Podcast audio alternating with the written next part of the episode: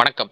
இந்த தீபாவளிக்கு உங்களுக்கோ உங்கள் ஃப்ரெண்ட்ஸுக்கோ உங்கள் ரிலேட்டிவ்ஸ்க்கோ உங்கள் பாஸ்க்கோ பாய் ஃப்ரெண்ட்க்கோ கேர்ள் ஃப்ரெண்ட்க்கோ நீங்கள் கிராக்கர்ஸ் கிஃப்ட் பண்ணணும், வாங்கி கொடுக்கணும் அப்படின்னு ஆசைப்பட்டீங்கன்னா எலைட் கிராக்கர்ஸ் சேலம் ஒரு பெஸ்ட் சாய்ஸாக இருக்கும். இங்கே இவங்க தனித்தனியாக காம்போ பாக்ஸாக ரெடி பண்ணுறாங்க. Three thousand five thousand seven thousand ten thousand அப்புறம் தலை தீபாவளி ஸ்பெஷல்னு ஒன்று பண்ணுறாங்க.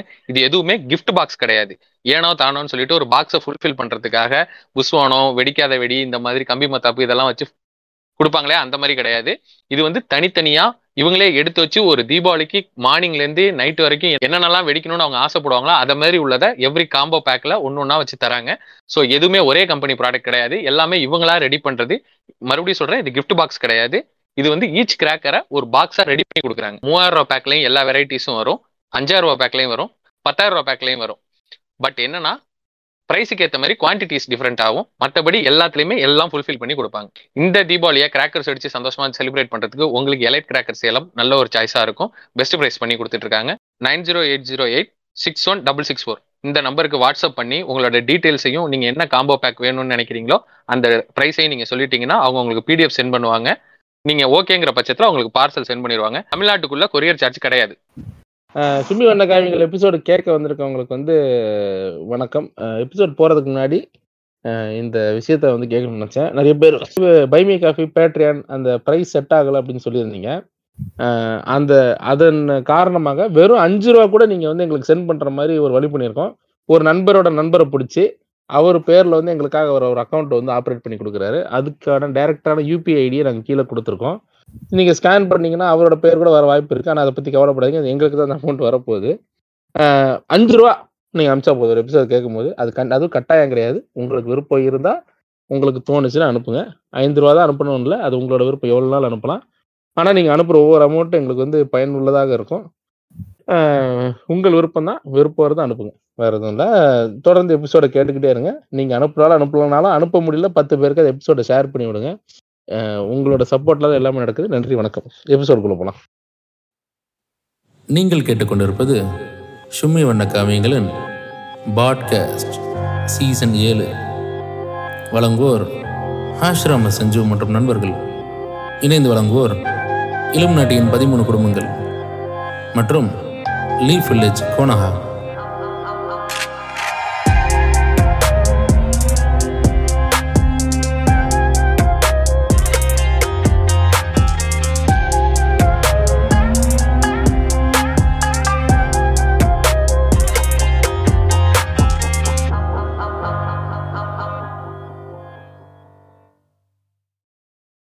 வணக்கம். ஆசிரம செஞ்சு இது வந்து சீசன் செவன் டு எயிட் நூறுல வர மிட் சீசன் ஸ்பெஷல். இது வந்து விண்டரா ஆட்டமா? நான் எப்படி ஆட்டம் தானே வரணும். சரி, நம்ம ஊர்ல அதெல்லாம் கிடையாதுங்க. ஆமா, ரெய்னி ரெய்னி சீசன் கூட சொல்லிக்கங்க. ம், சரி. மழைக்கால சம்மர் மழைக்கால ஸ்பெஷல்.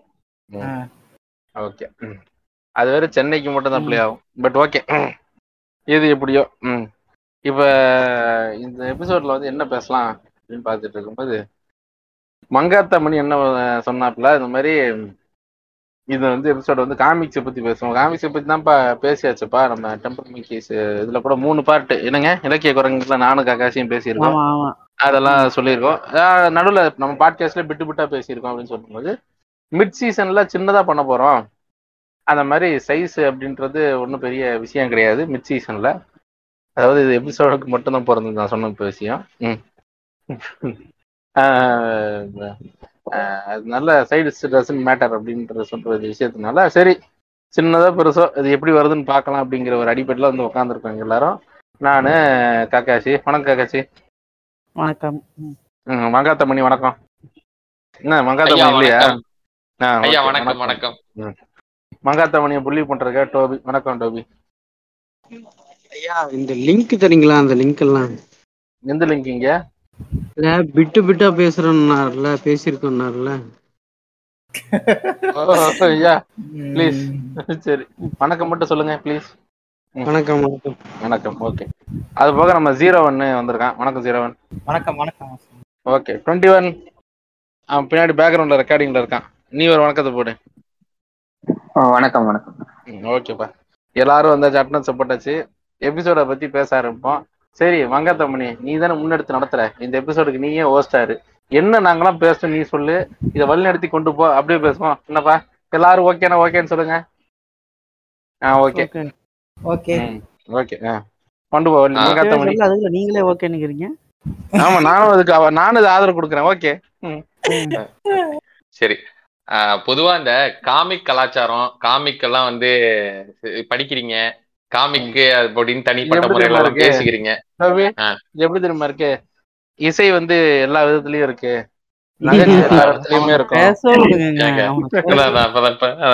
இவருதான் ஓப்பனிங்க சொல்றாரு மணியை புள்ளி பண்ணட்டோ அப்படின்னு. யாரா அப்படி கூப்பிடுவாங்களா? இன்ட்ரோடக்ஷனே மோசம்தான். இல்ல பொதுவா காமிக்ஸ் காமிக்ஸ்ன்னு பேசிக்கிறீங்கல்ல, அது வந்து எல்லாருக்குமே தெரிய மாட்டேங்குது. நிறைய பேருக்கு என்னைய மாதிரி ஆட்களுக்கு, டோபி மாதிரி ஆட்களுக்கு எல்லாம் வந்து அது வந்து பெருசா தெரியல.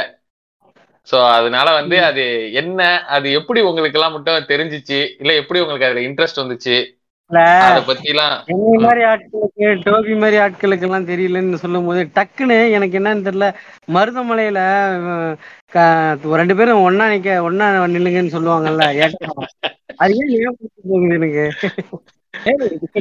அண்ணா நீங்க கொஞ்சம் அமைதியா இருங்கண்ணா, ரெக்கார்டிங் பண்ணிட்டு இருக்கும் போது. அவர் ஏதோ என்னகிட்ட ஒரு பொறுப்பு கொடுத்திருக்காரு, காரி துப்புனும் எல்லாம் என்னைய பாத்துட்டு அதானே எவ்வளவு சீரியஸா பேசிட்டு இருக்கேன். இல்ல ஆச்சரியம், மதுரையில் மதுரையில வளர்ந்த கக்காசிக்கு காமிக்ஸ் பத்தி தெரிஞ்சிருக்கு. மதுரையில எனக்கெல்லாம் காமிக்ஸ்னா என்னன்னே தெரியாது, உண்மையாவே தெரியாது காமிக்ஸ்னா. மதுரையில இருந்துட்டு காமிக்ஸ் எல்லாம் படிச்சிருக்கீங்கன்றப்ப ஆச்சரியமா இருக்கு.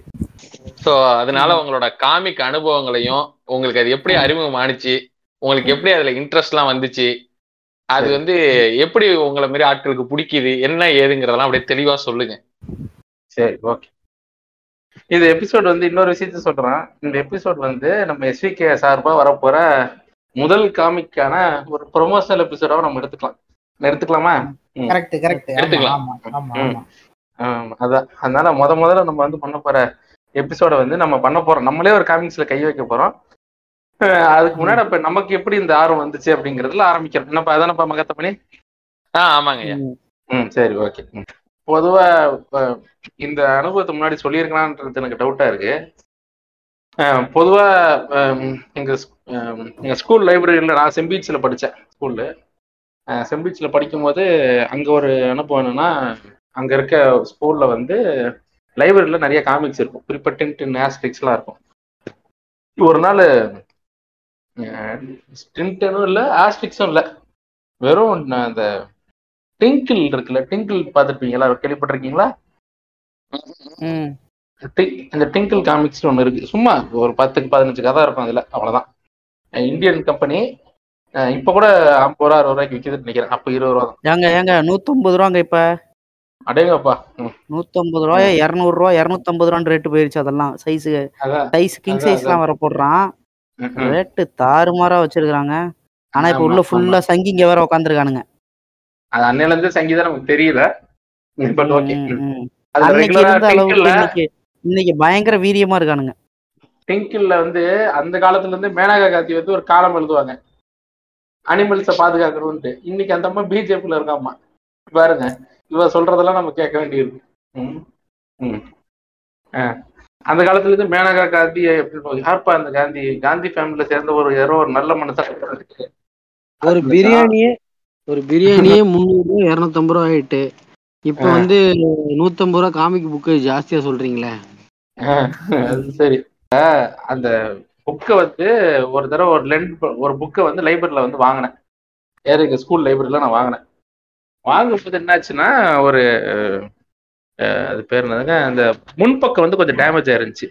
சரிங்களா, லைட்டா கிழிஞ்சிருந்துச்சு, லைட்டானா ஒரு ஒரு thirty to forty percent damage இருந்துச்சு அந்த பேஜ். ஆனா படிக்கலாம் முடியும், அது படிக்க முடியாதுன்னா இல்லை, அதை காட்டி தான் நான் எடுத்தேன்.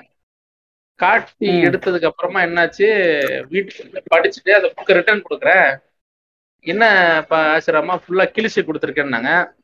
ஏ நம்ம படிக்கிற, ஆமா ஆமா புக்கை படிக்கிற நம்ம எனக்கே கிழிப்போமாங்க பக்கத்தை. இல்ல சார் நான் கிழிக்கல. நானு புக்கு சிலருக்கு கொடுப்பேன், படிச்சுட்டு கொடுங்க அப்படின்னு. என்னோட புக்கை சிலருக்கு கொடுக்குறனாலும் முக்கியமா சொல்லுவேன், இந்த பேப்பரை வந்து சைட்ல திருப்புறோம்ல பேப்பரை, அதை இப்படி அழுத்தி பிடிச்சி திருப்பாத, திருப்பினா அந்த மொனை மடங்கும்.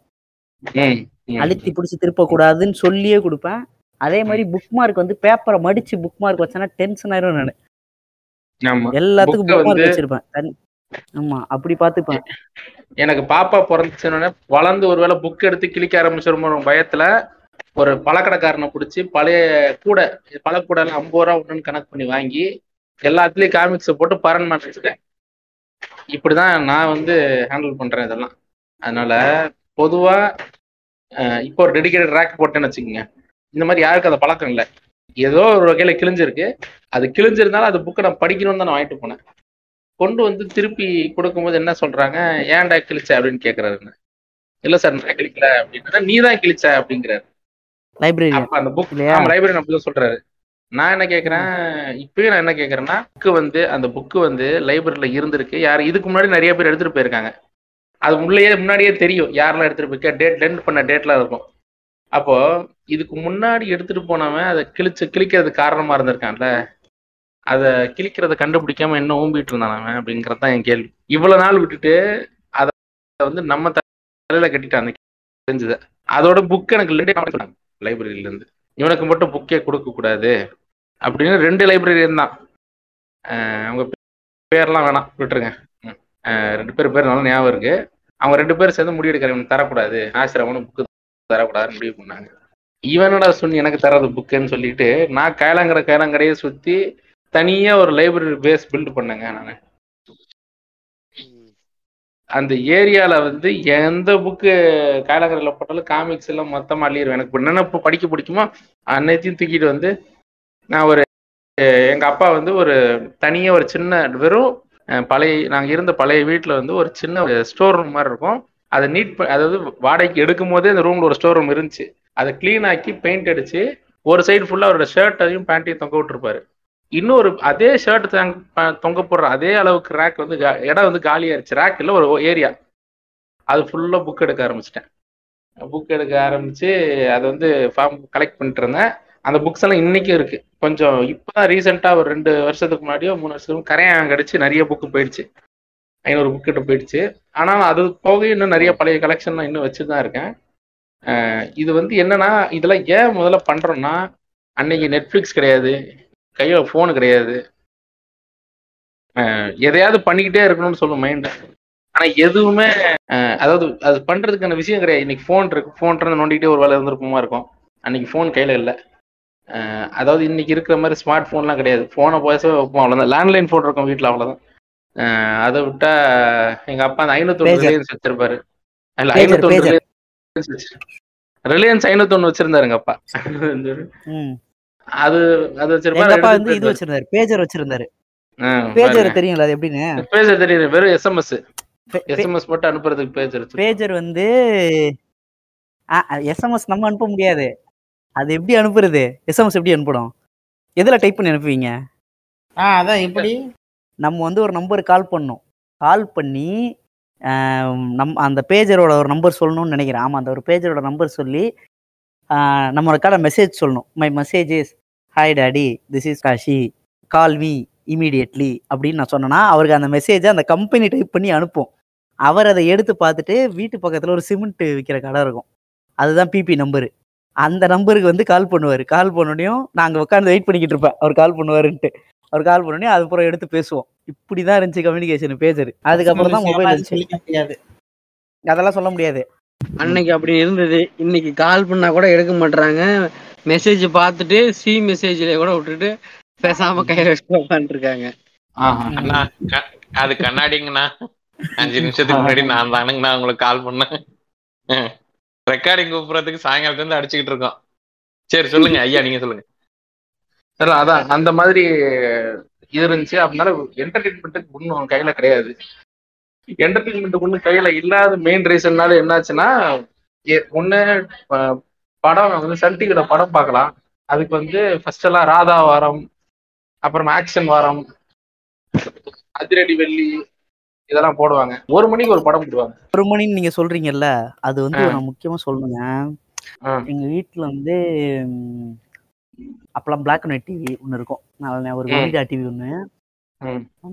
கேபிள் கனெக்ஷன் வந்து மாசம் வந்து நூறு ரூபா எழுபத்தஞ்சு ரூபா தெரிஞ்சு. எழுபத்தஞ்சு ரூபா இருந்துச்சு. அப்புறம் வந்து அப்புறம் வந்து நூறுரூவா ஆச்சு. அப்போ வந்து சன் டிவியில் வந்து வாரத்துக்கு ஒரு படம் தான் இருந்துக்கும் தெரியுமா உங்களுக்கு, வாரத்துக்கு ஒரு படம் தான் சன் டிவியில். கேடிவி வந்து ஒரு புரட்சிங்க எங்க வாழ்க்கையெல்லாம். அது வந்து தொலைக்காட்சி, தமிழ்நாடு தொலைக்காட்சி வர வரலாற்றுல கேடிவி வந்து ஒரு புரட்சி. டெய்லி ஒரு படம், ஒரு படமா மூணு படம் நினைக்கிறேன். காலைல ஒன்று காலை காட்சி, இரவு காட்சி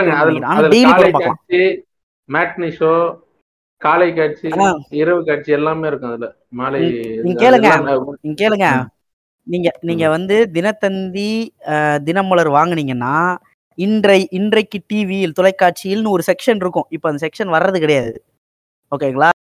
அந்த செக்ஷன்ல பாத்தீங்கன்னா சன் டிவில இன்னைக்கு என்னென்ன எத்தனை மணிக்கு என்னென்ன ப்ரோக்ராம், கே டிவில என்னென்ன ப்ரோக்ராம், கே டிவில இத்தனை மணிக்கு என்னென்ன படம் போடுறான், ராஜ் டிவில என்ன போடுறான் அப்படின்றது ஒரு ஒரு அரை பக்கத்துக்கு வந்து போட்டிருப்பாங்க. அதுல பார்த்துட்டு இன்னைக்கு இந்த படம் போடுறான்டா, அவங்க உக்கா மொக்க வெளியே போக கூடாது, உட்கார உட்காருவாங்க. நான் எங்க அம்மாட்ட சொல்லிடுவேன், மத்தியானம் தான் நல்ல படம் போட்டானுங்கன்னா. காலையிலே பேப்பரை பார்த்துட்டு அம்மா மத்தியானம் என்ன ஸ்கூல்ல வந்து ஃபீவர்னு சொல்றேன், வந்து என்ன கூட்டு சொல்லிட்டு கூட்டு போக சொல்லிடுவேன். ஆனா நானெல்லாம் அப்படி இல்லைங்கய்யா, நீங்க தெரியாத மாதிரி இருந்துகிட்டு எல்லா சேட்டையும் காட்டிருக்கீங்க. ஐயா ஐயா நானெல்லாம் அப்படி கிடையாதுங்கய்யா, பள்ளியோடவே போறது இல்ல, சும்மா அறியா கொஞ்ச நேரம் அதுலதாங்க. நான் என்ன ஆச்சு, ஒரு தடவை எதுவும் போட்டானுங்களா இந்த ஒரு மணிக்கு, அது இந்த புதிய பாவை பார்வையா புதிய பாவையா சிவாஜி படம், புதிய பறவை வந்து படம் வந்து பார்த்தேங்க. பயங்கரமா ஹூக் பண்ணிருச்சுங்க அந்த படம். அதாவது என்ன இன்னைக்கு இந்த படத்துல என்னதான் முடிவு அப்படின்றது, ஏன்னா எனக்கு எனக்கு ஓரளவுக்கு தான் ஞாபகம் இருக்கு படத்துல. நான் அப்பதான் ஃபர்ஸ்ட் டைம் எனக்கு அப்படி ஒரு படமே எனக்கு தெரியும். பாக்குறேன், பார்க்கும்போது என்ன ஆகுது, அவர் வந்து சிவராஜாதிதியை லவ் பண்றாரு, கல்யாணம் பண்ணிக்கலாம்னு போற நேரத்துல வந்து அவரோட ஃபர்ஸ்ட் ஒய்ஃப் வந்து இறந்துருவாங்க. ஹாங்காங்லயே எங்கேயோ ஒரு ஃபாரின் கண்ட்ரில இறந்துருவாங்க. டக்குன்னு பார்த்தா அவங்க ஒய்ஃப் வந்து நிற்பாங்க. என்னங்க இங்க என்ன நீ வந்து இங்க நீ வந்து நிக்கிற, ஆமா அப்படின்னு சொல்லிட்டு அந்த கல்யாணத்தை வந்து நிப்பாட்டின அந்த பொம்பளை. உடனே இல்ல அன்னைக்கு அன்னைக்கு அன்னைக்கு இருந்த அவ நீ இல்ல அப்படின்னு சொல்லிக்கிட்டே இருப்பாரு. தொடர்ந்து பல்வேறு விதமான கேரக்டர்ஸ் வந்து அவரை வந்து அந்த கல்யாணத்தை தடுத்து சரோஜா எல்லாமே முடிஞ்சு போயிடுச்சு, எல்லாம் கல்யாணம் ஆகும் போது மாதிரி இருக்கும். அப்படிங்கிற நேரத்துல இந்த பொம்பளை வந்து பிரச்சனை கொடுத்துக்கிட்டே இருக்கும்போது கடைசி நேரத்துல என்ன தெரியுமா, அந்த படத்துல வந்து அவள் அவர் வந்து ஒரு பாட்டு அந்த படத்துல, அதுதான் அந்த விஜய் வச்சு ரீமேக் பண்ணாங்க தெரியுமா, ஏஆர் ரஹ்மான் கூட, எங்கே நிம்மதி இது இதுங்க இல்ல அது அது வேற. நான் எங்கே நிம்மதி படம் இல்ல இல்ல அது விட்டு அதை விட்டு எங்கே எங்கே இரவு எங்கே நிம்மதி அந்த பாட்டுல என்ன ஆகும்னா, அந்த பாட்டுல என்ன நாய்வு இருக்கு, எல்லாமே ஒரு ஸ்மூத்தா போற வாழ்க்கையில வந்து இந்த சௌக்கர் ஜானகிதான் அந்த இவங்க யாரு அந்த இறந்து போ பழைய இறந்து போன மனைவின்றாங்க, உயிரோட வந்திருக்காங்கன்னு சொல்லிட்டு அந்த பொம்பளை வந்து ஒரு மாதிரி கருப்பு ட்ரெஸ் போட்டு ஆடி ஒரு டிஸ்டர்ப் பண்ணுங்க அந்த பாட்டுல. அந்த படத்துல ரொம்ப ரொம்ப தத்ரூபமா அதெல்லாம் அப்பயே எடுத்துதான். கடைசியில கிளைமேக்ஸ்ல என்னன்னா அவர் சொல்லிடுவாரு, யாருமே எப்படி நீ என்னோட மனைவியா இருக்க முடியும், என் மனைவி வந்து இவரே வந்து கொண்டிருப்பாரு, இவர் கொண்டிருக்க மாட்டாரு, அந்த பொண்ணு இறந்துரும், இவர் ட்ரெயின்ல தூக்கி போட்டுருவாரு நினைக்கிற ஏதோ அந்த மாதிரி நடக்கும். அதனால என்னன்னா அவங்க வந்து ஆங்காங்களே இறந்தே போயிட்டாங்க, அது எனக்கு கன்ஃபார்மா தெரியும், ரொம்ப ரொம்ப கம்மியா தான் ஞாபகம் இருக்கு. அதுக்கப்புறம் நீ எப்படி நீ அது எப்படி நீ எப்படி இதுவாக இருக்க முடியும் மனைவியா அப்படின்னு கேட்கணும், இல்லம்பாங்க அந்த பொம்பளை சொல்ல, அவளே வாயால ஒத்துக்க வைப்பாரு. அப்புறம் பார்த்தா படத்துல இருக்க சரோஜா தேவில இருந்து சௌகர் ஜானியில இருந்து எல்லாருமே சிபிஐ ஆபீசர் முடியும் படம். இந்த மீட்டரை வந்து ப்ரோப் பண்ண வந்திருக்காங்க முடியும். அப்படியே எனக்கு டென்ஷன் ஆகுது படம் கிளைமேக்ஸ்ல. சை எல்லாரும் சிபிஐ ஆபீசர் படத்துல, சௌகர் ஜானகி, சரோஜா தேவி அப்பா, சொந்தக்காரங்க, வேலைக்காரன், அப்பங்க இப்படிதாங்க முடியும். அப்புறம் பார்த்தா எந்த வருஷம் அந்த படம், அந்த படம் வந்து நைன்டீன் சிக்ஸ்டி ஃபோர். ஆனா ரெண்டாயிரத்து இருபத்தி மூணுலயும் செகண்ட் ஹாஃப் பூரா ஃபிளாஷ்பேக் ஃபிளாஷ்பேக்கே கிடையாது, அது ஃபேக்னு சொல்லி ஓட்டு ஓத்துக்கிட்டு இருக்கானுங்க சில பேர். கொஞ்ச நேரம் கொஞ்ச நேரம் வன்மத்தை அனத்து டேய் வேதாளம் டேய் இங்கரே வேதாளம் ஃபிளாஷ்பேக்கும் ஃபேக் தான் அப்படினு ஒரு ரைட் அப் பார்த்தேன்டா. அப்படி எல்லாம் இதெல்லாம் சும்மா குடுக்கற முட்டு சம்பந்தம் இல்லாம. அத விடுங்க, சவுகார் ஜானகி திரும்பி வந்தாங்கல்ல, நம்ம வேற ஒரு ஐடியா இருக்கு. பழைய முன்னாடி திரும்பி வந்தா நீ அவங்களுடைய கருத்துட்டு வந்த இந்த பச்சை மட்டையை வெறிச்சு காட்டுனா போதும், தெரிச்சு ஓடிடுவா. இல்ல இவர் ஐடியால சிவாஜி ஐடியா இல்லாம இருந்திருக்காரு. இன்னைக்கு பாருங்க பங்கார் அடிகளார் இறந்துட்டாரு, ரொம்ப வருத்தமா இருக்கு ஐயா. அந்த கேரக்டர் ஐடியா எல்லாம் பத்தி சொல்லுங்க. சிவாஜி உண்மையாலுமே இதான் பண்ணிருப்பாரு. ஏங்க கார்மிக்கும் பச்சை மட்டை இருக்கிறதுக்கு எனக்கு சம்மதம். அவர் கதை சொல்ல, ஏன் அந்த கதையை சொல்றோம்னா இவ்வளவுதாங்க அந்த இதுக்கு பொட்டன்சியல் இவ்வளவுதான், புரியுது உங்களுக்கு? அந்த அவ்வளவுதான் அந்த நாளே.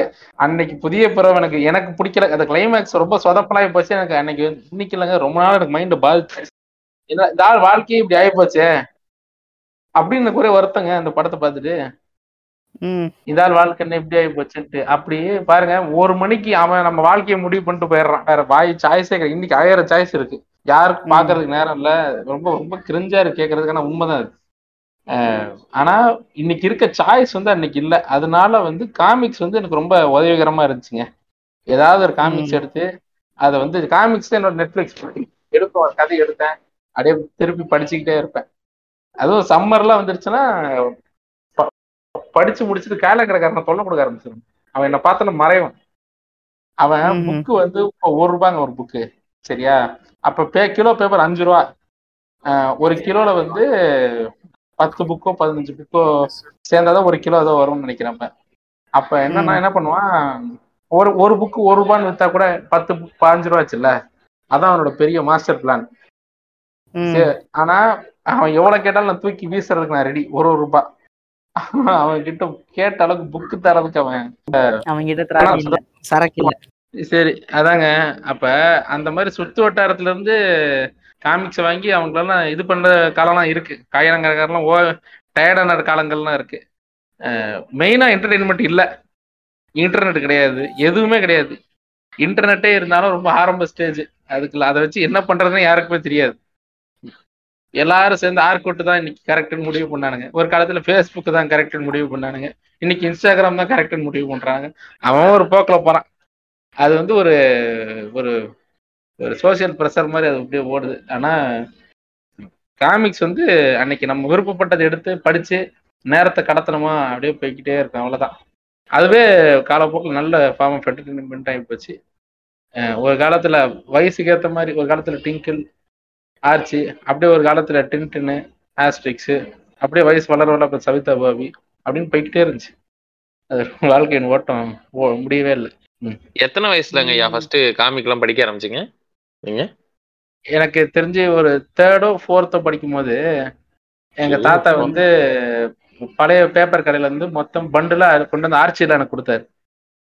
ஆர்ச்சி காமிக்ஸ் அது அப்படியே பக்கத்தை திருப்ப ஆரம்பிக்கும் போது ஃபர்ஸ்ட் டிங்கிள்ல வந்து சுப்பாண்டி ஜோக், அதுல அவர் கொடுத்த பண்டுல சுப்பாண்டி வந்து ஒரே பக்கத்துல கதை இருந்துச்சு. படிக்க ரொம்ப கஷ்டப்பட்டேன்.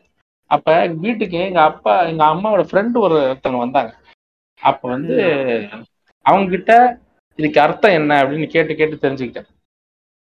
அப்படியே அது ரொம்ப நல்லா ஞாபகம் இருக்கு. அப்ப அதான் அது சுப்பாண்டி ஜோக்கு வரும். அது ஏதாவது மெதுவடையில ஏன் ஓட்டை இருக்கு, ஓட்டைக்கு காசு கழிச்சுக்குங்க, வா அதான் அதாவது பத்து ரூபா ஓட்டை பத்து ரூபா கொடுப்பான் மெதுவோட வாங்கிட்டு. ஏன்டா ஓட்டை இருக்க பத்து ரூபா கொடுத்தா சுப்பாண்டி சொல்லுவான், நீ கொடுத்த வேற கூட தான் ஓட்டை இருக்குமா அப்படி ஓனர் வந்து அதிர்ச்சி ஆகிற மாதிரி முடியும். இதுக்கு எனக்கு புரியல அர்த்தம். அப்புறம் கேட்டுக்கிட்டு ஓ தெரிஞ்சுட்டேன். அதான் முத முதல் எனக்கு தெரிஞ்சு செகண்டோ தேர்டோ அப்படியே கொஞ்சம் ஒரு ஓரளவுக்கு பத்தி எங்க அம்மாட்ட அப்போ டவுட் கேட்பேன். அப்படியே இங்கிலீஷ்ல படிக்க ஆரம்பிச்சேன். அப்புறம் ஓரளவுக்கு நல்லாவே படிக்க ஆரம்பிச்சுட்டேன். கிராமர்லாம் நல்லா கிராமமே இங்கிலீஷ் காமிக்ஸ் தான். இவன் என்ன சொல்றான் என்ன சொல்றாங்கிறதுலயே நமக்கு அப்படியே தெரிஞ்சது இல்ல. இப்ப நம்ம பேச்சு பேச்சு வழக்குல இப்ப நம்ம ரெண்டு பேரும் பேசுறோம், நீங்களும் நானும் ஸ்பெல்லிங் கிராமருக்கு தெரியும் கரெக்டுங்களா? ஏன்னா நம்ம நார்மல் படிக்க தெரிஞ்சுக்க தெரிஞ்சு போனோன்னா இங்க பாருங்களேன் டெய்லி ஒரு நான் ஒரு ஆறு படம் இருக்கு. இந்த படத்துல என்ன சொல்றாங்க அந்த கதை ஓடிக்கிட்டே இருக்கு பாருங்க, ஜாலியா இருக்குங்க அது படிக்கிறதுக்கு. அன்னைக்கு வேற என்டர்டெயின்மெண்ட்டும் இல்ல, அதே மாதிரி இப்படி கதை இருக்குங்கிறதுல ஒரு ஆர்வம் ஒன்று இருக்குங்க. நீங்க டைமண்ட் காமிக்ஸ் படிச்சிருக்கீங்களா காக்காஸ்? நீங்க டைமண்ட் காமிக்ஸா? எனக்கு டைமண்ட் காமிக்ஸ் வந்து வடக்குல என்ன என்ன என்ன கரெக்ட் சாச்சா சௌத்ரி பிரான் பிரான் அப்படிங்கிறவர் தான் அதை எழுதுவாரு. பிரான் ஒரு பேரு, சாச்சா சௌத்ரி, பிங்கி, அந்த மாதிரி கதைகள்லாம் நீங்க சும்மா டைமண்ட் காமிக்ஸ் சாச்சா சௌத்ரி நடிச்சு பாருங்க. பிங்கி நான் வந்து பிங்கி வந்து நான் வந்து கேள்விப்பட்டிருக்கேன்.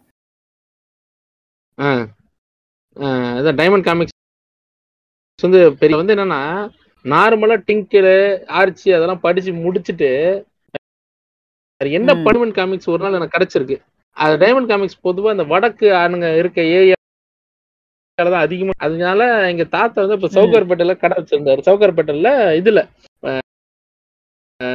பழைய இரும்பு எல்லாம் பழைய இரும்புல பழைய மெட்டல் வாங்குற கடை வச்சிருந்தாரு. அப்போ அவர் இருக்க இடத்துக்கு தேடி போய் எங்க தாத்தா எங்க அம்மாட்ட சொல்லி எங்க தாத்தா வந்து அவரு ஒரு பழைய கூட்டிட்டு போயிட்டு அதுல வந்து அங்க இருக்க டைரக்டா கடைகள்லாம் தேடி டைமண்ட் காமிக்ஸ் எடுத்து அப்பதான் அவர்கிட்ட டைரக்டா நான் காமிக்ஸ் நல்லா அவர் பழைய எமா வச்சிருந்தேன். ஆர்எக்ஸ் ஹண்ட்ரட் ஹண்ட்ரடா ஒன் தேர்ட்டி ஃபைவ் வச்சிருந்தேன். இப்ப இருக்குங்களா? அதாவது இப்பதான் நேரா இப்ப படைச்சுக்கிட்டு பேங்க படைச்சுக்கிட்டு இப்போ ஒரு ஒரு ஒரு உறுப்பு வளருது இப்ப. அதானே இந்த கதையை கேட்ட உடனே இப்ப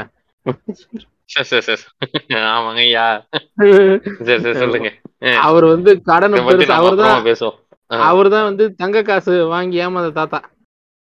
பழைய எபிசோட் ரெஃபரன்ஸ் இருக்கா? ஐயோ இது தெரியாம போச்சே. ஆமா, அதுல வந்து அவர் வந்து அந்த பைக்கு மட்டும் இல்ல, அந்த காலத்துல இருந்து அவங்க தாத்தா காலத்துல இருந்து சம்பாரிச்சு வீடே விட்டுட்டாரு அவரு பேங்கர்னுக்கு. ஆமா, அந்த என்னது பேங்கர். ஆமா, இப்ப இந்த அப்ப அங்கெல்லாம் போய் தேடும் போது அப்பதான் இந்த சிண்டு பிண்டு எல்லாம் சொல்லியிருந்தேன் பாத்தீங்களா கக்கேஷ், நம்ம டெம்பிள் மங்கி சொல்லியிருக்கோம். அப்ப வந்து நான் காமிக்ஸ் ரெகுலரா படிக்கிறேன்றது புரிஞ்சுக்கிட்டு அவர் தினமணி வாங்கி அதுல வர சிறுவர் மணியை வந்து ஃபுல்லா அவர் கலெக்ட் பண்ணி வச்சிருப்பாரு எனக்காகவே. உள்ள அப்படியே சிறுவர் மணியை திருப்போம்னா கப்பீஸ் இருக்கும். கப்பீஸ் தெரியும்ல உங்களுக்கு? கதை நீண்டமா வாழ்ற குரங்கு அந்த கதை. அப்புறம் ராமு, அதேதான் தமிழ் வருஷன். எனக்கு வந்து இது எனக்கு சிகாரி ஷாம்பு வந்து எனக்கு ரொம்ப பிடிக்குங்க. ஆ, சிகாரி ஷாம்பு சூப்பரா இருக்கும். ஆமா, அதுதான் அந்த அது ரெஃபரன்ஸ். சிகாரி ஷாம்பு ரெஃபரன்ஸ் வந்து மங்காத்தால இருக்கும். என்ன சொல்றீங்க? எனக்கு ஞாபகம் இருக்கு, பிரேம்ஜியை காம்பானுங்க. பிரேம்ஜி தான் சிகாரி ஷாம்பு வருவாங்க. நான் வந்து என்ன நினைச்சேன், ஏதோ ஒரு ஹிந்தி படத்தோட ரெஃபரன்ஸ் போலன்னு நினைச்சு விட்டேன். இல்ல இல்ல, அது காமிக் ரெஃபரன்ஸ் அது. ஆமா, அது சிகாரி ஷாம்பு கதை என்ன சூப்பர்னா, அவன் வந்து ஒரு ஹண்டர், சரிங்களா? அவன் வந்து பெரிய பெரிய மிருகங்கள் வந்து தொல்லை கொடுக்குற இடங்கள்ல போயிட்டு அந்த மிருகத்தின் மக்களை வந்து காப்பாத்தி விடுவான். ஆனா அவனுக்கு மிருகத்தை வேட்டையாடவே தெரியாது, அவனுக்கு பயம் வேற. ஆனா எப்படியோ ஆக்சிடென்டலா அந்த மிருகத்தை காலி பண்ணி அது மாட்டோன்னா அவன் டைரக்டா பண்ணிருக்க மாட்டாங்க. ஆமா, அவனை புகழ்ந்து அதேதான் தந்திரி த மந்திரின்னு ஒரு கதை வரும். தந்திரி த மந்திரி. ஆமா ஐயா ஐயா, இப்ப இப்பதான் புரியுது. நீங்க சிக்காரி ஷாம்புன்னு சொன்னது வந்து துப்பறியும் ஷாம்பு ஐயா. சிக்காரி ஷாம்பு மேட்டர் வேற. துப்பறியும் ஷாம்பு தனி கேரக்டர் அது ஐயா. அப்படியா? அது ஒரு தனி கேரக்டர். அது ஒரு அது ஒரு பாப்பரப்ப எழுதுன கதை அது. ஆமா ஆமா, ஓகே ஓகே. துப்பறியும் ஷாம்பு வந்து அது ஒரு டைப்ல இருக்கும் கதை. நான் வந்து ஒரு டிஸ்கஷன்லாம் போய் உட்காந்துருக்கேங்க. துப்பறியும் சாம்பு வந்து எஸ்ஏ அரவிந்த் எஸ்ஏ வச்சு ஹீரோவை போட்டு எடுக்கணும்னு சொல்லிட்டு ஒரு ஐயர் டைரக்டர்கிட்ட பேசிட்டு இருந்தாரு. அவர் எழுதின அந்த அந்த ஆத்தரோட புக்கெல்லாம் வந்து அலையன்ஸ்ல போய் வாங்கி அதுக்கு ரீசர்ச் எல்லாம் பண்ண சொன்னார். அது எப்படி பார்த்தாலும் அது வந்து உப்பு சப்பு இல்லாம இருந்துச்சு இந்த காலத்துக்கு சொல்றேன். அந்த காலத்துல படிக்க நல்லா இருந்திருக்குமா இருக்கும். அதுல நான் எதுவும் சொல்ல வரல. இன்னைக்கு அது எடுக்கிறதுலயே டிரான்ஸ்லேட் பண்றதும் சரி, அந்த காமெடியும் ஒரு டெவலப் பண்றதுல பெரிய ப்ராப்ளம் இருந்துச்சு. அது அப்படியே டிராப் பண்ணிட்டாங்க. அவங்களோட என்ன ஓட்டத்துல அது முடிஞ்சு போச்சு. ம், சரி, ஓகே ஓகே. அவர் ஒரு வேலை கேட்டுட்டு இருந்தா அவர் மேபி ட்ரை பண்ண திரும்பவும் எடுக்கலாம். அவர் தப்பா நினைச்சுக்கூடாதுல. இப்ப வந்து சிக்காரி சாம்பு வந்து அப்படி தந்திரி இந்த மந்திரி வந்து அந்த மந்திரி வந்து ஒருத்தர் ரொம்ப ட்ரஸ்டட் மந்திரியா இருப்பாரு ஒருத்தர், யாருக்கு, ராஜாக்கு. ஆனா ராஜா கொல்ல நினைக்கிறதே அவன் தான். எப்படியா ராஜா கொண்டுட்டு அந்த தலைமை பதவிக்கு வந்துடணும்னு நினைப்பாப்புல. ஆனா என்ன ஆயிரும், ஒவ்வொருத்தரையும் அவர் போடுற பிளான் வந்து அவரை வேற யாரோ கொல்றதுக்கு இருந்தது. அவன் செத்து போயிடுவான், அடி வாங்கிடுவான், அதுல மாட்டிக்குவான். இல்ல ராஜா ஏதோ பிரச்சனை இருக்குது, இவர் தெரியாம மாட்டி தெரியாம காப்பாத்துற மாதிரி ஆயிரும். லக்ல இதுவும் சிக்காரி சாம்பலும் ஒரே டெம்ப்ளேட் தான். இது இஸ்னோ கோட் அப்படின்ற சொல்லப்படுற, நான் கரெக்டா ப்ரொனன்சியேஷன் பண்றேன்னு தெரியல, ஆனா இஸ்னோ கோட் அந்த அந்த பிராங்கோ பெல்ஜியன் காமிக் தான் நினைக்கிறேன். இட்டாலியன் இட்டாலியன் கிடையாது, அதாவது யூரோப்பியன் காமிக் அப்படின்னு சொல்லிக்கலாம். யூரோப்பியன் காமிக்ல இருந்து தழுவி எடுக்கப்பட்ட கதை தான் அது. இஸ்னோ கோடோட கதை வந்து என்னன்னா, அதான் மதியில்லா மந்திரி லைன்ல போடுவாங்க, ஞாபகம் இருக்கா? ஆமா, அதான் அதான் இஸ்னோ கோட். அவங்க கிட்டதான் அதுக்கு சில இதுக்கு ரைட்ஸ் இருக்கு அவங்க கிட்ட. அது நல்ல என்டர்டெயின்மெண்ட்டான கதை தான். ஆனா கொஞ்சம் அதோட கான்செப்டை பிடிச்சி உருட்டு உருட்டுன்னு உருட்டுறாங்க டிங்கிள் அதை வச்சு.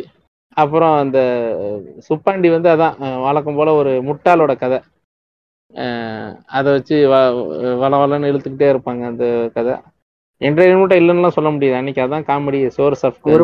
அதான் ஒரு பக்கம் தான் இருக்கும் சுப்பாண்டி, நம்ம ஒரே ஒரு பக்கம். அதில் சில கதைகள் கொஞ்சம் லென்த்தாக போன கதைலாம் உண்டு, அதெல்லாம் படிக்கிறதுக்கு நல்ல என்டர்டெயின்மெண்ட்டாக இருக்கும். சுப்பாண்டி நான் நாலு பக்கம் போதும் அஞ்சு பக்கம் போகுதுன்னு சொல்லி ரொம்ப ஆச்சரியமாக திருப்புவோம் பேஜை. அந்த மாதிரி சில கதைகள்லாம் இருக்குது. ஆனால் இப்போ சுப்பாண்டியை பார்க்குறதுக்கோ படிக்கிறதுக்கோ ஒன்றும் ஒரு அந்த அப்போ உள்ள எக்ஸைட்மெண்ட் இப்போ போயிடுச்சு. ஒருவேளை வளர்ந்துட்டோமான்னு தெரியல. அவன் சங்கின்றதை புரிஞ்சுக்கிட்டு சும்மா யாரோ இந்த ஒர்க்கிங் கிளாஸில் இருக்கவனை ஏளனம் பண்ணுறதுக்காகவே எழுதின கதை மாதிரியே கூட இப்போ தோணும் பார்த்தீங்கன்னா. அது அந்த மாதிரி நமக்கு விழிப்பு நிலைக்கு நம்ம வந்த உடனே இதெல்லாம் நமக்கு புரிய ஆரம்பிச்சிருச்சு. இவன் என்ன இதில் அதை ஏன் ஏன் சிலமா நைஸாக தமிழில் சொல்கிறீங்க, இங்கிலீஷில் சொல்லுங்க. விழிப்பு நிலைக்கு வந்துட்டோம் தமிழ்ல உருட்டுறீங்க, இங்கிலீஷ்ல சொல்லுங்க. இல்ல தமிழ்ல எல்லாம் உருட்டுல இதுல உருட்டுறதுக்கு இருக்கு ஏங்க, சும்மா நான் சொல்றேங்க. சரி சரி ஓகே, அத இங்கிலீஷ்ல சொல்லுங்க. அத அத வாக்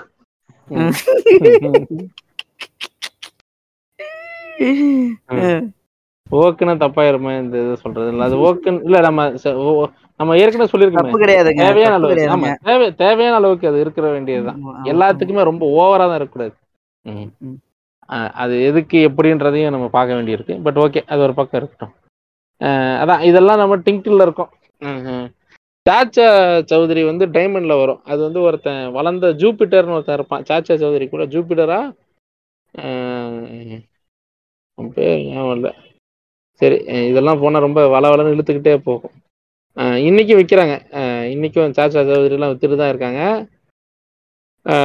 அரசாங்க ஸ்கீம்களையே ப்ரொமோட் பண்றதுக்கு யூஸ் பண்றாங்க சாச்சா சௌத்ரி எல்லாம். அன்னைக்கு பார்த்தேன் நூறு ரூபா வகையில ஒரு புக்கு விற்குது. சரி, சும்மா ஒரு சாச்சா சௌத்ரி வித்த ஒரு ஒரு பழைய பழைய புக்ஸ் எல்லாம் இன்னும் ஒரு ஆள்கிட்ட இருக்குங்க. அதை வாங்குறதுக்கு தான் இன்னைக்கு ஒரு மங்காத்தமணி அனுப்பிச்சு விட்டேன். சாச்சா சௌத்ரி மட்டும் இல்லை, அதுக்கு பின்னாடி வரலாம். ஆமா ஆமா ஓகே. அது அதான் இதெல்லாம் அப்போ உட்காந்து படிப்பேன். இதான் மெயின் ரீசன் மங்காத்தமணி இதெல்லாம் படிச்சதுக்கு. எனக்கு வந்து சோர்ஸ் ஆஃப் என்டர்டெயின்மெண்ட் இல்லை, இதுதான் எனக்கு பெரிய என்டர்டெயின்மெண்ட்டா பட்டுச்சு. அதனால அதை படிக்கணும்னு படிச்சேன், வேற ஒன்றும் இல்லை. இதே ஆமா ஆமா இதேதான் இதேதான் கிட்டத்தட்ட இது ஆயிரத்தி தொள்ளாயிரத்தி எழுவதுகள்ல இருந்தே வந்து தமிழ் சமூகத்துக்கு வந்து காமிக்ஸ் வந்து அறிமுகமாக ஆரம்பிச்சிருச்சு.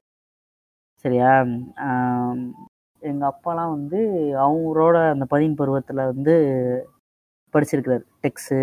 அப்போ வந்து ஸ்பைடரு, இந்த லயன் காமிக்ஸ் வந்து சிவகாசியில் இருந்து ஒருத்தன், அதாவது அன்னைக்கு வந்து பெருநகரம் கூட இல்லை, சிவகாசியிலேருந்து ஒருத்தன் கிளம்பி போய் இட்டாலியில இருந்து வர்ற ஒரு காமிக்ஸுக்கு வந்து ரைட்ஸ் வாங்கி இங்கே எழுதணும் அப்படின்னு அன்னைக்கு நினச்சதே ஒரு பெரிய புரட்சிடா. அது ஒரு பயங்கரமான ஒரு ஃபார் ஃபெட்ச்டு திங்கிங். அது எங்க ஒரு ஒரு குருட்டு நம்பிக்கையில் தான் வந்து அதை ஆரம்பிச்சிருப்பாங்கன்னு தான் நான் நினைக்கிறேன். இது எப்படியாச்சும் ஓடிடும் அப்படின்ட்டு அப்படி வந்து ஆரம்பித்து அந்த டயத்துலேருந்தே இருந்திருக்கு. இவர் சொன்ன மாதிரி இப்போ வந்து நம்ம இப்போ நமக்குள்ளே பேசிக்கிறதுல எப்படி இருக்குது, இப்போது செக்ஸ் எஜுகேஷனோட இந்த சீசன் பார்த்துட்டியா டே, அது இதையே நீ இப்போயா தான் இப்போ தான் பார்க்குறியாடா, இதில் நான் எப்போயோ பார்த்துட்டேன்டா, நான் இத்தனை வந்து சீரீஸ் பார்த்துருக்கேன் அப்படின்னு வந்து ஃப்ளெக்ஸ் பண்ணிக்கிறது அப்படின்றது ஒரு இன்னைக்கு ஒரு அங்கமாக இருக்கிற மாதிரி அந்த டயத்தில் வந்து எங்கள் அம்மாலாம் சொல்லுவாங்க, சுஜாதாவோட புக்கு வந்தோடனே அந்த புக்கை படிச்சிடணும், நான் முன்னாடியே படிச்சுட்டேன் அப்படின்னு சொல்கிறதுல அவங்களுக்கு ஒரு இது. அது அப்புறம் ரமணி சந்திரன் புக்கு, இதெல்லாம் வந்து அந்த காலத்தில் இவங்களுக்கு வந்து அந்த ரீடிங் தான் வந்து ஒரே ஒரு சோர்ஸ் ஆஃப் என்டர்டெயின்மெண்ட்டாக தன்னை மறந்து வேற ஒரு உலகத்துக்குள்ள நுழையிறதுக்கு அவங்களுக்கு ஒரு பாத்வேவாக இருந்தது புக்ஸ் தான். எங்கள் அம்மாலாம் அவங்களோட அந்த வீக்கெண்டு அதுக்கப்புறம் வந்து இந்த மாதிரி லீவ்லாம் விடுறப்ப காலையில் வந்து காந்தி மியூசியத்தில் இருக்கிற லைப்ரரி போவாங்களாம். போயிட்டு சாயந்தரம் வந்து லைப்ரரி மத்தியானம் வந்து மூடுறப்ப மூணு மணி என்னமோ இது பண்ணுவாங்க உள்ளப்போ, லைப்ரரியன் வந்து தட்டி முதுக தட்டி மூட போகிறோம் அப்படின்னு வாங்கலாம். அது வரைக்கும் புக்லேயே மூழ்கி கிடந்துருந்துருக்குறாங்க. ஸோ அப்படி தான் வந்து எங்கள் வீட்டில் வந்து எனக்கு காமிக்ஸ் அறிமுகம் பண்ணது ஃபஸ்ட்டு ஃபஸ்ட்டு லயன் காமிக்ஸ் தான். எங்கள் அப்பா வந்து படிப்பார், எங்கள் அப்பா பாலகுமாரனோட புக்கு படிப்பார். நிறைய வீடு ஃபுல்லாக பாலகுமாரனாக கிடக்கும். ஃபஸ்ட்டு வந்து இந்த புக்கு படிச்சுட்டு இருப்பார். அது என்னது அந்த எங்க அவன் யாருங்க, ராஜேஷ் கண்ணாவா? ராஜேஷ் கண்ணா தான், ராஜேஷ் கண்ணா இல்லைங்க, இது ஐயோ நல்ல பேராச்சு ராலதாங்க ஆரம்பிக்கும். ஏதோ ஒரே ஒரே கொலை கொல் சைக்கோ கொலகார கொடூரம். ஆ ராஜேஷ்குமார் ராஜேஷ்குமார் ராஜேஷ்குமார் நாவல்களா இருக்கும். ராஜேஷ்குமார்னா சொல்லு ஐயா. இந்த ஒரே ஒரு சந்தேகம், இந்த இவரு பாபா செல்லதுரங்கிறாங்கல்ல அவர்லாம் ஏதா புக் அவர்லாம் புக்கு இல்ல தெரியா, உண்மையாவே தெரியாது. அவர் புக்ல எழுதி இருக்கிறாரா? அதுவும் இல்லாம வம்சி பதிப்பகம் வந்து அவரோடதுதான், பப்ளிகேஷன் அவரு தான். அவர் நிறைய புத்தகங்கள் இது பண்றாரு. மாரி செல்வராஜோட தாமிரபரணியில் கொல்லப்படாதவர்கள் புத்தகமே வந்து பவா செல்லதுரையை தான் வந்து பப்ளிஷ் பண்ணார். அவரோட பப்ளிகேஷன் தான் பண்ணாங்க. வம்சின்னு அவர் பையன் பேர் வம்சின்னு நினைக்கிறேன், அந்த பேரே வச்சு இது பண்ணியிருப்பாங்க. நீங்கள் இப்போ ம சென்னை புத்தக திருவிழா, மதுரை புத்தக திருவிழா, அந்த மாதிரி பெரிய புத்தக திருவிழாக்களில் வந்து எப்படிங்க வம்சி பதிப்பகம் போனீங்கன்னா பவா செல்லதுரை நீங்கள் நேர்லேயே பார்க்கலாம். பெரும்பாலும் அங்கே தான் இருப்பார். அது ஏன் இது இது ஏன் இவன் கேட்குறான்னா, ஏதோ பிக் பாஸ்ல ஏதோ பண்ணியிருக்காருங்க, அதுக்காக கேக்குறாங்க. தெரியலங்க நமக்கு இல்ல இல்ல அப்படிதான் பிக் பாஸ் நம்ம பாக்குறது இல்ல. ஆனா அவர் போனாரு வந்தாருன்னு மட்டும் எனக்கு தெரியும். ஆனா அவர் அவர் உண்மையா பெரிய பெரிய லெஜெண்ட். அவரு இல்ல சமகால எழுத்தாளர்கள்ல ரொம்ப முக்கியமானவர் தான் அவரு. ரொம்ப அவரை போட்டு பாடாப்படுத்திட்டு பொம்பளைங்க கிட்ட திட்டு வாங்கிட்டு ஏன் கேக்குறீங்க, சரி விடுங்க நம்ம இருக்குவாங்க. இல்ல பெரும்பாலுமே எழுத்தாளர்கள் எல்லாருமே சல்லி பழுகுதான். சரியா சரி விடுங்க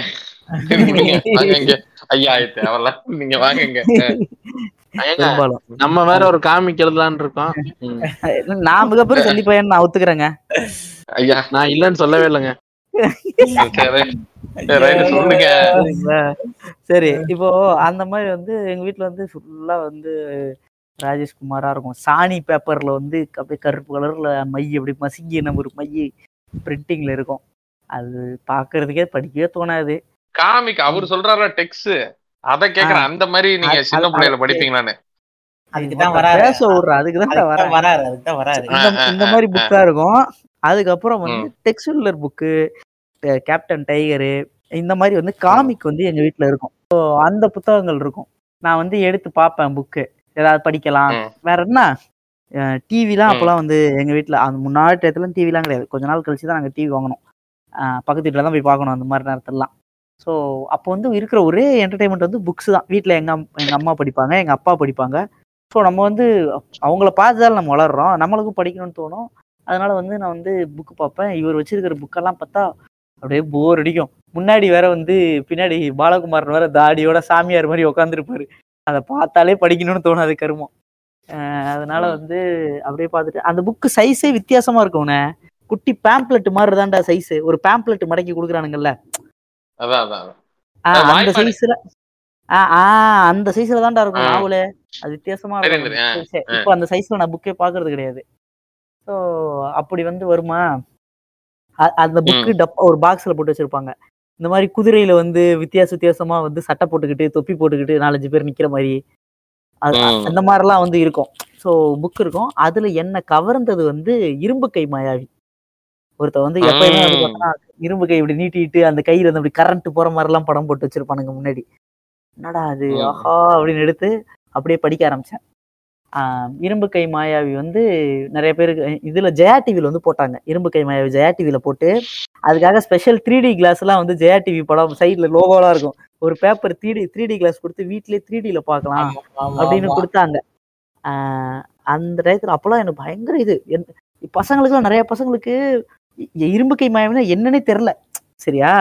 ஸ்கூல்ல இரும்பு கை மாயாவினா அவங்களுக்கு என்ன அது அது அது இது என்ன கலாச்சாரம்னா எனக்கு தெரில. நான் போய் சொல்றேன் இரும்பு கை மாயாவினா யாரு தெரியுமா, ஆக்கோத்திக்காய இது கழகம்னா ஆக்கோத்தி க கழகம்னா என்னன்னு தெரியுமா அப்படிலாம் வந்து அவங்க அவனுக்கு அப்படியே நான் மலைச்சு பாக்குறானுங்க. யாரா நீ உனக்கு அப்புறம் இதெல்லாம் தெரிஞ்சிருக்குன்ட்டு, டே நான் அது காமிக்ஸில் படிப்பேன்டான்னு அன்னைக்கு ஒரு ஃப்ளெக்ஸ் பண்ண மூமெண்ட் அது. ஸோ இரும்பு கை மாயாவி வந்து என்னன்னா அவர் வந்து ஒரு இவராக இருப்பார்றா, ஒரு ஒரு ஒரு ஒரு கிரிமினலாக இருப்பார். ஒரு ஆக்சிடென்ட்ல வந்து என்ன ஆகும்னா அவர் உடம்புல ஹை வோல்டேஜ் மின்சாரம் பாஞ்சிரும், அவர் வலது கை வந்து கட் ஆயிரும்.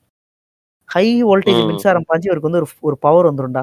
அதாவது எப்பெல்லாம் இவர் உடம்புல மின்சாரம் பாயுதோ அப்பெல்லாம் வந்து இவர் வந்து மறைஞ்சிருவார், தன்னால் அவர் மறைஞ்சிரும், உடம்பே மறைஞ்சிரும் சரியா. ஸோ இவருக்கு வந்து ஒரு இரும்பு கை வந்து கவர்மெண்ட் பொருத்தி இவரை வந்து ட்ரெயின் பண்ணி இவரை வந்து ஒரு ஏஜென்ட்டாக மாற்றுவாங்க. அந்த இரும்பு கை வந்து அஞ்சு விரலுக்கும் அஞ்சு வகையான வேலை பார்க்கும். அதுல இருந்து புல்லட் வரும், இந்த க அதுல இருந்து கரண்ட் பாய்ச்சி அடிக்கும், அது வந்து ஒயர் ரிசீவர் இருக்கும், அதுல ஒயர்லெஸ் இருக்கும், விதவிதமான வேலைகள் பார்க்கும் அந்த கை. இவர் ஏதாவது வருதுன்னா உடனே எங்க பக்கத்துல பவர் சோர்ஸ் இருக்குன்னு பார்த்து கரண்ட்டை டக்குன்னு பிடிச்சி மறைஞ்சிருவாரு. இவர் மறைஞ்சிருவாரு, அந்த இரும்பு கை மட்டும் மறையாது, இவர் உடம்பு மறைஞ்சிரும், இரும்பு கை மறையாது, அந்த கை மட்டும் அப்படியே மிதந்து வர மாதிரி படங்கள் போட்டு அவர் பின்னாடி போய் எல்லாம் ஸ்டெல்த் அட்டாக் பண்ணி எல்லாரையும் அட்டாக் பண்ணுவார். இதுதான் இரும்பு கை மாயாவி கதை. அழிவு கொள்ளை தீமை கழகம் அப்படின்னு ஒருத்தங்க இருப்பாங்க வேர்ல்டு வைட்ல சரியா. அவங்க வந்து இதை வந்து பண்ற நாச வேலைகள் எதிர்த்து தான் இவர் போராடுவார், நிறைய சமூக விரோதிகள் எதிர்த்து போராடுவாரு. இவர் இவரோட பிரைம் நெமிசஸ் வந்து இவங்க தான், ஆக்கோத்தி கழகம் தான் பூமியோட கதை சரியா. அடுத்து லோகேஷ் கனகராஜன் இதை அடுத்தாலும் இருக்கு வாய்ப்பு இருக்கு, உடைச்சுட்டீங்க சரியா. மகிழ் திரும்பி என்ன படம் எடுக்கிறான்ட்டு கவலைப்படுறீங்களா.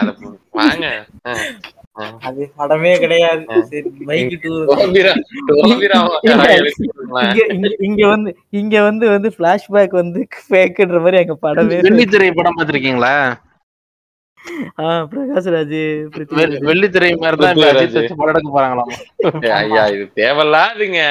இது வந்து இரும்பு கை மாயாவி. இரும்பு கை மாயாவை பார்த்துட்டு அப்படியே அந்த இதெல்லாம் தொலாவும் போது அடுத்து எனக்கு சிக்கினது வந்து இது மாயாவி, அது இரும்பு கை மாயாவி, இது மாயாவி. மாயாவின்றது ஒன்றும் இல்லை, ஃபேண்டம், பிஹெச்ஏஎன்டிஓஎம்னு போட்டுப்பாரு. அது வந்து வேதாளர்னு சொல்லுவாங்க அவரை, வேதாளர் பொங்காலு வேதாளர்னு அவரை சொல்லுவாங்க, மாயாவி. ஆமா, ஃபேண்டம்னு வந்து நீ கூகுள்ல போட்டு பாரு, அந்த படம் பார்த்தா உனக்கு தெரியும். ஒரு ஸ்பாண்டெக்ஸ்ரா, ஸ்பாண்டெக்ஸ் அவரோட பவர், அவரோட பவர் என்ன தெரியுமா, அவரோட பவரே வந்து ஒரே நிமிஷம் இது மட்டும் சின்னதா சொல்லிக்கிறேன் நீங்க ஃபுல்லா சொல்லுங்க.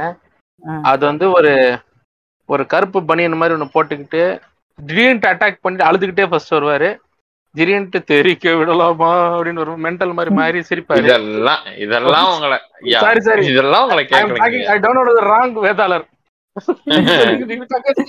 நான் கூட இருலாம் மட்டும் மரியாதை பேசுறீங்க, பார்த்தா எங்களை அட்டாக் பண்ணிக்கிட்டு இருக்கீங்க, கதைக்கு வாங்க சரியா. நான் கூட அப்பெல்லாம் இருக்காதுன்னு யோசிச்சுட்டு இருக்கேன் சிரமா. அதான் இன்னும் கருப்பு நீங்க போட மாட்டேன். அந்த அந்த வேதாளர் இருக்காரு மனுஷன், என்ன கிளைமேட்னால அந்த ட்ரெஸ் கழட்ட மாட்டான்.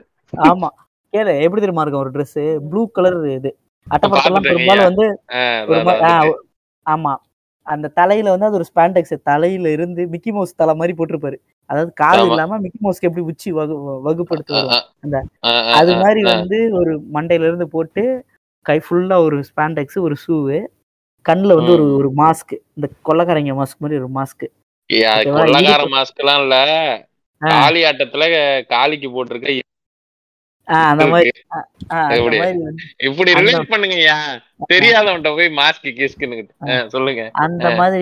போட்டுக்கிட்டு இடுப்புல வந்து ஒரு பெல்ட், அதுல ஒரு மண்டை ஓடு சரியா. ஒரு குதிரை, ஒரு நாய் இவரோட இருக்கும், ஒரு ஜெர்மன் ஷெப்பர்ட் இருக்கும் ஓகேவா. இது வந்து இவர் வலது கையில வந்து ஒரு ஸ்வஸ்திக் சிம்பிள் போட்ட மோதிரம் போட்டிருப்பாரு, இடது கையில வந்து ஒரு மண்டை ஓடு போட்ட மோதிரம் ஒண்ணு போட்டிருப்பாரு. லாபம்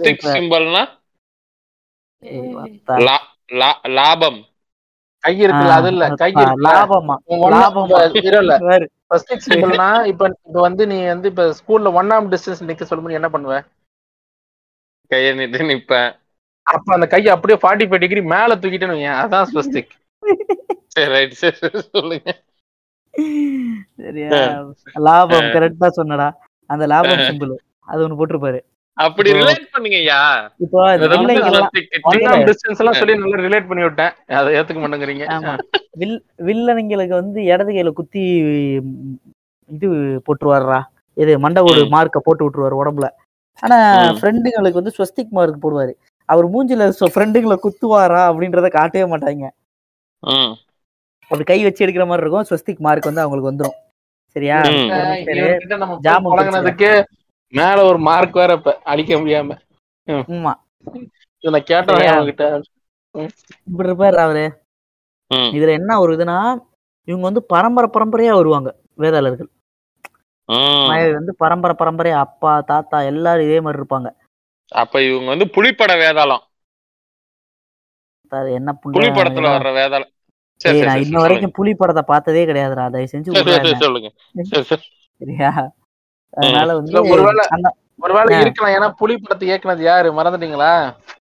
யாருங்க? யாரு? சிம்புதேவனா? ஆமா, சிம்புதேவன் தான். அதனால ஒரு காமிக்ஸ் ரெஃபரன்ஸ் ஏதாவது வச்சிருக்கலாங்க. ஆமா ஆமா, சிம்புதேவன் வந்து பயங்கரமான காமிக்ஸ் ரசிக்கிறவர். சரியா, சோ அது வந்து வேதாளர் கதை. வேதாளர் கதை எல்லாம் இதெல்லாம் எப்படி இருக்கும் தெரியுமா? ரொம்ப பிளெயினா இருக்கும். காட்டில் வந்து ஒரு விஷயம் நடக்கும், ஒரு தப்பு நடக்கும், ஒரு கெட்டவங்க உள்ளே வருவாங்க, இல்லைனா வந்து ஏதாச்சும் ஒருத்தவங்க உள்ளே வந்து மாட்டிப்பாங்க, ஒரு வில்லன் வருவான், இவர் வருவார், எல்லாரும் டும் டும் டும் டும்னு குத்துவார், எல்லாரும் அடிபட்டு விழுந்துருவாங்க, இவர் ஜெயிச்சுருவார். இவ்வளோதான் கதை. இப்போ நான் சொன்ன இரும்பு கை மாயாவி, இந்த மாயாவி, இது ரெண்டு கதையும் இப்படி இதே தான். சரியா, ஜெயிப்பார். ஆமாம், ஜெயிப்பார், அவ்வளோதான், சிம்பிளாக இருக்கும். அதுக்கப்புறம் தான் வந்து எனக்கு வந்து சரி இதெல்லாம் படிக்கிறேன், இந்த புக்காக எடுத்து படிச்சுட்டு இது ஒன்றும் எனக்கு பெருசாக வந்து என்ன ஓகே இது ஒரு கதை அவ்வளவுதான் அப்படின்ற மாதிரி இருக்கும். அடுத்தடுத்து நடக்கிறப்ப ஒரு நாலஞ்சு புக்கு படிக்கிறதுக்கு அப்புறம் சரி ஒரே மாதிரி இருக்கு அப்படின்ட்டு அடுத்து பார்த்தா மாண்ட்ரேக். மாண்ட்ரேக்குன்றது வந்து ஒரு இன்னொரு ஒரு காமிக் கேரக்டர், ரொம்ப ஃபேமஸான காமிக் கேரக்டர். எந்த அளவுக்கு பின்னாடி, ஆமா பின்னாடி நான் சொல்றேன். அது வந்து எந்த ஊர் காமிக்ஸ்ன்னு எனக்கு சரியா தெரியல, அப்படியே சைட்ல சர்ச் பண்ணி பார்த்தீங்கன்னா தெரியும். மாண்ட்ரேக் வந்து என்னன்னா, அவர் வந்து ஒரு மாயாவி. இது மூணு மாயாவி அடுத்தடுத்து வராங்கல்ல, இவர் வந்து மந்திரவாதி. சாரி, மாயாவின்றத விட இவர் வந்து ஒரு மந்திரவாதி. ஓகேவா, இவர் ஒரு மெஜிஷியன் இருப்பாரு. மெஜிஷியன் ட்ரெஸ்ல தான் எப்பயுமே இருப்பாரு, அந்த ஒரு லாங் ஹேட் போட்டு, அந்த ஒரு டைட்டான ஒரு வித்தியாசமான ஒரு எலி, அந்த ஓப்ரா சிங்கர்ஸ் போடுற மாதிரியான கோட் போட்டிருப்பாரு. கையில ஒரு இந்த மந்திர கோப்ரா சிங்கர்ஸ்னா அண்டர்டேக்கர் கோட்டா? அது ட்ரெஞ்ச் கோட்ரா, அது இல்ல, இது வேற. ஸோ இந்த மாதிரி வந்து அவர் இருப்பார். அவரோட வந்து லோத்தார் அப்படின்னு ஒருத்தன் இருப்பான். லோத்தார் வந்து எப்படி இருப்பான்னா, மொட்டை மண்டையா, சிறுத்தை புலி படம் போட்ட சிறுத்தை புலி துணி மாதிரியான தோல் மாதிரியான ஒரு சட்டை, ஒரு பேண்ட்டு.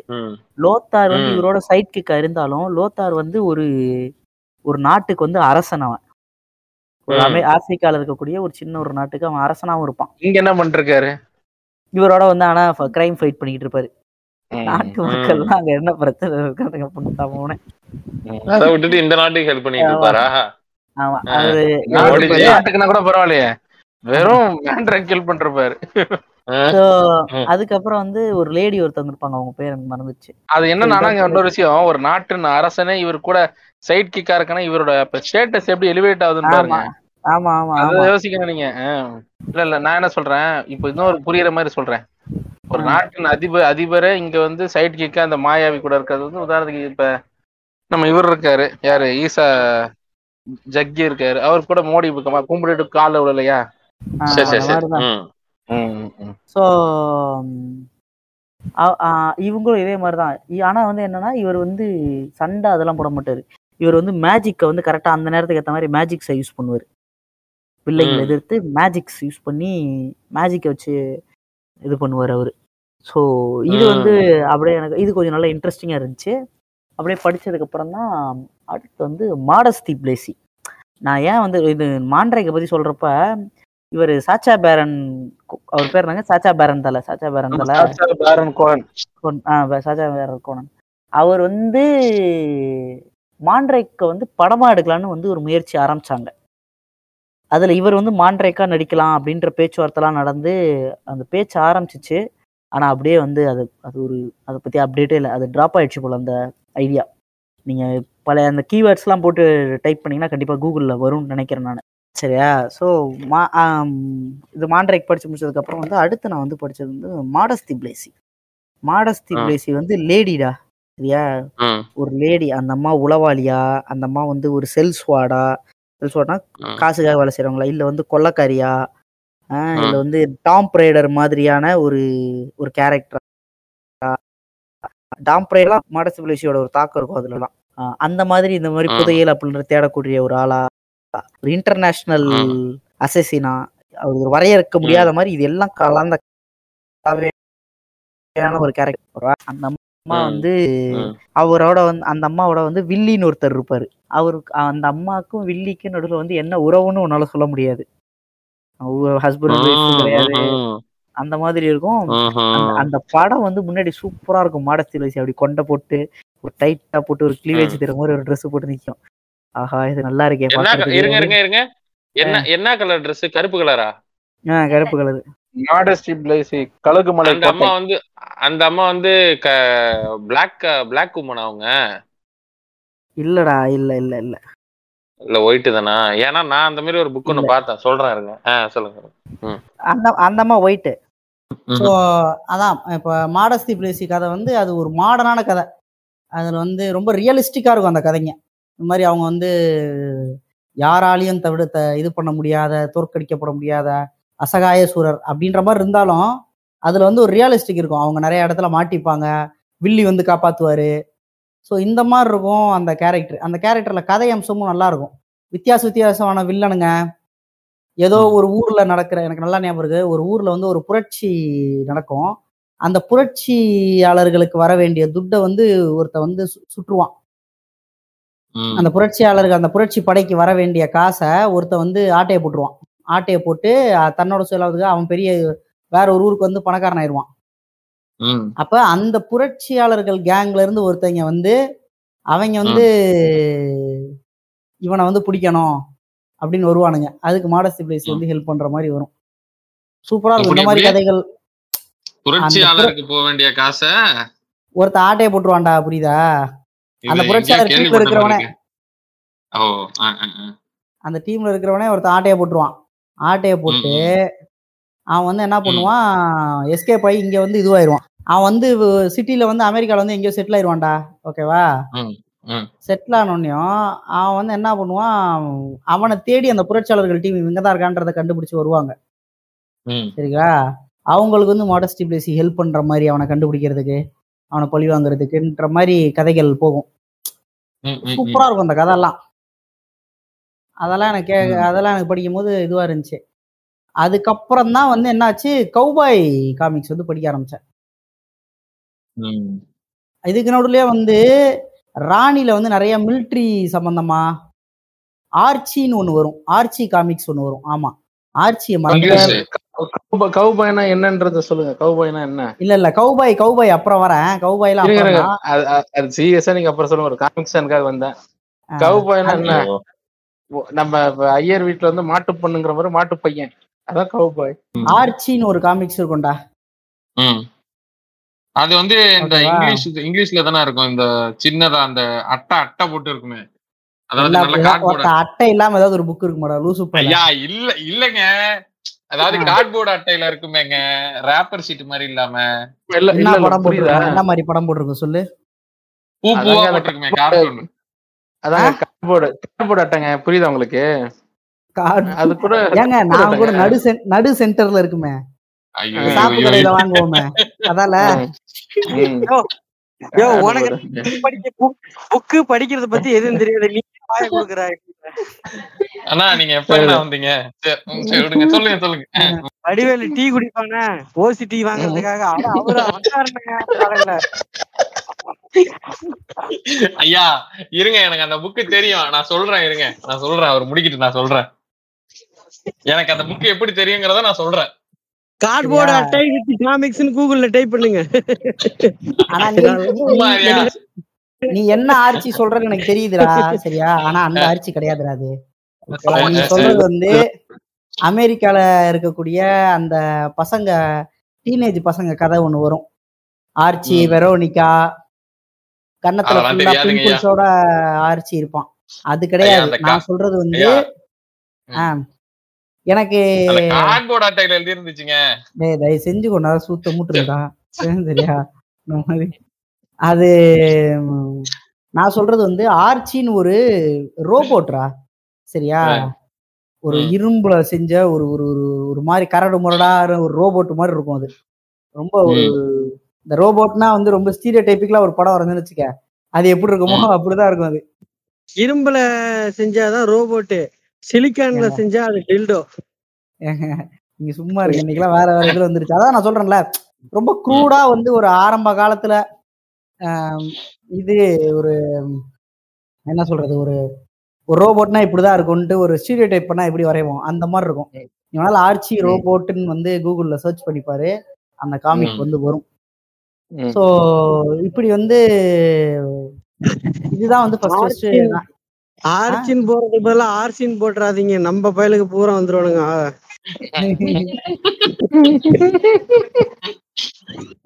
நான் ஏற்கனவே இது இது ஒரு நல்ல ஜோக்கா தான் இருக்கு. ஏற்கனவே நான் பேட் ஆசுமால இருந்து வெளியே வரல,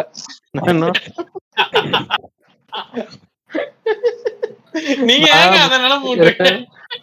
ரெக்கார்டிங் ரெக்கார்டிங் அப்போ இப்போ ரெக்கார்டிங் அப்போ இப்போ ரெண்டு நாளா பாம்பேல இருக்கேன். அன்னைக்கு சிஎஸ்டி பக்கம் பைக் ஓட்டிட்டு போயிட்டு இருக்கேன், பேட் ஆசுமான் மைக்ல ஓட்டிட்டு இருக்கேன். நேத்து இது வாங்க போறேன், நேத்து கூகுள்ல ஆர்சின்னு போட்டு புள்ளி வைங்க, நாடார் வருதா உடையார் வருதான்னு பாருங்க. ஆர்சி போட்டு புள்ளி வைக்கா அவரை சொல்ல அவரை சொல்ல விடுங்க ஐயா. இல்லங்க அதான் பிரைம் பிரைம் வாங்கிட்டு இருக்கும் போது கூட ஒரு இது கிராப்ட் மார்க்கெட்ல வாங்கிட்டு இருந்தேன், அங்கேயும் பேட சும்மா வா நம்மள அறியாமே அந்த பாடல் வந்து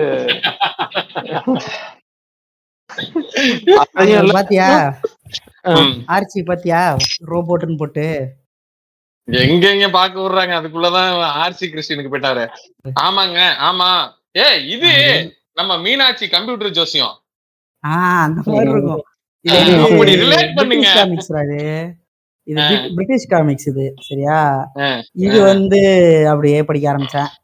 ஆனா இதுவும் என்ன தெரியுமா ஆர்ச்சியில என்ன பிரச்சனைனா இது ஒரே மாதிரி கதைக்களமா இருக்கும் ஓகேவா, ஒரே மாதிரி கதைக்களமா இருக்கும், ரொம்ப இதுவா இருக்கும், நார்மலா இருக்கும் கதை வரும்.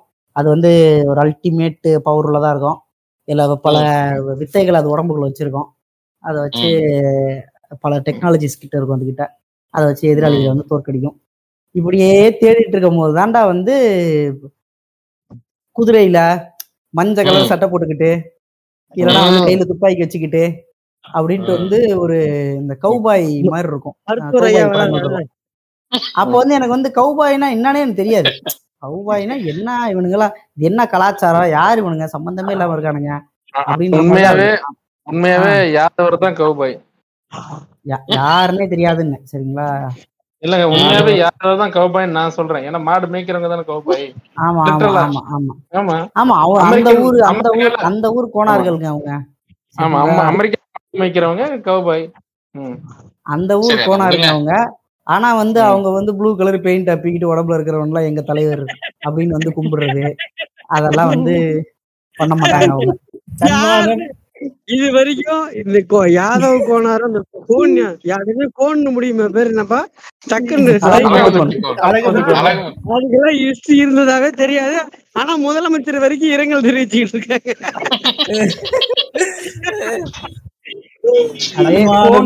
அரசன் ஒரு அர்த்தம் சரி அதை விடுங்க சரிங்களா. அழகு முத்து இப்ப பேர பாத்தீங்களா இவங்களுக்கு, அழகு முத்து சிங்கம் செட்டி சரிங்களா. இதுல வந்து அதை அதை எடுத்து படிக்க ஆரம்பிச்சேன்டா. அது எனக்கு ஒண்ணுமே பண்ணுங்க ஒண்ணுமே புரியல. அது மத்ததெல்லாம் கூட எனக்கு வந்து புரியும், இது என்னமோ வந்து தெவ்விந்தியர்கள்ன்றானுங்க அப்பாச்சேன்றானுங்க நவகோன்றானுங்க, எனக்கு அதுல வந்து டவுட் வந்துகிட்டே இருக்கும் சரியா. எங்க அப்பாட்ட கேட்பேன் இது என்னது இது இது இது என்னது இது என்ன புகை சமிங்கையில எப்படி அவங்க வந்து சொல்றதெல்லாம் வந்து இவங்களுக்கு தெரியும், புகை சமிங்கைனா என்ன இப்படிலாம் வந்து டவுட் கேட்டு அப்புறமா அதை வந்து நான் புரிஞ்சு புரிஞ்சுக்கிட்டேன் ஓகே இது இதெல்லாம் தான் போல அப்படின்னு எனக்கு புரிஞ்சிருச்சு. புரிஞ்சுட்டு அப்படியே படிக்க ஆரம்பிச்சேன் பாரு. அது இது கதை களமே வேறடா, உள்ள அரசியல் அவனுங்களோட சூழ்ச்சி, இவனோட ஒரு ஒருத்தனோட தேவை, அவனோட லட்சியம் அப்படின்ட்டு அந்த ஒரு கலாச்சாரம் அப்படின்ட்டு அந்த கதையே வந்து ஒரு ஹோல் பேக்கேஜ். அவங்களோட கதையே ஒன்னொன்னு ஒரு ஒரு மாதிரி இருக்கும். அதான் டெக்ஸ் ஃபில்லர். டெக்ஸ் ஃபில்லர் எனக்கு அப்படி இப்படிதான் அறிமுகமானாரு. இன்னும் இன்னொன்னு சொல்லிடுவோம் கவுபா, நீங்க சொல்றதுனால ஒன்னு அடிஷனல் ஒன்னு சொல்றேன். பொதுவா இது ஏற்கனவே நம்ம சொல்லியிருப்போம், சொல்லாதவங்களுக்கு திரும்பவும் சொல்றது தப்பு கிடையாது. ஏன்னா காமிக்ஸ்ன்னு பேச ஆரம்பிச்சிட்டோம் இல்லையா. கவுபாய்களை வந்து அதிகமா அடாப்ட் பண்ணது யூரோப்பு தான். யூரோப்ல ஸ்பெசிஃபிக்கா இட்டாலியில, அதாவது நம்ம நம்ம பாக்குற அந்த கிளின்ட் ஈஸ்ட்வுட் படங்கள் எல்லாமே ஸ்பெகட்டி வெஸ்டர்ன்னு சொல்லுவாங்க. ஸ்பெகட்டினா என்னது? Italian food. அவங்க வெஸ்டர்னுங்கிறது அமெரிக்கன் ஜானர். அதை வந்து இவங்க அடாப்ட் பண்ணி எடுக்கிறதுனால வந்து அதுக்கு பேரு ஸ்பெகட்டி வெஸ்டர்ன் ஆயிடுச்சு. ஸ்பெகட்டி வெஸ்டர்ன்லாம் மிகப்பெரிய சூப்பர் ஹிட் அந்த காலங்கள்ல. எந்த அளவுக்குன்னா இது நீங்க உதாரணத்துக்கு, நான் ஏற்கனவே சொல்லிருக்கிறதுல திரும்பவும் சொல்ற தப்பு கிடையாது. நம்ம ஒரு உதாரணத்துக்கு நம்ம இந்த படம் once upon a time Hollywood படத்துல இவர் லெனார்டோ டி கேப்ரியா வந்து பட வாய்ப்புகளுக்காக இட்டாலி பயணம் பண்ணிக்கிட்டே இருப்பாரு. பாத்தீங்களா, அவருக்கு வந்து ஹாலிவுட்ல வந்து வாய்ப்பு கம்மியான உடனேயும் இங்க சரியா எதுவும் சோபிக்க முடியல அப்படின்னு அவருக்கு தெரிஞ்சு தெரிஞ்ச உடனே அவர் என்ன பண்ணுவாரு, இவரு எங்கயா இந்த கோபாலமேனன் ராமச்சந்திரன் வந்து தமிழ்நாட்டுக்கு படையெடுத்த மாதிரி. இப்ப என்னன்னாங்க, அதாவதுங்க அந்த இடத்துல வந்து ட்ரினிட்டி ஸ்டூடியோட மூணு தி டாலர் ட்ரிலஜின்னு ஒரு படம் இருக்கு.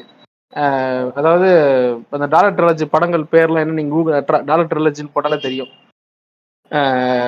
அதுல கடைசி படம் குட் பேட் அண்ட் அக்லி, அதெல்லாம் ஹிட் ஆனதோட வெளிப்பாடுல அங்க நிறைய எடுக்க ஆரம்பிச்சிட்டாங்க. இது வந்து அதோட நீட்சியாகவும் நீச்சியாக, அதோட நீச்சின்னு சொல்றதை விட அதன் விளைவுகள்ல எல்லாமே சைடு சப் ப்ராடக்டா வந்தது எல்லாமே காமிக்ஸ். குறிப்பா வெஸ்டர்ன் காமிக்ஸ் வந்து நிறைய பண்ண ஆரம்பிச்சாங்க. அதன் விளைவாக வந்ததுதான் நம்ம டெக்ஸ் ஃபில்லர்லாம். அதுக்கு முன்னாடிலதே பண்ணிட்டு இருக்காங்க. இந்த படங்களோட விளைவுதான் அப்படின்றதெல்லாம் கிடையாது. இதுவும் இதுவும் சப், அது அப்படியே அந்த ஒரு ஸ்பெகட்டி வெஸ்டர்னோட பூம்ல வந்த விளைவுகள்ல வந்ததுதான் இது. அதுல குறிப்பா அதோட ஸ்ப்ரெட் அவுட் எப்படி ஆச்சுன்னா, பிராங்கோ பெல்ஜியன் காமிக்ஸ் கூட போட ஆரம்பிச்சாங்க. நம்ம கிட்டு ஆர்டின்லாம் வருவாங்க இல்லைங்க, அது என்னதுங்க அது, சக்கு சக்குன்ற பாருங்க, சிக்பில் சிக்பில் சிக்பில் சக்கம் சிக்பில் சிக்பில் அப்படிங்கிற காமிக்ஸ் எல்லாம் பாத்தீங்கன்னா நல்லா. அப்புறம் லக்கி லூக்கு, இது எல்லாமே பிரெஞ்சு இட்டாலியனு, பிரெஞ்சு இட்டாலியன் பெல்ஜ் பிராங்கோ பெல்ஜியனு இந்த மாதிரி சைட்லலாம் அதையும் பண்ண ஆரம்பிச்சிட்டாங்க. ஒரு கட்டத்துல யார் அந்த ரொம்ப பாப்புலரான கவுபாய் காமிக்ஸ் வெஸ்டர்ன் காமிக்ஸ் எல்லாருமே யூரோப்ல இருந்து வந்த காமிக்ஸே ஆயிடுச்சு. இப்ப அமெரிக்காலேயே இருக்கு, சிஸ்கோ கிட்லாம் இருக்கு. ஆனா இந்த அளவுக்கு அதுல ஃபேமஸ் அங்க எதுவுமே இருந்தது கிடையாது. அந்த அளவுக்கு நல்ல ஒரு பூமு.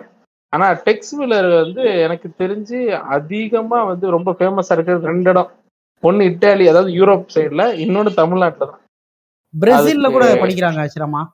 பிரேசிலு மற்ற இன்னும் சில நாடுகள்ல படிக்கிறாங்க.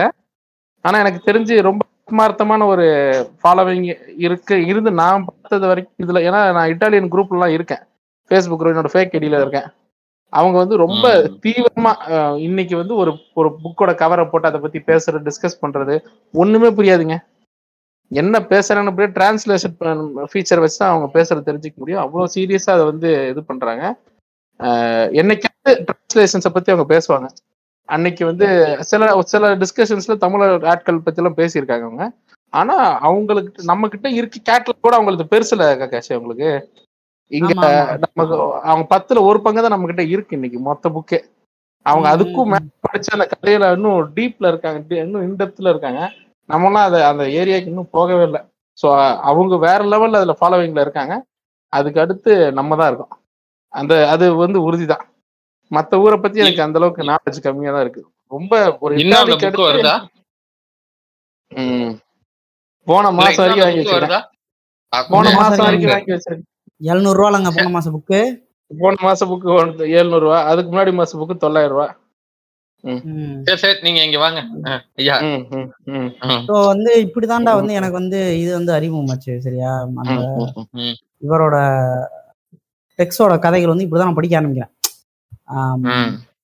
நான் வந்து ஃபர்ஸ்ட் ஃபர்ஸ்ட் படிச்ச கதை வந்து பறக்கும் பலூனில் டெக்ஸ் தான்.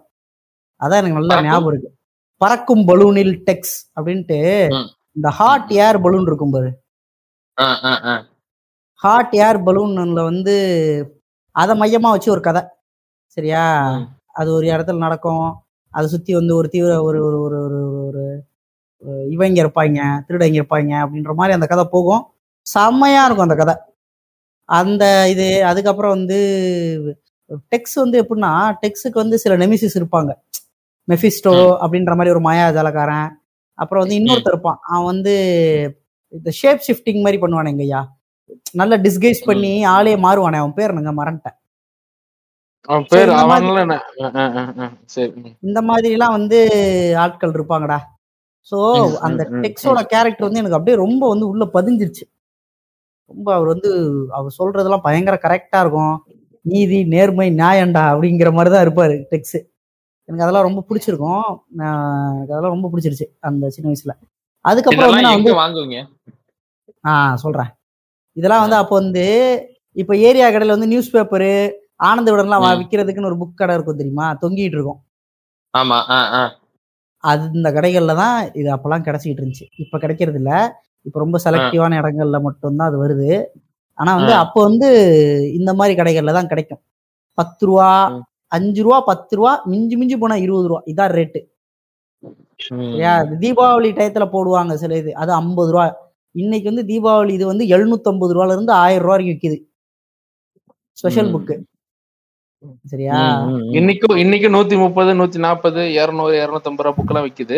எழுபத்தஞ்சு ரூபா புக் விற்கிது. ஆனா அஞ்சு ரூபா பத்து ரூபாய்க்குலாம் விற்கிறது இல்லை இன்னைக்கு. எழுபத்தஞ்சு ரூபால இருந்து ஆரம்பிக்குதுன்னு நினைக்கிறேன். ஸோ இப்படி இருந்துச்சு.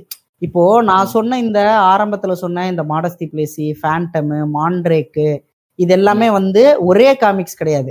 ராணி, முத்து, லயன் இவங்க மூணு தான் பேரு தான் வந்து கேம் பிளேயர்ஸ், முக்கியமான ஆட்கள். இந்த ஃபேண்டம், இந்த மாயாவி இதெல்லாம் வந்து ராணில வருங்க.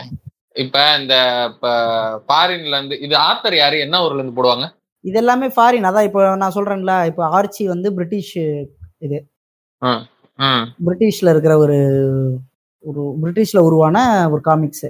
இப்போ டைகர்னு எடுத்தோம்னா அது வந்து பெல்ஜியம் காமிக்ஸ். இல்ல எனக்கு என்னன்னா இப்ப அங்க அங்க போடுறாங்கல்ல அது அப்படியே தமிழ்ல மாத்தி போடுவாங்களா இல்ல உங்களுக்கு ஏத்த மாதிரி தான் ஆல்டர் பண்ணுவாங்களா? இல்ல இல்ல இல்ல இல்ல இல்ல இப்போ நிறைய நியூடான காட்சிகள் சில இதெல்லாம் வரும். அதுக்கெல்லாம் வந்து ட்ரெஸ் போட்டு விட்டுருவாங்க. ஓகேவா, ட்ரெஸ் போட்டு விட்டுருவாங்க. அப்புறம் வந்து சில டயலாக்ஸ் எல்லாம் கொஞ்சம் கொஞ்சம் மாத்துவாங்கடா. இப்போ நம்ம எப்படி இங்க இங்கிலீஷ் படங்களை வந்து தமிழ்ல டப் பண்றாங்க. இப்ப எனக்கு நான் ரொம்ப பார்த்து நான் எப்ப தெரியுமா வந்து இங்கிலீஷ்ல தான் இனிமேட்ல பாக்கணும், தமிழ்ல பாக்கூடாது எப்ப தெரியுமா முடிவு பண்ணேன். இது என்டர் த டிராகன் படம் சரியா, என்டர் த டிராகன்ல தான் வந்து அந்த ஒரு ஒரு ஸ்கூலுக்கு போவாரு அதான் நினைக்கிறேன். Enter the டிராகனா way of the டிராகனான்னு தெரியல, ஏதோ ரெண்டு அதுல ஒண்ணு. அதுல வந்து என்ன ஆகும், ப்ரூஸ்லி வந்து அவருக்கு இன்னொரு ரூம் ஒதுக்கி இருப்பாங்க. அதுல வந்து அவர் வந்து ட்ரெயின் பண்ணிக்கிட்டு இருப்பாரு. உடனே வந்து ஒரு அம்மா வந்து கதவை தட்டி, ஒரு அம்மாவோ ஒரு ஆளோ வந்து கதவை தட்டி உங்களை வந்து இதுக்கு வர சொன்னாங்க. நான் கூட நினைச்சேன் தட்டி உங்களை ரொம்ப பிடிச்ச மீச ரொம்ப பிடிச்சிருக்கு ப்ரூஸ்லிக்கு, அதனாலதான் ப்ரூஸ்லி மீச வச்சுக்கிறது இல்லை. ஓகேவா, உடனே வந்து போயிட்டு இவர் வந்து ஒரு கிக்கு அப்படி ஒரு ஒரு ஒரு அப்பர் ஒரு கிக் ஒன்று பண்ணிருப்பாரு. கிக் பண்ணி அப்படியே நிப்பாட்டுவார் கதவை திறந்தோன்னையும். அப்படியே கால் கீழே வைக்காம நம்ம சந்திரபுஜி ரஜினி மாதிரி அப்படி திரும்புவாரு. திரும்பி அந்த காலை பாதத்தை மட்டும் அப்படி ஓப்பன் பண்ணோடனே அவன் முகம் தெரியும். அவன் சொல்லுவான் கெட் அவுட் அப்படின்னு சொல்லிட்டு காலை மூடிடுவாரு சரியா. இது இங்கிலீஷ்ல வரும். சம மாசா இருக்குல்ல இந்த சீனை, தமிழ்ல வந்து காலை எடுத்துட்டு போங்க வரேன் அப்படின்னு ஒரு வடப்பா வடப்பாவீங்களான் இருக்கும். அதனால அதை தெரிஞ்சதுக்கு அப்புறம் எனக்கு தமிழ்ல பார்க்க தோணல. நீங்க இந்த கெடுத்துருவானுங்க. ஆனா எனக்கு தெரிஞ்ச தமிழ்ல நான் இட்டாலியில வந்து படிச்சு உங்களுக்கு புரிய போறது இல்லை. ஆனா தமிழ்ல வந்து உங்க டிரான்ஸ்லேஷன் இருக்குல்ல சூப்பரா இருக்கும்டா. அது வந்து குறையே சொல்ல முடியாத மாதிரி இருக்கும். நல்லா சூப்பரா பண்ணிருப்பாங்க. கதையோட விறுவிறுப்ப குறைக்காம காமெடியா. ஒரிஜினல் நம்ம படிக்கல, ஆனாலும் எனக்கு தெரிஞ்சு தமிழ் டிரான்ஸ்லேஷன் மாதிரி வரவே வராது. உண்மையாதான். உம் நல்லா விறுவிறுப்பா இருக்கும். சூப்பரா டிரான்ஸ்லேஷன். ரெண்டு பேருக்குள்ள அந்த கிட்டுக்கும் அதாவது கிட் கார்சனுக்கும் நம்ம அதெல்லாம் நான் சொல்றேன். ஆமா ஆமா ஆமா நம்ம டெக்ஸ்ட்க்கும் இருக்க ஒரே ஒரே இடத்துல சூப்பரா இருக்கும். அவங்களுக்குள்ள அந்த ப்ரோ ப்ரோமேன்ஸ் ஒன்று இருக்கும் அவங்களுக்குள்ள. அது வந்து செம்மையா பண்ணியிருப்பாங்க. சில கதைகளில் வந்து ஒரு கதையெல்லாம் வந்து பெரும்பாலும் கதைகளில் வந்து டெக்ஸ்ட் வந்து தனியாக வரமாட்டது. ரொம்ப குறிப்பிட்ட கதைகளில் மட்டும்தான் டெக்ஸோட தனி சாகசங்கள் இருக்கும். பெரும்பாலும் டெக்ஸ்ட் வந்து எப்படி மூவ் பண்ணுவார் அப்படின்னா, அவரோட ஃப்ரெண்டு கிட்கார்சன் இருப்பார், இல்லைனா அவர் பையன் கிட்கார்சன் டெக்ஸ்ட் மட்டும் இருக்கிற கதைகள் இருக்கும். சில இதில் வந்து என்ன ஆகும், கிட்கார்ஸ் இவரோட பையன், அதாவது யார் டெக்ஸ்வில்லரோட பையன் கிட்வில்லர், அதுக்கப்புறம் அவங்களோட ஃப்ரெண்டு டைகர் ஜாக், இவங்க நாலு பேர் தான் டீமு, இவங்களும் இருப்பாங்க. நான் வந்து பெரும்பாலும் இந்த மாதிரி கூட்டமாக இருக்கிற கதைகள் தான் விரும்புவேன். டெக்ஸ்ட் தனியாக இருக்கிற கதைகளோட இதுக்கு தான் நான் ப்ரிஃபரன்ஸ் கொடுப்பேன். நல்லா இருக்கும் ஆக்ஷனு. அந்த கிட் டெக்ஸுக்கும் கிட்கார்சன், அவரோட உயிர் நண்பன் கிட்கார்சனுக்கும் இருக்கிற உரையாடல்கள்லாம் இருக்குல்ல, அவங்களுக்குலாம் அவங்க பேசிக்கிறது அதெல்லாம் அவ்வளோ ஜாலியாக அவ்வளோ சூப்பராக இருக்கும். அது நல்லா பண்ணியிருப்பாங்க இது. ஸோ இப்படி வந்து நான் டெக்ஸ்ட் படிக்க ஆரம்பிச்சோன்னையும் அப்போ எனக்கு கௌபாய் இது மேலே பயங்கர இன்ட்ரெஸ்ட் ஆக ஆரம்பிச்சிருச்சு. இந்த கலாச்சாரத்து மேலே என்னென்ன கௌபாய் காமிக்ஸ்லாம் இருக்கோ எல்லாமே எங்கள் அப்பா எல்லாத்தையுமே வாங்கிடுவார். அதில் வந்து எனக்கு அடுத்து நான் படிக்க ஆரம்பிச்சது வந்து லக்கி லுக்கு, சிக்பில். லக்கி லுக் வந்து காமெடி கௌபாய். அவர் அந்த கழுதை மேலே வருவானே அவனு, டேய் அவரு குதிரை மேலே தாண்டா வருவார். அந்த குதிரை பேர் வந்து ஜாலி ஜம்பர். அந்த குதிரை பேர் வந்து ஜாலி ஜம்பரு. நம்ம இரும்பு கோட்டை முரட்டை சிங்கம், நம்ம இரும்பு கோட்டை முரட்டை சிங்கம் லாரன்ஸ் கேரக்டர் வந்து loosely based on lucky look. ஓகேவா? ஸோ லக்கி லுக்கு அது அவர் வந்து சிங்கிளா வருவாரு. அவரோட அந்த குதிரை ஜாலி ஜம்பர் வரும். அந்த குதிரை பேசும், அவரோட பே அவர் அவர்கிட்ட பேசும், மற்ற குதிரைகளோட அது பேசும். அவ்வளவுதான்.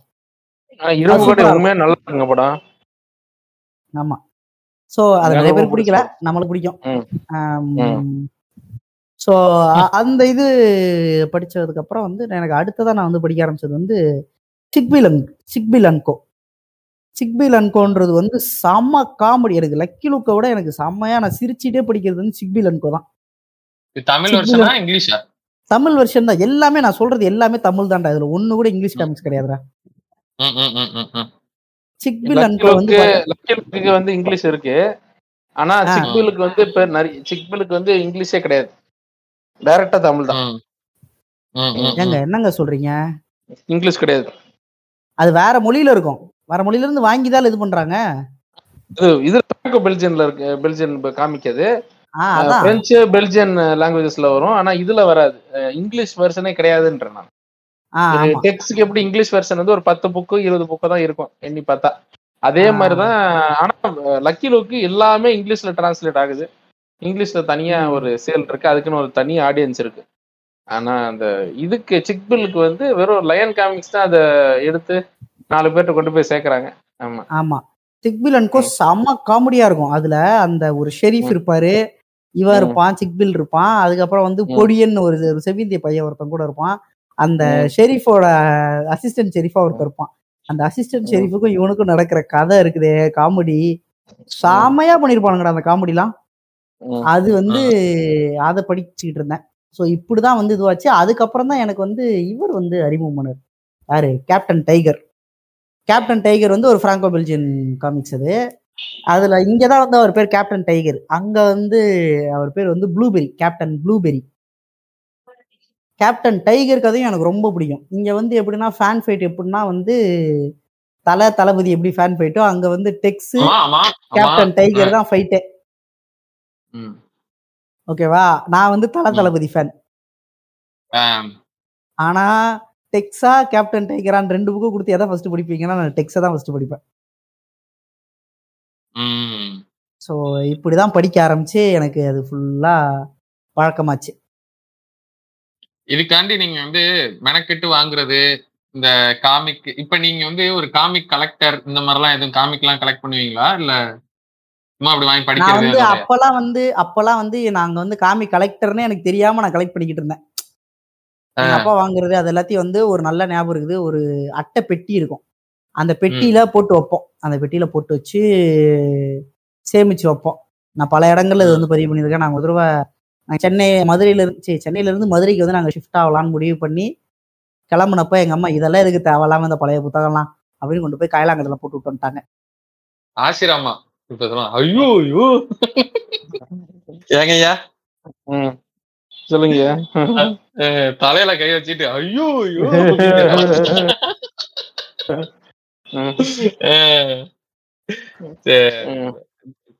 அருமை, அருமையாக இருந்தது. ஐயா நான் இதே மாதிரி உங்கள்கிட்ட நான் ஒண்ணு கேட்கலான்னு இருந்தேன். தாத்தா ஏதோ ஒரு பேங்கர் கிட்ட ஏமாந்தாங்கல்ல, அந்த பேங்கர் பேர் எதுவும் தெரியுமா? எனக்கும் சரி, எங்க வீட்டுல யாருக்கும் சரி. இதோட இதோட மதிப்பெண்ண அதெல்லாம் எங்களுக்கு தெரியாது. சும்மா வாங்கி கதை வாங்கி படிக்கிறோம். நான் வந்து அதை எதுக்கு எடுத்து வைப்போம்னா, இது எல்லாமே வந்து ரீவாட்ச் வேல்யூ உண்டு உள்ளது. திருப்பி திருப்பி திருப்பி திருப்பி படிக்கலாம். நான்லாம் வந்து இந்த தங்க கலரைன்னு ஒரு புக் இருக்கு, கேப்டன் டைகர் கதை ஒண்ணு இருக்கு. அந்த தங்க கலரையெல்லாம் இது வரைக்கும் நான் எத்தனை தடவை படிச்சிருக்கேன்னு எனக்கு கணக்கே கிடையாதுடா. சும்மா போர் அடிச்சு எடுத்து தங்க கலரை படி போண்டு படிப்பேன். கோட்டை முறுக்குமே யாருக்கு பிடிக்கலன்னு சொன்னீங்க. ஆமா ஆமா, அது ஏன் மகளுக்கு பிடிக்கலன்னு சொல்லுங்க. ஏன் அது நல்லா இல்ல? அதுல எந்த ஹேண்டிகேப்பும் ஆடல. ஐயா சும்மா ஏதா கொண்டு எதோடங்க கோத்துக்கிட்டு இருக்கீங்க. ஆனா அதுல அதுல வந்து அதுல நீங்க சொல்றீங்களா, அதுல ஏகப்பட்ட கலைஞரை எதிர்த்து நிறைய வேணுக்கும் டயலாக் வச்சிருப்பானுங்க. நாசர் வந்து நாசரா கிட்டத்தட்ட கலைஞர் மாதிரியே காமிச்சிருப்பானுங்க. எதனால அந்த இதுல அந்த கலைஞருக்கு ஒரு கண்ணு ஒரு மாதிரி இருக்குல்ல, அத நாசருக்கு அதே மாதிரி வச்சு அந்த அவனுங்க அந்த கோட்டையே வந்து சூரியன் இது மாதிரி வச்சிருப்பானுங்க. அது உஷாபுரம்டா. அது உஷாபுரம்னா என்ன? அதான் யுஎஸ்ஏ தான் சொல்றானுங்க. ஆஹ் ஆனா நீங்க பாத்தீங்கன்னா அந்த புள்ள கலைஞர் எய்த்து ஆப்போசிட்ல இவனுங்க கேங்கல மனோரமா இருப்பால, மனோரமாவை எல்லாரும் அம்மா அம்மான்னு வேணுக்குன்னு கூப்பிடுவாங்க. அம்மா சொல்லிட்டா சரியா இருக்கும் அப்படின்னு. ஆஹா இப்படி ஒன்று வர இருக்கா? இன்னைக்குதான் எனக்கு இப்படி ஒரு வியூ இருக்குன்றதே தெரியும். படம் நல்லா இருக்கு. மாடியில மல்லாக்க படுத்தா மயங்க வர்ற பையனுக்கு இவ்வளவு டீட்டெயிலிங்க.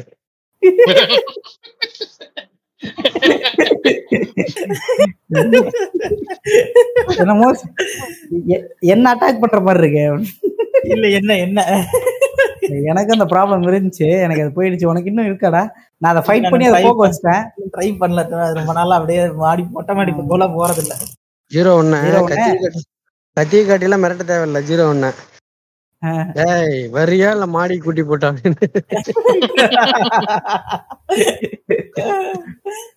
சரிங்களா? ஸோ எனக்கு வந்து இப்படிதான்ப்பா வந்து இந்த காமிக்ஸ் வந்து இதுவாச்சு.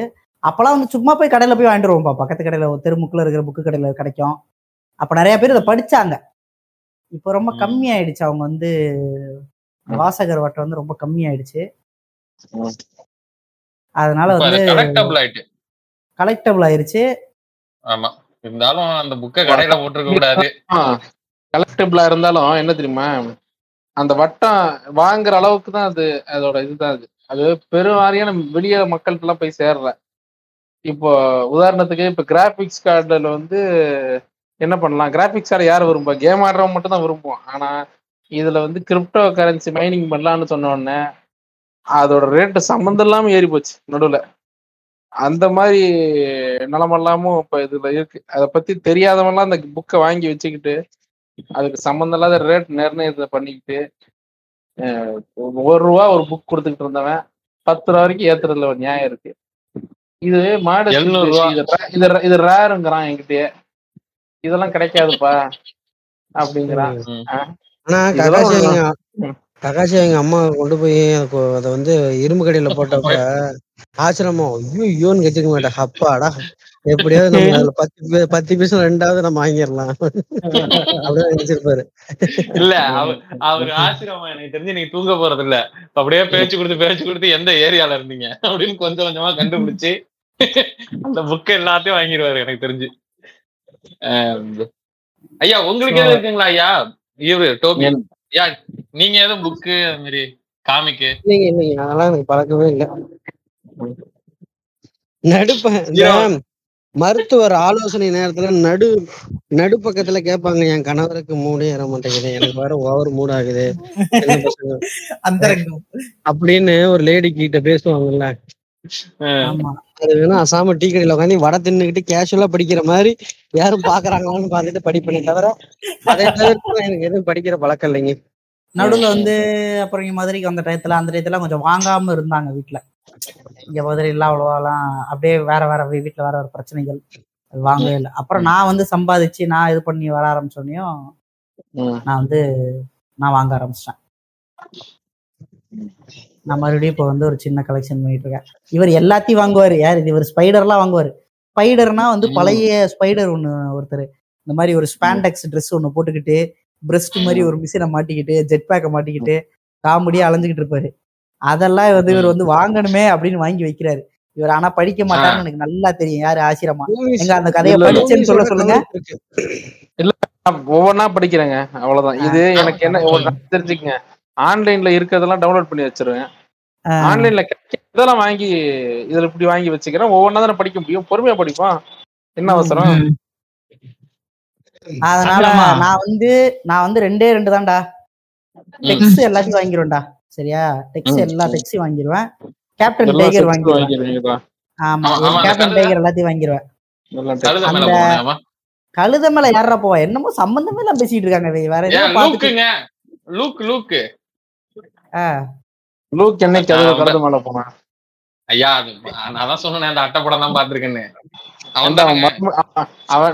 மலுமுட்டி அஜித் பேனடா கழுத மேல போறது இல்லங்கய்யா. அது அதான் அவன் அவனும் படிக்க மாட்டேங்க. விஜய் ஃபேன் எதுல போறான்னு கேட்டா அவனும் கழுத மேலதான் போயிட்டு இருக்கான். ஆனா கழுது கழுத புலியோட போயிட்டு இருக்கானுங்க. உம் பாரு கழுத புலி மொக்க மீம் போறது நீ தானப்பா? அதெல்லாம் நான் இல்லடா. ஆனா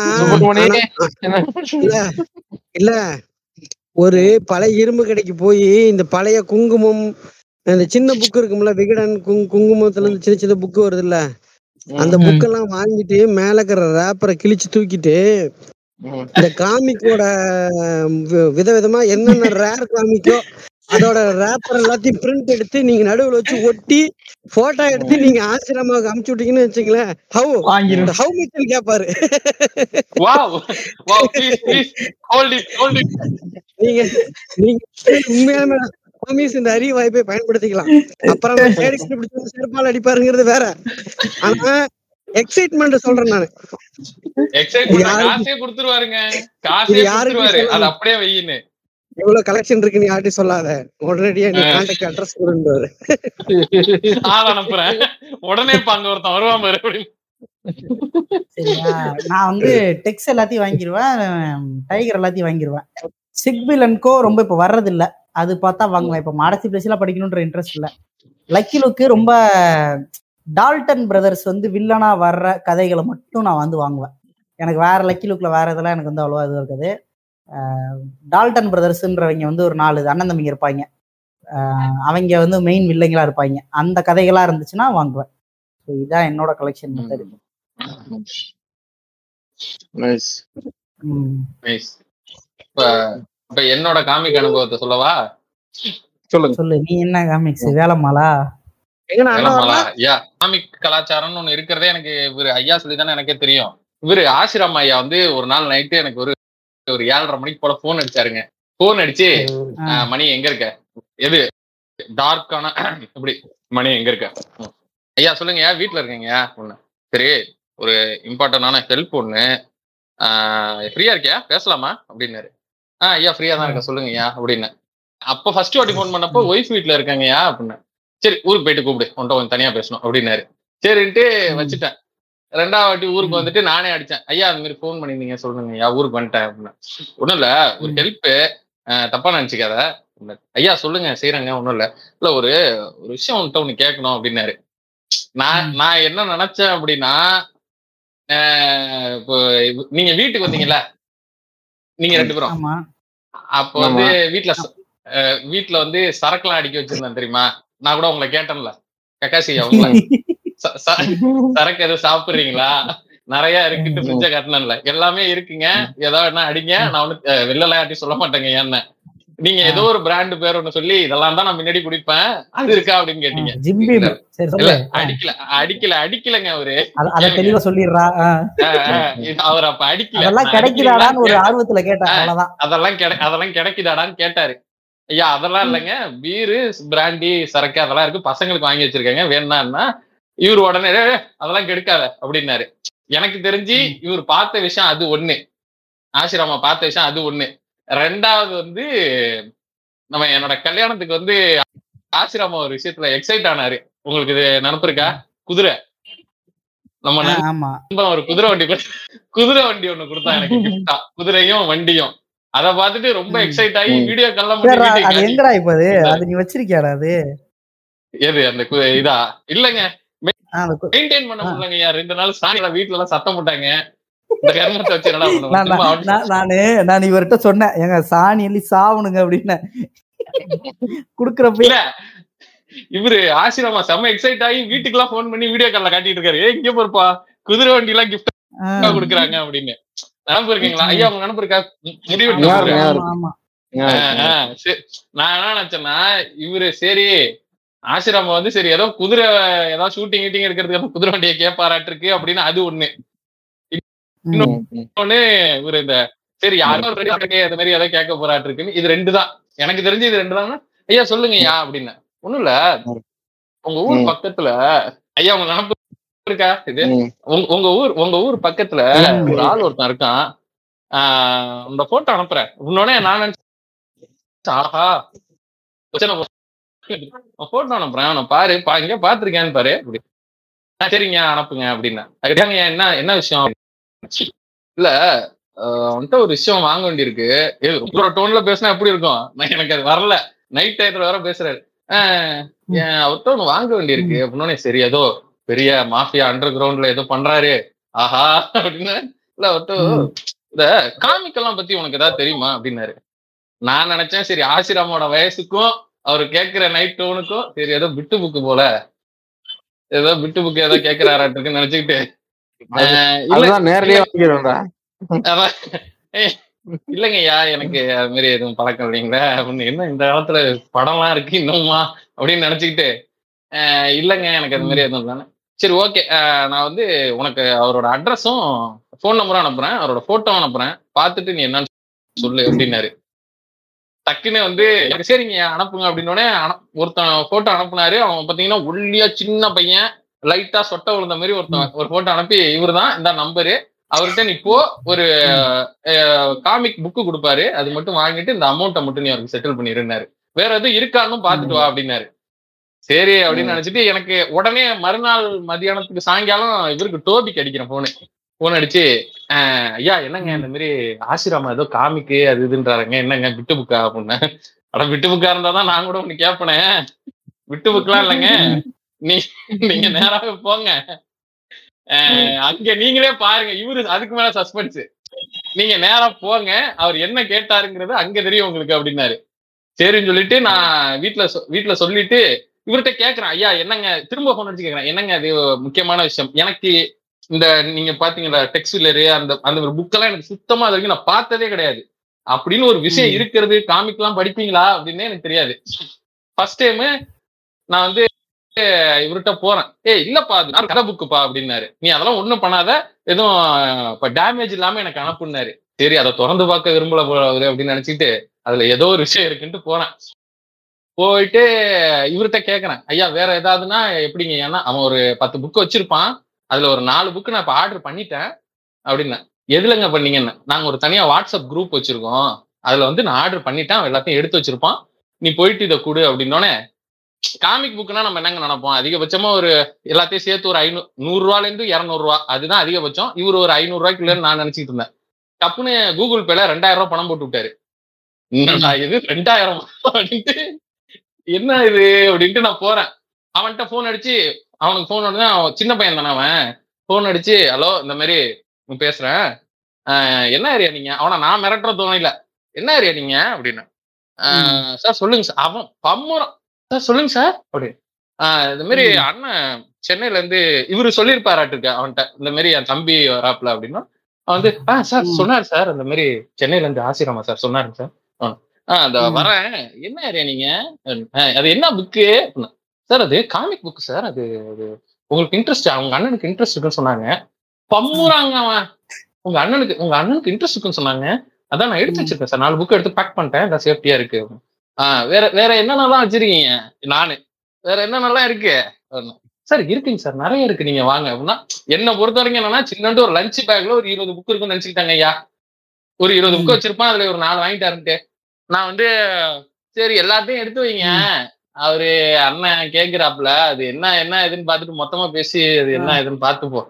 ஏன்னா இவரு கேட்ட இவர் என்ன சொன்னா வேற என்னென்ன இருக்குன்னாரு. நான் என்ன நினைச்சேன், நம்ம ஊருக்காரன் தானே தலையில தட்டி எல்லாத்தையும் பிடிங்கி கொடுத்துருவோம் இவர்கிட்ட அப்படின்னு நினைச்சிட்டு தான் நான் போனேன். போயிட்டு நான் நான் வந்து நான் ஒரு நாலு நாள் விட்டுட்டு அஞ்சு, அவன் டெய்லியும் போன் அடிப்பான், சார் இன்னைக்கு வரீங்களா இன்னைக்கு வரீங்களாமா, இல்லைங்க வர்றேன் வேலையா இருக்குன்னா. அப்புறம் இவரு எனக்கு ஒரு நாள் அடிச்சு இன்னைக்கு போனாரு, ஞாயிற்றுக்கிழமை ஒரு நாள் போறேன். போயிட்டு காவி வேட்டி வெள்ளை சட்டை புல்லட்டு எடுத்துக்கிட்டு போய் அவன் ஏரியாவுக்கு போயிட்டான். ஏரியாவுக்கு போயிட்டு இவருக்கு ஆசிரமம் போன் அடிச்சு அவன் போட்டோ வச்சு நின்றுட்டு இருக்கேன், எப்படி இங்கதான் வருவான்ட்டு. அது வந்து எப்படிப்பட்ட ஏரியானா ஃபுல்லா அந்த எலைட்டா இருப்பாங்கல்ல, கவர்மெண்ட் ஸ்டாஃபா இருப்பாங்கல்ல, அந்த மாதிரி ஒரு ஏரியா அது. அந்த ஏரியாவுக்குள்ள போயிட்டு நிக்கிறேன், நின்றுட்டு இருக்கப்ப போன் அடிச்சுக்கிட்டே இருக்கேன், அவன் எடுக்கவே இல்லை, எரிச்சல் ஆயிட்டு வரி மெசேஜ் போட்டு விட்டேன். திரும்ப வாய்ஸ் மெசேஜ் வாட்ஸ்அப்ல, எவ்வளவு நேரங்க நிக்கிறது, வர சொன்னீங்க வந்துட்டேன் என்னான்ட்டு அதற்ற துணியில நின்னுட்டு இருக்கேன். ஒரு அவங்க வீட்டு வாசல்கிட்ட போயிட்டேன். கேளுங்க கேளுங்க, திடீர்னு பார்த்தா ஒரு அது பேர் என்ன ஆக்டிவா, ஒரு மெரூன் கலர் ஆக்டிவால நீல colour lungi white colour basics T-shirt போட்டுக்கிட்டு ஒரு மொரட்டு ஊமரு. அவரோட உருவம் எப்படி இருக்குன்னா, அச்சு அசலா நம்ம மைசல் சௌரிராஜன் ஒருத்தர் டான்ஸ் ஆடுவார் தெரியுமா, இன்ஸ்டாகிராம் டோபி அடிக்கிட்டு டாக் பண்ணுவேன். அவரு அதே அதே உடம்பு நெஞ்சு அப்படி விரிச்சுக்கிட்டு ஆக்டிவால அப்படின்னு கையில ஒரு கேளுங்க, கையில ஒரு மொரட்டு மோதிரம். சௌரிராஜ நெஞ்சு நல்லா விரிஞ்சிருக்குன்னு கவனிச்சிருக்கேன்.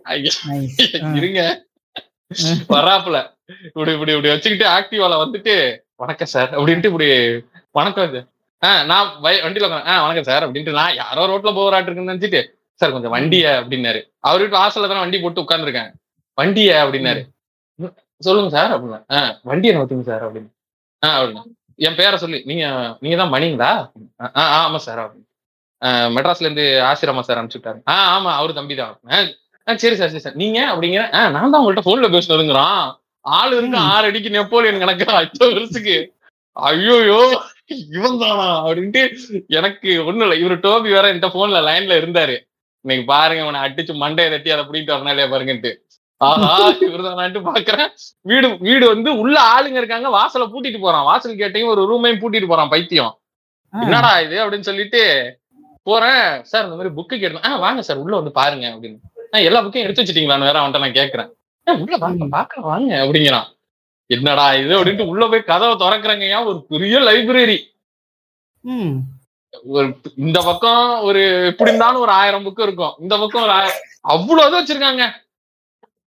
நீங்க சொன்னீங்களா இது ஆஹ் நீங்க சொன்னீங்கல்ல இதுதான் இது வரனா லக்கி எல்லாமே காமிக்ஸ்ங்க எல்லாமே வச்சிருக்கான் ஐயா. இவர் இவர் ஆசிராமா விட்டன்னு வச்சுக்க உள்ள. நான் இவர்கிட்ட இது வரைக்கும் போட்டோ எடுத்து அனுப்பினதே இல்லை, டோபிக்கு மட்டும்தான் அனுப்புனேன். இதெல்லாம் அவர்கிட்ட காட்டாதீங்க அப்படின்னு, இதெல்லாம் தயவு செய்து அவர்கிட்ட காட்டாதீங்க. நான் நாலே நாலு போட்டோ மட்டும் தான் எடுத்து இவருக்கு அனுப்புனேன். வீடு ஃபுல்லா வச்சிருக்காங்க ஐயா, ஒரு ரூம் ஃபுல்லா. அந்த ரூமை வந்து பூட்டி இவன் சாவி வச்சிருக்கான் கையில. இவன் அந்த ரூம் தனியா ஒரு ரூம்ங்க. அந்த ரூம் அவன் பேரை போட்டு கீழே பிடபிள்யூடி ரிட்டையர்டுன்னு போட்டிருக்கான்.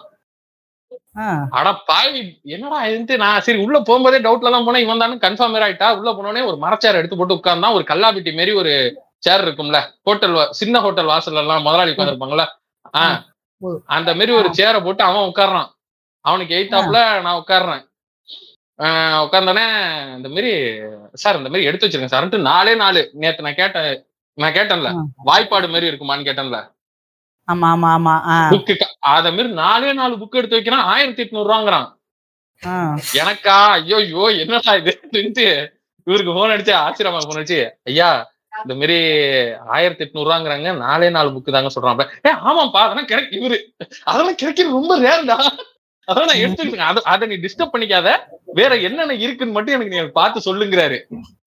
நான் கையில வேற ஒரு பைய எடுத்துட்டு வந்திருக்கேன், ஏதோ பெரிய புக் இருக்கும் போல ரெண்டாயிரம் ரூபாய் போட்டு விடுறாரு அப்படின்ட்டு பார்த்தா ஒண்ணு ஒண்ணும் போயிட்டியா அந்த மாதிரி ஒரு கட்டப்பை எழுதிட்டு போறான். இருங்க, சின்னதா நம்ம நூறு கிராம் மிச்சர் வாங்கினா ஒரு வெள்ளை கவர்ல போட்டு கொடுப்பானுங்க தெரியுமா, அந்த மாதிரி கவர்ல நாலுத்த போட்டு வச்சிருக்காங்க. நாலும் ஆயிரத்தி எட்நூறு ரூபாயா. இவரு ஆசிராமா எக்ஸைட்டின் உச்சத்துக்கு போயிட்டாரு. சூப்பர்ரா அப்படிங்கிறாரு. சூப்பர் ஒரு ஒரு போட்டோ அனுப்புறோம் ஒன்னொன்னுக்கு சூப்பர் சூப்பர்னு ஹார்ட் போட்டுக்கிட்டு இருக்காரு. ஐயோயோ என்னடா இது இந்த மாதிரி பண்றாருன்னு ஐயோயோ நான் இவரு டோபிக்கு போன் அடிச்சு ஐயா என்னங்க இது நாளை காமிக் புக்கு வைத்து ஆசிராமாவை செடியூஸ் செய்வது எப்படி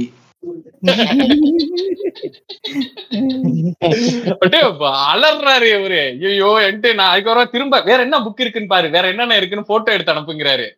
எனக்கா அவன் வச்சிருக்க புக் எல்லாம் காட்டணும்னா அவ்வளவுதான். வேற என்னென்ன புக் இருக்குன்னு போட்டோ எடுத்து அனுப்பி நான் ரூமுக்கு போய்க்கிறேன். எங்க அந்த மாய்ச்சல் வச்சிருக்கதால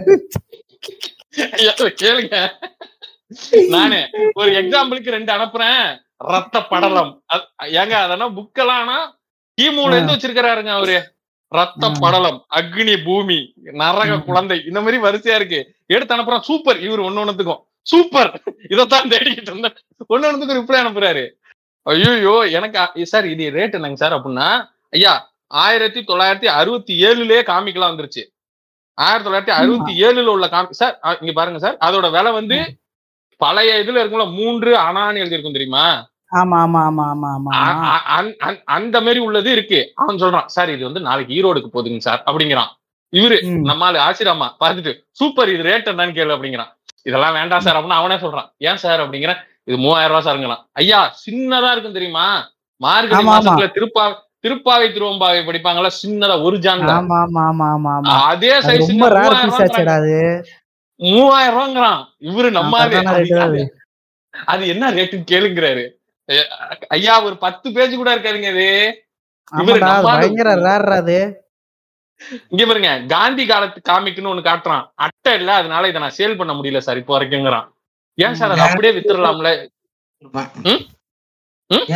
நானே பிரிண்ட் போட்டு கொடுத்துருப்பேன்.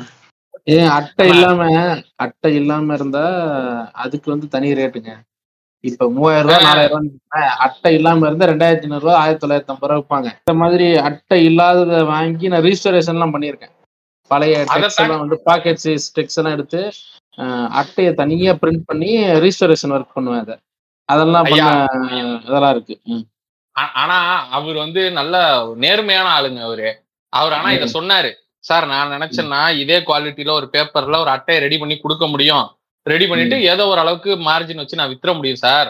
ஆனா வந்து அது வந்து தொழிலுக்கு நல்லது இல்ல, அதனால நான் இதை வந்து இப்படியே வச்சிருக்கேன். இதை யாராவது வேணும்னாங்கன்னா இல்ல வேற எங்கேயாவது அந்த புக்கோட அட்டை படம் மட்டும் வாங்கி இதையும் அது அது ஒன்றும் பெரிய நேர்மை இல்ல.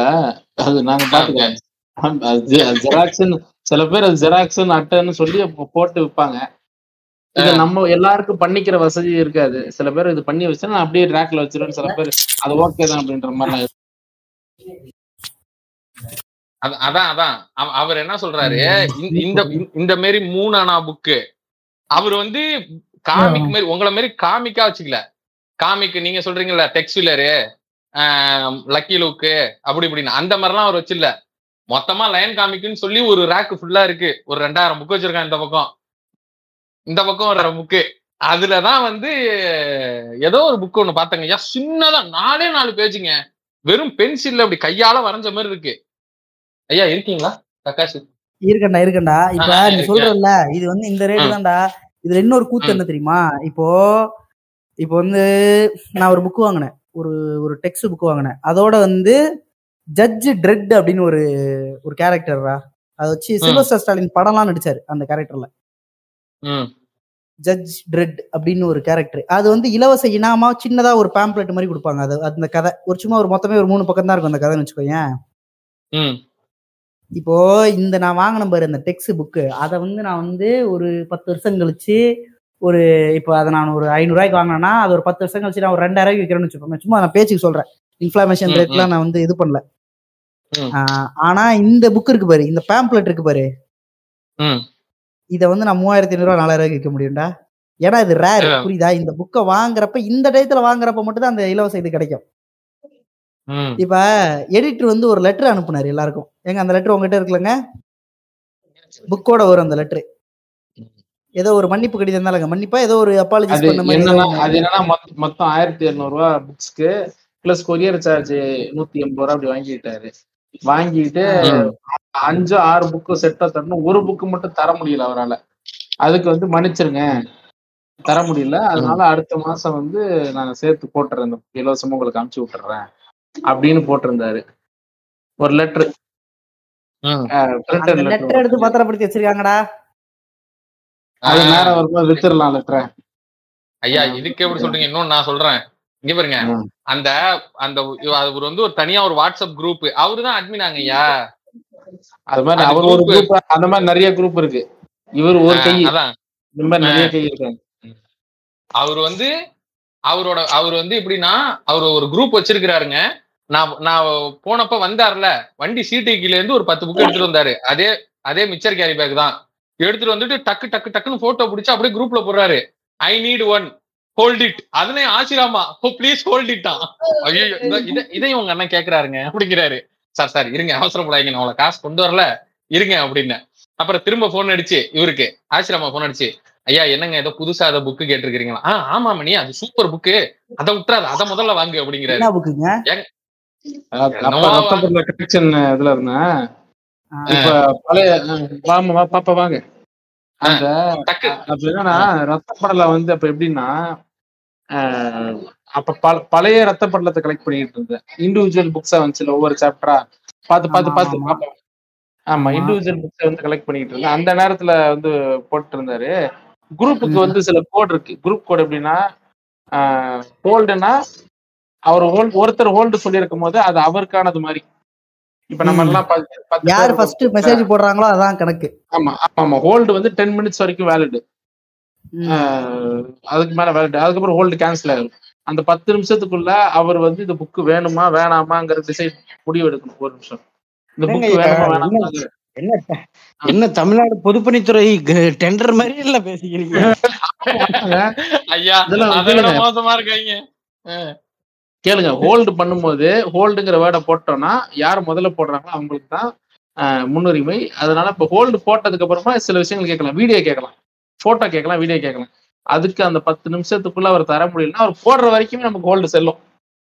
யாரு புக் போட்டவர் இப்ப வந்து என்ன பண்ணுவாங்கன்னா அந்த புக்கை வந்து ஸ்க்ரோல் பண்ணி அதாவது திருப்பி திருப்பி வீடியோ ஒன்று எடுத்து காட்டுவாங்க.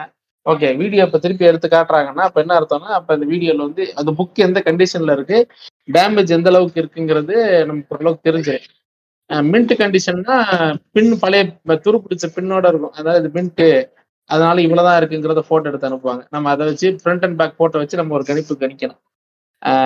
அதாவது கரையான் டேமேஜ் ஏதாவது இருக்கா அப்படிங்கிறத வச்சு கணக்கு. மின்ட்னா என்ன அர்த்தம்னா மின்ட் கண்டிஷன்ல பேப்பரை வந்து பிரிண்ட் எடுக்கிற இடம் பேர் மின்ட் இல்லையா, மின்ட்.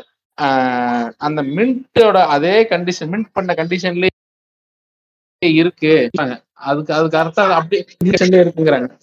இப்ப இன்னும் வெளிநாட்டுல எல்லாம் இன்னும் பாத்தீங்கன்னா மின்ட் கண்டிஷன்ல இருந்து பிஎஸ்ஐ கிரேட் பத்துல இருந்து near mint near mint ten nine அதே மாதிரி ஒன் வரைக்கும் வரும். இந்த கிரேடிங்க பொறுத்து ரேட்டோட அதோட ரேட்டு வேல்யூ வந்து அஃபெக்ட் ஆகும். இப்படிலாம் இருக்கு நம்ம ஊர்ல. மின்ட் வரைக்கும் தெரிஞ்சு வச்சிருக்கானுங்க, மின்ட் கண்டிஷன்ஸ் அப்படிம்பாங்க, அவ்வளவுதான். ஆமாங்க, அதுக்கு மேல அவங்களுக்கு தெரிய தெரியாத வரைக்கும் நல்லது. இப்ப அதுக்கு வந்து வெளிநாட்டுல யூனிஃபார்ம் கிரேடிங் அவங்க வந்து மின்ட்டா இல்லைன்னா ஒன் டு டென்னுங்கிற ஸ்கோர் கொடுப்பாங்க. அந்த ஸ்கோர் கவர் போட்டு மேல இந்த புக்கு இந்த இயர் இந்த ஸ்கோர் அப்படின்றத போட்டுருவாங்க. ஸ்கோரை வச்சு அதோட வேல்யூ டிட்டர்மின் அதோட இது. அதனால ஹோல்டு போட்டா பத்து நிமிஷம் டைம். அதே மாதிரி தெரியாத வரைக்கும் நல்லது, தெரியாத வரைக்கும் நல்லது வாண்ட். ஆமா, இது ரெண்டும் போட்டுறணும். போட்டுட்டு அதுக்கப்புறமா அந்த புக்கு ஒதுக்கிடுவாங்க டக்கு டக்குன்னு. அதுக்கப்புறம் அமௌண்ட் அனுப்பிச்சிடணும். அமௌண்ட் அனுப்புறதுக்கு முன்னே கொடுக்கறவருக்கும் நமக்குமான அது ஒரு டிரான்சாக்ஷன். அது முன்ன பின்ன அட்ஜஸ்ட் பண்றவங்களா இருப்பாங்க. சில பேர் ஒரே டிமாண்டா இருக்கு, நீங்க லேட் பண்றீங்கன்னு சொல்லிட்டு திரும்பவும் சேலுக்கு போடுவாங்க. படல வந்து இப்ப ரீபிரிண்ட்டுக்கு வந்திருக்கும். இப்ப ரீபிரிண்ட் போட்டு கலர்ல விட்டுருப்பாரு, எடிட்டர் விட்டுருப்பாரு, அது உங்களுக்கு தெரியும். டெக்ஸ்ட் கிளாசிக்ஸ் டூல விட்டுருப்பாரு. அது வந்து ஒரு பெரிய பெரிய இந்த சைஸ்ல ஏ ஃபோர் சைஸ்ல வந்து வந்த புக். அந்த காலத்துல பிளாக் அண்ட் ஒயிட்ல வந்து புக்கு ஆவரேஜ் ரன்னிங் ரேட் வந்து two thousand two hundred two two thousand four hundred rupees running rate. அது ஆனா நூறு ரூபாய்க்கு வாங்குறது இல்லையா? ஆமா, செகண்ட் ஹேண்ட்ல வாங்குறது, கலெக்ட் யூஸ்டு ப்ரீ லவுடு. அது வந்து நல்ல கண்டிஷன்ல இருக்குது. ரெண்டாயிரத்தி இரநூறு ரெண்டாயிரத்தி நானூறு மூவாயிரத்தி ஐநூறு வரைக்கும் போகக்கூடிய கெப்பாசிட்டி இருக்கு. ஆனா ரெண்டாயிரத்தி நானூறு ரெண்டாயிரத்தி ஐநூறு டக்குன்னு நிறுத்தணும். இதை வந்து நல்ல ரேட்டுக்கு போகணும்னு நினைக்கிறவங்க அந்த கலெக்டர்ஸ் வந்து ஏலக்குழுவுக்கு வருவாங்க. ரெண்டு மூணு காப்பி இருக்குன்னா இதை வச்சு நல்லா சம்பாதிக்கணும்னு நினைச்சு ஏலக்குழுக்கு வரும். ஏலக்குழுக்கு ஒரு ஒரு சான்ஸ் தான். ஏலக்குழுல மிஸ் அது என்னன்னா நூறு ரூபாய்க்கு போடுவாங்க அந்த புக்கை. நூறு ரூபாய்க்குனாலும் எவ்வளவு பேர் ஆசைப்படுவாங்க அந்த புக்கு? ரெண்டாயிரத்தி நானூறு ரூபாயில இருக்க புக்கு நூறு ரூபாய்க்குன்னு கேட்கும் வந்து ஐம்பது ரூபா இல்லை நூறுரூவா தான் கேட்கணும். ஒன்லி ஃபிஃப்டிஸ் இல்லை ஹண்ட்ரட்ஸ் தான். ஒரு ரூபா ஒன்று ஒரு ரூபா ஏற்றுறது ரெண்டு ரூபா ஏற்றுறதெல்லாம் இருக்கக்கூடாது. அப்படிங்கும்போது ஐம்பது ஐம்பதா ஏற்றலாம், நூறு நூறா ஏற்றி அந்த புக்கு விற்கிறதுக்கு முன்னாடி மூவாயிரத்தி ஐநூறுரூவா மூவாயிரத்தி அறுநூறுவாக்கு விற்றுருங்க போட்டி போட்டு. அந்த மாதிரி இதெல்லாம் இருக்கு. அது மாதிரி தனியே வளர்த்தாது. ஐயா கேளுங்க, இவர் வந்து இந்த மாதிரி குரூப்ல போட்டோ போடுறாரு. அந்த ஆளு வந்துட்டு என்கிட்ட பேசிக்கிட்டே அப்படியே எடுத்து வச்சுட்டு ஒரு டேப், சாம்சங் டேப் வச்சிருக்காரு. டேப்ல டக்கு டக்கு டக்குன்னு அடிச்சு போட்டுட்டு இருக்காரு. வருஷம் டியாராங்க முத மூணாவது மெசேஜ் நம்ம ஆளு ஆசிராமா பிளீஸ் ஹோல்டுன்னு உடனே எனக்கு போன் அடிக்கிறாரு. அப்போ வந்து ஆசிராமா வந்து உடனே எனக்கு கால் பண்ணிட்டு, மணி உடனே ஒரு புக் ஒன்னு பாத்திருக்கேன், அந்த புக்கு கண்டிஷன் செக் பண்ணு, ரொம்ப ரேர் அது, அது என்ன ரேட்டு சொல்றாருன்னு பாரு அப்படின்றாரு. ரேட்டு கொஞ்சம் குறைச்சி பேசி வாங்க அப்படின்னு. சரி ரைட்டு, ஏதோ குறைச்சி பேசலான்ட்டு போய் கேட்கறேன். அந்த ஆள் ஆயிரத்தி ஐநூறு ரூபாங்கிறான். ஏற்கனவே இவர்கிட்ட ரெண்டாயிரம் ரூபா தான் கொடுத்துட்டு இருக்கிறாரு. பழைய புக்குக்கே ஆயிரத்தி எட்நூறு ரூபா. இவருக்கு போன் பண்ணி என்னத்தரா சொல்றதுன்னு நினைச்சிட்டு நான் அப்படியே வெயிட் பண்ணிட்டு டோபிக்கு போன் அடிச்சு, ஐயா என்னங்க இந்த மாதிரிலாம் ரேட்டு சொல்றாங்க, குறைச்சி பேசினாலும் அவன் விற்கிறதுக்கு பாத்தீங்கன்னா பத்து பேர் வந்து தூக்கிட்டு போடுவானுங்க போல இருக்கு, என்னங்க சொல்றதுன்னா நீங்க ஆசிராமாவுக்கே போன் அடிச்சுது இது அப்படியே சொல்லுங்க அப்படின்னாரு. உன்ன போன் அடிச்சு நான், ஐயா இந்த மாதிரி இப்படி சொல்றாங்கன்னா ஆயிரத்தி ஐநூறு ரூபா நல்ல ரேட்டாங்கிறாரு இவரு. ஐயோ ஐயோ என்னது நல்ல ரேட்டா? ஏங்க அது லிட்ரலி பாக்குறதுக்கு எப்படி இருக்குன்னா இதே தாங்க. லிசனர்ஸ் எல்லாம் நல்லா கவனிச்சுங்க. நல்லா ஒரு அடி வச்சு ஒரு ஜான்ல மார்கழி மாசத்துல குழந்தைங்க வந்து திருப்பாவை திருவம்பாவைன்னு புக் எடுத்துட்டு போவோம். அதே சைஸ் தான் இருக்கும் அந்த புக்கு, பத்து பேப்பரு. இது வந்து அவன் ஆயிரத்தி ஐநூறு ரூபாங்கிறான். இதுக்கு வந்து அடிச்சுக்கிறாங்க கீழே மெசேஜ்ல, எனக்கு கூட அதை எனக்கு கூடன்னு. டக்குனு இவரு பேசிக்கிட்டே இருக்கும் போது என்கிட்ட ரெண்டாயிரம் ரூபாய் பணத்தை போட்டாரு. பணத்தை போட்டு முதல்ல அதை கொடுத்து செட்டில் பண்ணி அந்த புக்கை வாங்குன்றாரு. என்னடா இது, மூவாயிரம் ரூபாய் கிட்டத்தட்ட ஒரு மூவாயிரத்தி ஐநூறு ரூபாய்க்கு நான் வந்து புக்கு வாங்கி வாங்கியிருக்கேன். வாங்குறது பாத்தீங்கன்னா ஒரே ஒரு கேரி பேக்ல ஒரு நாலு புக்கை போட்டு எடுத்துட்டு வந்தா அப்படி இருக்கும். அந்த ரேஞ்சில இருக்கு. கரெக்டா சைஸ் பாத்தீங்கன்னா ஒரே ஒரு பச்சை கலர் கேரி பேக்ல போட்டு கொடுத்துட்டாருங்க அந்த அஞ்சு புக்கையும். கணக்குப்படி பாத்தீங்கன்னா ஒரு மூவாயிரத்தி ஐநூறு ரூபா நாலாயிரம் ரூபாய் ஐயாயிரம் ரூபாய்க்கு தங்க வாங்குற மூட்டையில கட்டி எடுத்துருவ. எனக்கு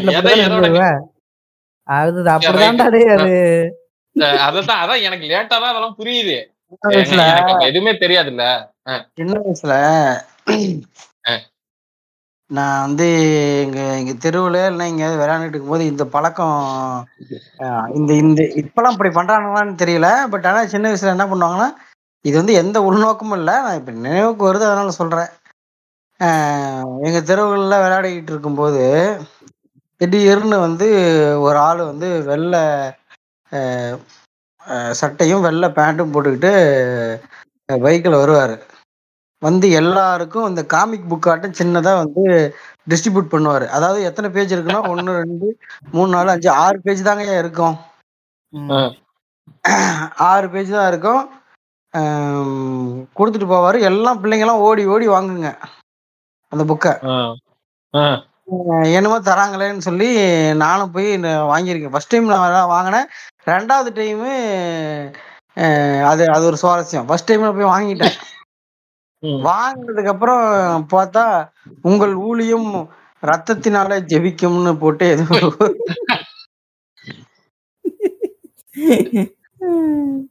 சரி எனக்கு இப்பவுமே அது புரியல. ஆனா அந்த புக்ல படிச்சாலும் ஏதோ பைபிள்ல இருக்கிற கதையை வந்து அதுல சொல்லி இருப்பானுங்க. அது ஒரு அது வந்து ஒரு நீதி கதை, அவ்வளவுதானே. அது வந்து ஒரு நீதி கதை. அது ஒரு மாரல். அந்த அந்த மாரல்ல இருந்து நம்ம என்ன கத்துக்கிறோம் அப்படிங்கறத அதுல போட்டிருக்கோம். எனக்கு அதெல்லாம் புரியாது. ஆனா இவனுக்கு ட்ரிக்ஸா இதை கிழித்து போட்டாலோ இதை கிழித்து போட்டாலோ தூக்கி எறிந்தாலோ கெட்டது நடக்குன்னு கிளப்பிட்டு போயிட்டானுங்க. ரெண்டு மூணு மாசம் புக்குக்குள்ளேயே வச்சுக்கிட்டு சுத்தம் பயம். புக்கு அந்த புக்கு எடுக்கிறதுக்கும் வெளியில போடுறதுக்கும் அப்படி பயமாவும் இருக்கும். பின்னாடி அது எங்க போச்சுன்னு ஞாபகம் இல்லை. பட் ஆனா இன்னொரு நாள் இன்னொரு நாள் நான் வந்து இந்த ஒயர் சைட்ல லேடிஸ் ஆட்டம் மாட்டிட்டு வரேன். மாட்டிட்டு நடந்து வரும்போது பார்த்தா கீழே புக்கு கிடைக்குது. இல்லைங்க, அந்த புக்கு கிடைக்குது. ஆனா அவனுக்கு எனக்கு பரப்பி விட்டதே என்னன்னா, இந்த புக்கை பார்த்துட்டு அதை உதாசீனப்படுத்திட்டோ அதை தாண்டியோ நீங்க போக கூடாது, எடுத்துக்கிட்டு தான் வரணும் அப்படின்னு எப்படி பரப்பி விட்டாங்கன்னு தெரியலங்கய்யா. அதுக்கு வயசுல ஒரு டிராமா எனக்கு. ஏன்னா இப்ப பாத்துக்கலாம் எடுக்க வர முடியாது, எடுத்து எங்கேயும் தூக்கி போட முடியாது. மறுபடியும் அந்த புக்கில் வச்சு சுத்தணும்ல, அது என்னன்னு புரியாதுங்க எனக்கு. இப்ப வந்து இவரு சொன்னபடி நாலு புக்கா நாலு புக்கு கிட்டத்தட்ட நாலு நாலாயிரம் ரூபாய் கிட்ட கணக்கு வந்துருச்சு. எனக்கு என்னன்னா, எனக்கு இவரு வந்து ஃபர்ஸ்ட் டைம் நம்மள்ட்ட ஆசிரமா கேக்குறாரு இந்த மாதிரி வாங்கிட்டு வாங்க. எனக்கு என்னன்னே தெரியாம நான் அவசரப்பட்டு வந்துட்டேன். சரி இவன் யாரு, இவன் உண்மையாவே இவன் ஒரு ஆசிரமா மாதிரி இவனும் ஒரு காமிக் கலெக்டரா என்ன ஏது, இவன்ட்ட கொஞ்சம் பேச்சு கொடுத்து பாப்போம்னா அவன் ஏன் பேச்சு கொடுக்கலாம். இதுதான் ட்விஸ்ட். இல்ல அவன் என்கிட்ட பேச்சு கொடுக்குறான். ஒரு நேரம் பார்த்தான். ஐயா அவன் லிட்ரலி பார்க்க கிட்டத்தட்ட வந்து ஒரு முரட்ட ஆளுங்க. அதான் சொல்றேன், ஒரே பத்து பவுனுக்கு கழுத்துல ஒரு செயின் போட்டிருக்காங்க. நல்லா அது ஏன் பத்து பவுன்னு நான் சொல்றேன்னா, எனக்கு அதோட இது தெரியுது. அந்த அவ்வளவு பெரிய செயின், அது பத்து பவுனுக்கு ஒரு செயின். நல்லா மோதிரம் வரல, இந்த பக்கம் ஒரு சிங்க மோதிரம், இந்த பக்கம் கட்டமா ஒரு மோதிரம். எப்படி இருக்கான்னா இந்த மாதிரி இருக்காரு. வாசல்ல வந்து அவர் பேர் போட்டு, ஒரு எக்ஸாம்பிள் சொல்றேன், கணபதினு இருக்காருன்னா பிடபிள்யூடில இருந்து ரிட்டையர்ட் ஆயிருக்காரு அப்படிங்கிற பிடபிள்யூடின்னு தான் போட்டிருக்கு. நான் கேட்கிறேன், அவர் என்னைய ஃபர்ஸ்ட் கேட்டாரு, தம்பி என்ன ஊரு அப்படின்னாரு. சார் இந்த மாதிரி பக்கத்துலதான். ஃபர்ஸ்ட் எல்லாம் சாருன்னு கூப்பிடுறதுல வாங்க போல, ஆஹ் புக் இருக்கா அண்ணன் சொல்லி விட்டாரு. இப்படி பேசுறது பார்த்ததுக்கு அப்புறம், சார் பக்கத்துல தாங்க சார் அப்படின்னு. இப்ப பைனான்ஸுக்கு எதுவும் விடுறீங்களா கேட்கலாம். அந்த ஏங்க சார் இல்ல வண்டியில போட்டி இருக்கு. ஏன் அவன் பைனான்ஸ் விடுறானா? இல்ல அதெல்லாம் அப்புறம் சொல்றேன். இல்ல அவன் வந்து பைனான்ஸ் விடுறானா பைனான்ஸ் விடுறானா அப்படின்னு உன்னை கேட்டான்ல. ஏன் சார் மூஞ்சி சார் மூஞ்சி மூஞ்சி அது இல்ல இல்ல நான் சொல்றேன் நான் என்ன சொல்றேன் பெரிய மங்காத்தாமணி எதிர்நோக்கி சின்ன மங்காத்தாமணி அங்க உட்காந்துட்டு இருந்திருக்காரு. அவ்வளவுதான். கேளுங்க என்னாச்சு இப்படி கேட்டாரா? நான் வந்து இல்லைங்க சார் அது சித்தப்பா வண்டி ஆர்எக்ஸ் ஹண்ட்ரட் சைட்ல அந்த ஈரோடு லோட்டஸ் போட்டி வச்சிருந்ததுனால கேக்குறான். ஆனா சரின்னு சொல்லிட்டு இல்லைங்க சார் இந்த மாதிரி அது சித்தப்பா வண்டியா ஆஹ் அப்படிங்களா. நான் நான் அடுத்து என்ன பேசுறேன்னு எனக்கு தெரியல. அவன் அவர் வந்து ரிட்டையர்டு பிடபிள்யூடி, அவரோட ஒய்ஃப் வந்து கவர்மெண்ட் ஆர்ட்ஸ் காலேஜ் ப்ரொஃபஸரு. அந்த ஆளு டிபில ஒரு சின்னதா ஒரு ஒல்லியா ஒரு மூஞ்சி ஒன்று வச்சிருந்தாருல, அது வந்து அவரோட பையன். பிஎஸ்ஜில படிக்கிறாப்புல அவரு அந்த பையன். கதை என் குஸ்து என்னடா இது அப்படின்ட்டு. சார் பிடபிள்யூடில ஒர்க் பண்ணீங்களா சார்? ஏன் இல்லை சார் விஆர்எஸ் வாங்கிட்டேன், நான் ஐஎம் ஃபிஃப்டி ஃபோர் எனக்கு போதும் சார், இது நான் ரிலாக்ஸா இருக்க விரும்புறேன் அப்படிங்கிறான். ஐம்பத்தி நாலு வயசுல விஆர்எஸ் அப்படின்ட்டு. ஏன் சார் என்னாச்சு அப்படின்னா, இல்ல சார் அது கொஞ்சம் ப்ரெஷரா இருந்துச்சு போதும் சார் எனக்கு, நான் இப்ப ரிலாக்ஸா இருக்கேன், இந்த பிஸ்னஸ் பண்றேன். எது இதை காமிக்கிறது பிஸ்னஸா? பிஸ்னஸ் பண்றேன், இதுல ஒரு ப்ராஃபிட் ஏர்னிங் வருது, நல்லா வருது. ஆஹ் ஸோ அதனால இதை வச்சு பையன் ஃபீஸ் கட்டிக்கிறேன். அப்புறம் விவசாயம் நல்லா இருக்கு அப்படின்னு. அப்படிங்களா ஆஹ் அப்படிங்களா சார் விவசாயம் பண்றீங்களா? எத்தனை ஏக்கர்? அது ஒரு எழுபது ஏக்கரா இருக்குங்க சார். அப்படியே கண்ணை மூடிக்கிட்டு அது ஒரு எழுபது ஏக்கரா இருக்குங்க சார். எழுபது ஏக்கராவா என்னங்க நான் சொல்றீங்க? ஆஹ் ஆமாங்க சார் எழுபது ஏக்கரா இருக்கு, பம்பு சட்டே இருக்கு, மாடு இருக்கு, தோட்டத்தொறவு இருக்கு, கொத்தமல்லி கொத்தமல்லிய நட்டு வச்சுட்டு இதுங்க பண்ற அளப்பறதாங்க அப்படிங்கள. அதத்தாங்க சொல்றேன். அடே அடே கண்ணை மூடிட்டு ரொம்ப ரிலாக்ஸா அப்படியே பேசுறாரு. எழுபது ஏக்கரா இருக்கு, மாடு தோட்டம் தரவு இருக்கு, அது போதுங்க சார், அது இப்போதைக்கு இது போதுங்க சார். ஐயோ அப்படின்னு நினைச்சிட்டு நான் அப்படியே உட்கார்ந்துருந்தேனா அமைதி படையில பின்னாடி போவான். நான் இப்படியே முன்னாடி வந்துகிட்டு இருக்கேன். அப்புறங்க சார் அப்படி ஆஹ் ஆமா சார், அது போதும் சார். இப்போ ஒய்ஃபு பார்த்தீங்கன்னா இந்த மாதிரி கவர்மெண்ட் ஆர்ட்ஸ் காலேஜில் ப்ரொஃபஸராக இருக்காங்க, கெமிஸ்ட்ரி ப்ரொஃபஸருங்கிறான் ஆர்த்தி அப்படின்ட்டு. ஆஹ் சரிங்க சார். சார் உங்கள்கிட்ட ஒன்று கேட்கலாமா அப்படின்னு அவரு என்ன கேட்டார், ஆசி ஆசிரமாவை கேட்டு கேட்டாரு. இப்போ உங்க அண்ணன் அப்படின்னீங்களே, அவரு எப்படிங்க சார், கூட பிறந்தானா, நம்ம ஊர் தானுங்களா?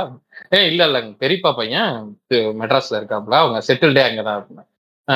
எத்தனை வயசு இருக்கும் அவருக்கு அப்படின்னாரு. அவர் சிரிச்சுக்கிட்டே கேட்கிறாரு, எத்தனை வயசு இருக்கும்? இன்னும் ஒரு ரெண்டு, என்னோட ஒரு ரெண்டு வயசு பெரியவராரு, ரெண்டு இல்லை ரெண்டரை வயசு, மூணு வயசு இருக்குங்க, அவ்வளோதான் அப்படின்னு. ஆஹ் ஆஹ் அப்படிங்களா, சரி ரைட்டு. அப்படியே ஒரு எப்படி சொல்றது, ஒரு வயசானவங்க நம்மள்ட்ட பேசும்போது ஒரு பாடி லாங்குவேஜ்ல அப்படியே நெளிஞ்சுக்கிட்டு சேர பிடிச்சிக்கலாம் பேசுவாங்களா, அந்த மாதிரி பேசுறாரு என்கிட்ட. ஆஹ் அப்படிங்களா, கண்ணை மூடிக்கிட்டே தான், அரை கண்ணு தான் அப்படியே மூடிக்கிட்டே அப்படியே பேச. ஆஹ் அப்படிங்களா, ஓகே. மேரேஜ் ஆயிடுச்சு அவருக்கு? ஆஹ் ஆச்சுங்க சார். உங்களுக்கு? எனக்கு இப்பதாங்க சார் ஆச்சு. ஆஹ் ஓகே ஓகே. சார் நான் ஒண்ணு கேட்கலாங்களா? சொல்லு சொல்லு சொல்லுங்க தம்பி சொல்லுங்க. ஏது நான் ஃபர்ஸ்ட் அவரை மிரட்டிக்கிட்டு இருந்தேன், இப்ப அவரு அப்படியே அந்த மோடுக்கு போறாரு. ஆஹ் சொல்லுங்க சொல்லுங்க. இல்லை சார், இந்த இவ்வளோ புக்கு வாங்கியிருக்கீங்களே, இதெல்லாம் எப்படி என்ன இது, நீங்கள் வந்து புக்கு படிப்பீங்களா சின்ன வயசுலேருந்து கலெக்ட் பண்ணாதா? இல்லை இல்லை இல்லை இல்லை இப்போ இப்போ ஒரு எட்டு மாசம் தாங்கிறான். எட்டு மாசத்துல எப்படா எட்டு மாசத்துல எப்படா இவ்வளோ வாங்க? ஐயா நான் எப்படி சொல்றது ஐயா, நீங்க நம்ம வீட்டுக்கு வந்தீங்கல்ல, நீங்க உட்காந்துருந்தீங்கல்ல ஒரு ரூமு, ஆமா அது ஃபுல்லா புக்குங்க. அந்த ரூமையே இவன் பூட்டி இருந்தாலும் கையில வச்சிருக்காங்க சாவி. அத வந்து அது அது ஏன் பூட்டிருக்காருன்னு அதுக்கப்புறம் கதை சொல்றாரு. இல்ல சார் நான் வந்து மாரி வெளிநாடுகள்லாம் டிராவல் பண்ணுவேன், அங்க பார்க்கும்போது லீவ்ஸ் எஸ்கர்ஷன் எல்லாம் பசங்களை கூப்பிட்டு போவோம், வெளியிலாம் போவோம் ட்ரிப் வெக்கேஷனுக்கு. அப்ப பார்த்தேன் சார், இந்த மாதிரி ஒரு தனி கல்ச்சர் இருக்கு. அந்த கல்ச்சர் பாத்தீங்கன்னா அது வந்து நல்லா இருக்கு சார். அதாவது இதோட ஸ்கோப் வந்து யாருக்கும் தெரியல, தமிழ்நாட்டுல இப்படி ஒரு இது இருக்குன்னு யாருக்கும் தெரியல அப்படின்னாரு. ஐயோ ஆஹ் சொல்லுங்க சார் அப்படின்னு. அதாவது பாத்துட்டீங்கன்னாங்க சார், இது வந்து காமிக்குன்னு நீங்க வந்து இதை வந்து ஒரு குப்பையா பாக்குறீங்க, இதை வந்து நீங்க ஒரு பேப்பரா பாக்குறீங்க, ஒரு பேப்பரா பாக்குறீங்க. நான் வந்து இதை வந்து ஒரு இன்வெஸ்ட்மெண்ட்டா பாக்குறேன் அப்படின்னு நான் கேட்கிறேன். இந்த புக்லாம் நீங்க படிப்பீங்களா சார், இதெல்லாம் எப்ப சார் படிச்சு முடிக்கிறது, இல்ல இவ்வளோத்தையும் படிச்சிருக்கீங்களான்னு தான் ஃபர்ஸ்ட் கேட்டேன். இல்ல இல்ல இல்ல நான் ஒன்னும் இது வந்து படிச்சது சார், எனக்கு தெரியாது. ஒரு ஒரு மாதிரி இந்த நான் வெஜிடேரியன் சாப்பிடுவோம்ட்டா, நான்வெஜ் சாப்பிடுறான்னு கேட்டா ஒரு மாதிரி மூஞ்சி வச்சுட்டு கசைவானே, இல்ல இல்ல அப்படின்னு அந்த மாதிரி ஒரு ரியாக்ஷன் கொடுக்குறாரு.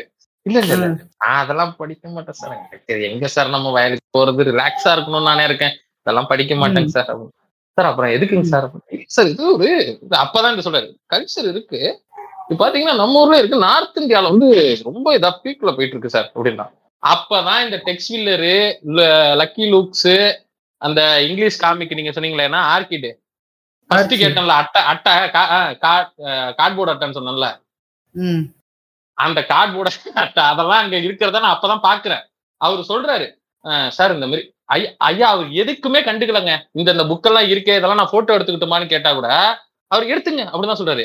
எடுத்துங்க, அதை எடுத்து அனுப்பி விடுங்க, உங்க அண்ணன் அனுப்பிச்சு விடுங்க அப்படிங்கிறாரு. ஐயோ என்னடா இதுன்ட்டு நான், என்னடா இவ்வளவு ரிலாக்ஸா ஒரு மனுஷனா அப்படின்ட்டு அவர் சொல்றாரு. ஒன்றும் இல்லை சார், இப்போ நான் வந்து இதை வந்து ஒரு பேப் நீங்கள் வந்து இதை வந்து ஒரு பேப்பராக பார்க்குறீங்க, நான் வந்து இதை ஒரு இன்வெஸ்ட்மெண்ட்டாக பார்க்குறேன். ஆனால் உங்கள் அண்ணனுக்கு கால் பண்ணி அந்த புக்கோட பேர் சொல்லுங்களேன், அவர் எவ்வளோ எக்ஸைட்மெண்ட் ஆகுறாருன்னு பாருங்களேன் அப்படின்றாரு. நம்ம ஆளை பற்றி தான் நமக்கே தெரியுமே, ஆங்கிறாரா ஐயோயோ அப்படின்ட்டு. ஆ ஆமாங்க சார் அப்படின்னு யாருமே யோசிக்கல, அவ அதான் சொல்கிறாரு. அப்படிங்கும்போது இது வந்து நிறைய பேர் இதில் இன்ட்ரெஸ்டாக இருக்காங்க சார், நான் இதை நோட் பண்ணிட்டேன். சோ அதனால இந்த பிசினஸ் பண்ணலாம்னு சொல்லிட்டு, ஏது கவர்மெண்ட் ஜாபே ரிசைன் பண்ணிட்டாருங்க இது இந்த மாதிரி இதுல ப்ராஃபிட் வருதுன்னு சொல்லிட்டு. இதுல இந்த மாதிரி ஒரு அந்த இதே இதுல அதான் சொல்றேன்னா அதுல வர்ற பணம் ஒரு எழுபதாயிரம் ரூபாய் வருதான். ஆமா அதுல ஒரு இருபதாயிரம் இவர் வந்து இந்த ஆக்சுவலி வந்து பழைய மாடல் இந்த லைப்ரரிஸ் எல்லாம் இருக்குல்ல, பழைய பழைய சென்னையில இருக்கிற லைப்ரரி, கன்னிமிரா லைப்ரரி, ஏதோ நாலஞ்சு ஒரு பத்து ஊர் சொல்றாரு. இந்த பக்கம் உங்க ஊர் பக்கம் மதுரை, அந்த இது திருநெல்வேலி அந்த சைட்ல இருந்த பழைய பழைய நல்லா அந்த எப்படி சொல்றது பழங்கால லைப்ரரிம்பாங்கல்ல, அந்த மாதிரி லைப்ரரியில உள்ளவங்க எல்லாம் புடிச்சு வச்சிருக்கிறாருங்க. அந்த மாதிரி லைப்ரரியில உள்ளவங்க எல்லாம் புடிச்சு இந்த மாதிரி புக்ஸ் எல்லாம் அங்க வந்து ரேண்டமா இருக்கிறது. அதுவும் அவர் வந்து இப்ப இவர் சொன்னார்ல ஆசிரமா சொன்ன மாதிரிதான், டேமேஜ்டு புக்கா இருந்தா அதை சேல் பண்ணா நம்ம மாட்டிப்போம், ஆஹ் பிரச்சனையோட பேர் கெட்டு போயிரும்னு சொல்லிட்டு அதுலயும் அவர் இருக்கிறாரு. அதனால அதெல்லாம் இல்ல, அட்டை கிழிஞ்சிருந்தா அதை ஓரமா வச்சிடுறாரு, அதை வாங்குறவன் வாங்கிட்டு போனா வாங்கிக்க, இல்ல சும்மா எடுத்துக்கிறேன்னா ஒரு ஐயாயிரம் பத்தாயிரத்துக்கு வாங்குறவனுக்கு அந்த அந்த அட்டை கிழிஞ்ச புக்கு ஆஹ் அதெல்லாம் வந்து ஒரு பத்தாயிரம் இருபதாயிரத்துக்கு வாங்குறவனுக்கு எல்லாம் ஃப்ரீயா கொடுத்துடுறது. இந்த மற்றதெல்லாம் பார்த்தீங்கன்னா ஒரு எப்படி சொல்றதுன்னா யா அந்த குரூப்ல இருக்கோம் எல்லாருமே பார்த்தீங்கன்னா நாலேஜ் பர்சன் தான். வாட்ஸ்அப்ல ஒரு எக்ஸாம்பிளுக்கு நான் சொல்றேன், ஒரு பிசியோதெரப்பி டாக்டர் ஒரு பிசியோதெரப்பி டாக்டர் வந்து ஒரு ஒரு எப்படி சொல்றதுன்னா ஒரு பழைய தமிழ் மேகசினுங்க பழசுங்க இருக்கிறதுலே பழசு, அந்த பழசுல வந்து அப்போ உள்ள ஆக்ட்ரஸோட போட்டோ இருக்குங்க ஐயா, புரியுதா உங்களுக்கு? பழைய ஆக்ட்ரஸோட போட்டோ நடுப்பக்கத்திலேயே ஓரத்துலயே அதுலயே ஒண்ணுல இருக்கு. அந்த லேடிஸ் ஆக்ட்ரஸோட போட்டோவை வந்து இவர் வந்து ஒரிஜினல் பிக்கை எடுத்து வச்சிருக்கிறாரு, அதை ஸ்கேன் பண்ணி அந்த குரூப்ல போட்டு விடுறாரு. ஆச்சு அந்த பிசியோதெரப்பி டாக்டர் கிட்ட வந்து பர்சனலா அனுப்பிச்சு விடுறாரு. எதுக்கு அப்படின்னு கேட்டீங்கன்னா அந்த டாக்டர் ஏன் சார் ஏன் இதை பாத்தீங்களா சார் இதை இந்த பிக்சர் இருக்குல்ல சார் இந்த பிக்சரை வந்து நான் அவருக்கு அனுப்பியிருக்கேன் சார் அப்படின்னாரு. ஏங்க சார் எதுக்கு அனுப்புனீங்க அப்படின்னு கேட்குறேன். அவர் சொல்றாரு இல்லை சார் அவரோட கிளைண்ட் ஒருத்தர் ஃபாரின்ல இருந்து வந்து இவர்கிட்ட ட்ரீட்மெண்ட் பண்ணிட்டு இருக்காரு, அந்த ட்ரீட்மெண்ட் பண்றவருக்கு நீங்க பாத்தீங்கன்னா அந்த ஒரு விஷயத்த பார்த்தா நமக்கு மிமிக்ரி பண்றியா மிமிக்ரி பண்ணிட்டு இருக்கேன் அதே மாதிரி அந்த அந்த மூடுக்கு வரேன். அந்த ஒரு விஷயத்த பார்த்தா இப்ப எனக்கு வந்து எப்படி சொல்றது இப்ப உங்களுக்கு பிடிச்ச ஆக்ட்ரஸ் யாராவது சொல்லுங்களேன். தெலுங்கு சுஜாதா பழைய நடிகை இல்ல ஆஹ் சரி ரைட்டு இந்த இந்த மாதிரி ஒரு நடிகைங்க இப்ப இவங்களோட இவங்களோட போட்டோ வந்து அந்த அட்டை படத்துல வருதுன்னா நம்ம பார்ப்போம் ரசிப்போம்ல. இந்த மாதிரி ஒரு பணக்காரர் ஒருத்தரம், அந்த பணக்காரர் வந்து அந்த நடிகையோட தீவிர ஃபேனா, சரி அந்த தீவிர ஃபேனுக்கு வந்து பாத்தீங்கன்னா அந்த அட்டை படத்துல வர்ற அந்த நடிகையோட போட்டோ இருக்குல்ல ஆமா அந்த போட்டோவை பார்த்தா டெம்ட் ஆகுமா, டெம்ட் மீன்ஸ் ஆசை வருமா. சரி அதனால அந்த டாக்டர் வந்து அவரு அந்த பேஷண்ட்டுக்கு வந்து அதை வாங்கி கொடுக்கறாருங்க. நல்ல டாக்டர் இருக்கிறாரு. அந்த பேஷண்ட்டுக்கு வந்து அவருக்கு வந்து அந்த நடிகையை பார்க்கும்போது ஒரு ஹாப்பி ஆவாரு, அதனால அவருக்கு நான் அதை வந்து வாங்கி தரேன் அப்படின்னு அவரு சாட்டு போடுறான் இல்லையா. தெரியல டோபிராமுக்கு தான் தெரியும் வேற என்ன. ஏன் அந்த பேஷண்ட் டோபிராம தானா? ட்ரையாங்கிள் லவ் ஸ்டோரி என்ன கனெக்டர்ல இருக்காரு டோபிராம கனெக்டர்ல இருக்காரு யார் யாரு இல்ல இல்லங்க சும்மா சொல்றேன் பாருங்க. டோபிராமா எப்படி உங்களை கோத்து விடுறான் பாருங்க. அவன் கையடி போனான்னு கேட்டா அது டோபிராமாக்கு தான் தெரியுங்கிறான். என்ன அர்த்தங்க என்ன சொல்ல எனக்கு புரியலங்கய்யா. அவன் கையடிக்கிறானா இல்லையான்றது உங்களுக்கு எப்படியா தெரியும்? ஏங்க அவர்கிட்ட நான் சொன்னேன்னு சொன்னேங்க ஐயா அன்னைக்கு. அவருதான் அதுக்கு ஏதோ ஒரு எக்ஸ்பிளனேஷன் கொடுத்தாரு. அவரு என்ன சொன்னீங்க அந்த பேஷ அந்த பேஷண்ட் அது எதுக்கோ வாங்குறான் அப்படின்ட்டு அவர் தான் சொன்னாரு. இவங்க இருக்காங்களா அந்த டாக்டர்ஸ் லாயர்ஸு அந்த ஃபாரின் என்ஆர்ஐஸ் இங்க இருந்து அவர் வந்து புக்ஸ வந்து பேக் பண்ணி ஃபாரின் அனுப்பிச்சு விடுறாருங்க. நார்மலா இங்க இவர் இவர் வச்சிருக்கிறத வந்து ஃபாரின் அனுப்பிச்சு விடுறாரு. அவர் என்ன சொல்றாருன்னா அவருக்கு அந்த புக்கை வந்து படிக்கிறதுலயும் இன்ட்ரெஸ்ட் கிடையாதான். அவர் வந்து ஃபுல் அண்ட் ஃபுல் அந்த புக்கை வந்து ஒரு பிசினஸா தான் பண்றாரு. அது அது வந்து இப்ப நீங்க சொல்லுங்க ஏ டெக்ஸ்டா அப்படிங்கிறீங்க, ரத்தப்படலம் அக்னி குண்டம் எல்லாம் சொல்றீங்களா, அதெல்லாம் அவருக்கு எதுவுமே அதெல்லாம் ஒண்ணும் கிடையாது. அது வந்து சாதாரண புக்கு. அந்த புக்கை வந்து அவர் சேல்ஸ் பண்றாரு. அவர் வந்து ஒரு செல்லரு. பட் ஆனா அவருக்கு என்ன தெரிஞ்சிருக்குன்னா உங்களை மாதிரி ஆள்லாம் இருக்காங்கல்ல புக் ரீடர்ஸ் காமிக் கலெக்டர் அவரு சொன்னதுதான். இவனுங்க மண்டையில நல்லா மிளகா அரைக்கலாம், காசு நல்லா வச்சிருக்கானுங்க, செலவு பண்ண ரெடியா இருக்கிறானுங்க. ஒரு பக்கம் இந்த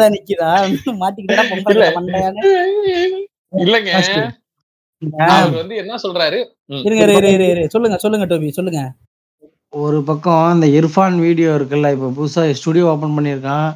அதெல்லாம் மத்த யூடியூபர்லாம் வந்து எலைட்டான ஃபுட் ஐட்டம் எல்லாம் வச்சுக்கிட்டு பஃபே மாதிரி ஜாலியா பேசிக்கிட்டு எல்லாம் நல்லா எலை. ஒரு பக்கம் இன்னொரு பக்கம் வந்து நான் வந்து கையை கழுவ மாட்டேன், ஏன்னா சாப்பாடே கிடைக்கிறதே ரொம்ப கஷ்டம். இப்போ கை கழிட்டு கிடைக்காது, மாசத்துக்கு ஒரு வடிவம் இப்படிதான் ரோட்ல தான் படுத்திருக்கேன் அப்படின்னு ஒரு வயசானவன் பேசுற வீடியோ இப்போ ட்ரெண்ட் ஆகிட்டு இருக்கு. ரெண்டையும் போட்டு போட்டு average YouTube content creator in YouTube content creator அப்படின்னு போட்டு போட்டு இதை போட்டு விட்டுருவோம். போட்டு ஸ்பாட்டிஃபை டேக் போட்டு விட்டுருவோமா? போட்டு விடுங்க போட்டு விடுங்க போட்டுருக்கீங்க பார்த்தேன், அதை போட்டு விடுங்க அப்படியே. ஐயா அதை கேளுங்க. ஆனா ஐயா அவன் அவன் என்ன சொல்றான், அவனோட பிசினஸ் வந்து அவன் சொல்றதுதான் ரேட்டான். இப்ப நீங்க நான் உங்களை கேட்டல இந்த புக்கோட விலை என்னங்க நீங்க வாங்கும் போதுன்னு, அஞ்சு ரூபாடா ஏழு ரூபாடா ஆயிரத்தி ஐநூறு ரூபான்னு சொன்னீங்கல்ல, அவன் சொல்றான் இந்த புக்கோட விலை மூவாயிரம் ரூபானாலும் மூவாயிரம் ரூபாய்க்கு வாங்குறதுக்கு ஆள் இருக்கு. இப்ப ஆசிரமா கூட வேணாம், ஆஹ் ஆசிரமா கூட வேணாம். ஒரு பெரிய பெட்டி நிறைய வச்சிருந்தேன்டா, இப்ப அது என்கிட்ட இருந்துச்சுன்னு வச்சுக்கேன், அதுக்கு வித்தாலே நான் வந்து லட்சம் பாத்துருவேன்டா. ஐயா அதத்தாங்க நானுமே என்கிட்டே அந்த மாதிரி ஒரு அரிய பொருள் இருந்துச்சுங்க, அத நான் அப்புறம் சொல்றேன். ஆனா என்னன்னா ஒரு கிட்டத்தட்ட அவன் வச்சிருக்க புக்கோட ரேட்டை பாத்தீங்கன்னா அவன் சொல்றான் இது வந்து கோடின்னு இன்னைக்கு சொல்லுவான் சார், நாளைக்கு லட்சம்னு சொல்லுவான் சார் அப்படின்னு. உங்களுக்கே தெரியும் இந்த வீட்டை இந்த ரூமை நான் பூட்டி தான் வச்சிருக்கேன், ஏன்னு சொல்லுங்களேன் அப்படின்னாரு. ஏங்க சார் அப்படின்னு இல்ல இல்ல அப்படி இல்லையா, இப்ப நீங்க வந்து பாக்குறீங்க இதே மாதிரி எங்க வீட்டுக்கு எத்தனை பேர் வருவாங்க, எத்தனை பேர் என்னோட பையனோட ஃப்ரெண்ட்ஸ் என்னோட பொண்ணோட ஃப்ரெண்ட்ஸ் எத்தனை பேர் இருக்காங்க, வருவாங்க போவாங்க பாப்பாங்க. ஓகே அவரு என்னன்னா அந்த புக்கை வந்து ஆக்சஸ் அதை வந்து எடுக்கிறதுக்கு எல்லாம் விடுறாரு. அந்த புக்கை நம்ம எடுத்துலாம் பாக்கலாம், எடுத்து நம்ம இப்ப அவரு என்கிட்ட சொன்னப்பவே நான் ஒரு பத்து புக்ல இருந்து இருபது புக்கை ஓபன் பண்ணி பாத்துட்டேன். அந்த காமிக்னா என்னங்கிறத பார்த்தேன். உங்கள்கிட்ட நான் ஃபர்ஸ்ட் கேட்டேன் தெரியுமா, இந்த பொம்பளை வந்து பிளாக் லேடியான்னு கேட்டேன்ல ஒரு இப்ப இடையில பேசும்போது, நீங்க கூட அதெல்லாம் இல்ல ஒயிட் அப்படின்னீங்கல்ல. அதே நீங்க சொன்ன மாதிரியே ஒரு புக் ஒண்ணு பார்த்தேன், அதுல நான் வந்து சொல்ற மாதிரி புக்கோட பேர் எல்லாம் பாக்கல, காமிக்கு பார்த்தேன். இதுல அட்ட படம் எப்படி இருக்கு அப்படின்னு தான் நான் பாத்துட்டு இருந்தேன். அப்ப பாக்கும்போது இந்த மாதிரி அவங்க வீட்டுக்கு வர்றவங்க போறவங்க எல்லாம் பாப்பாங்களாமா.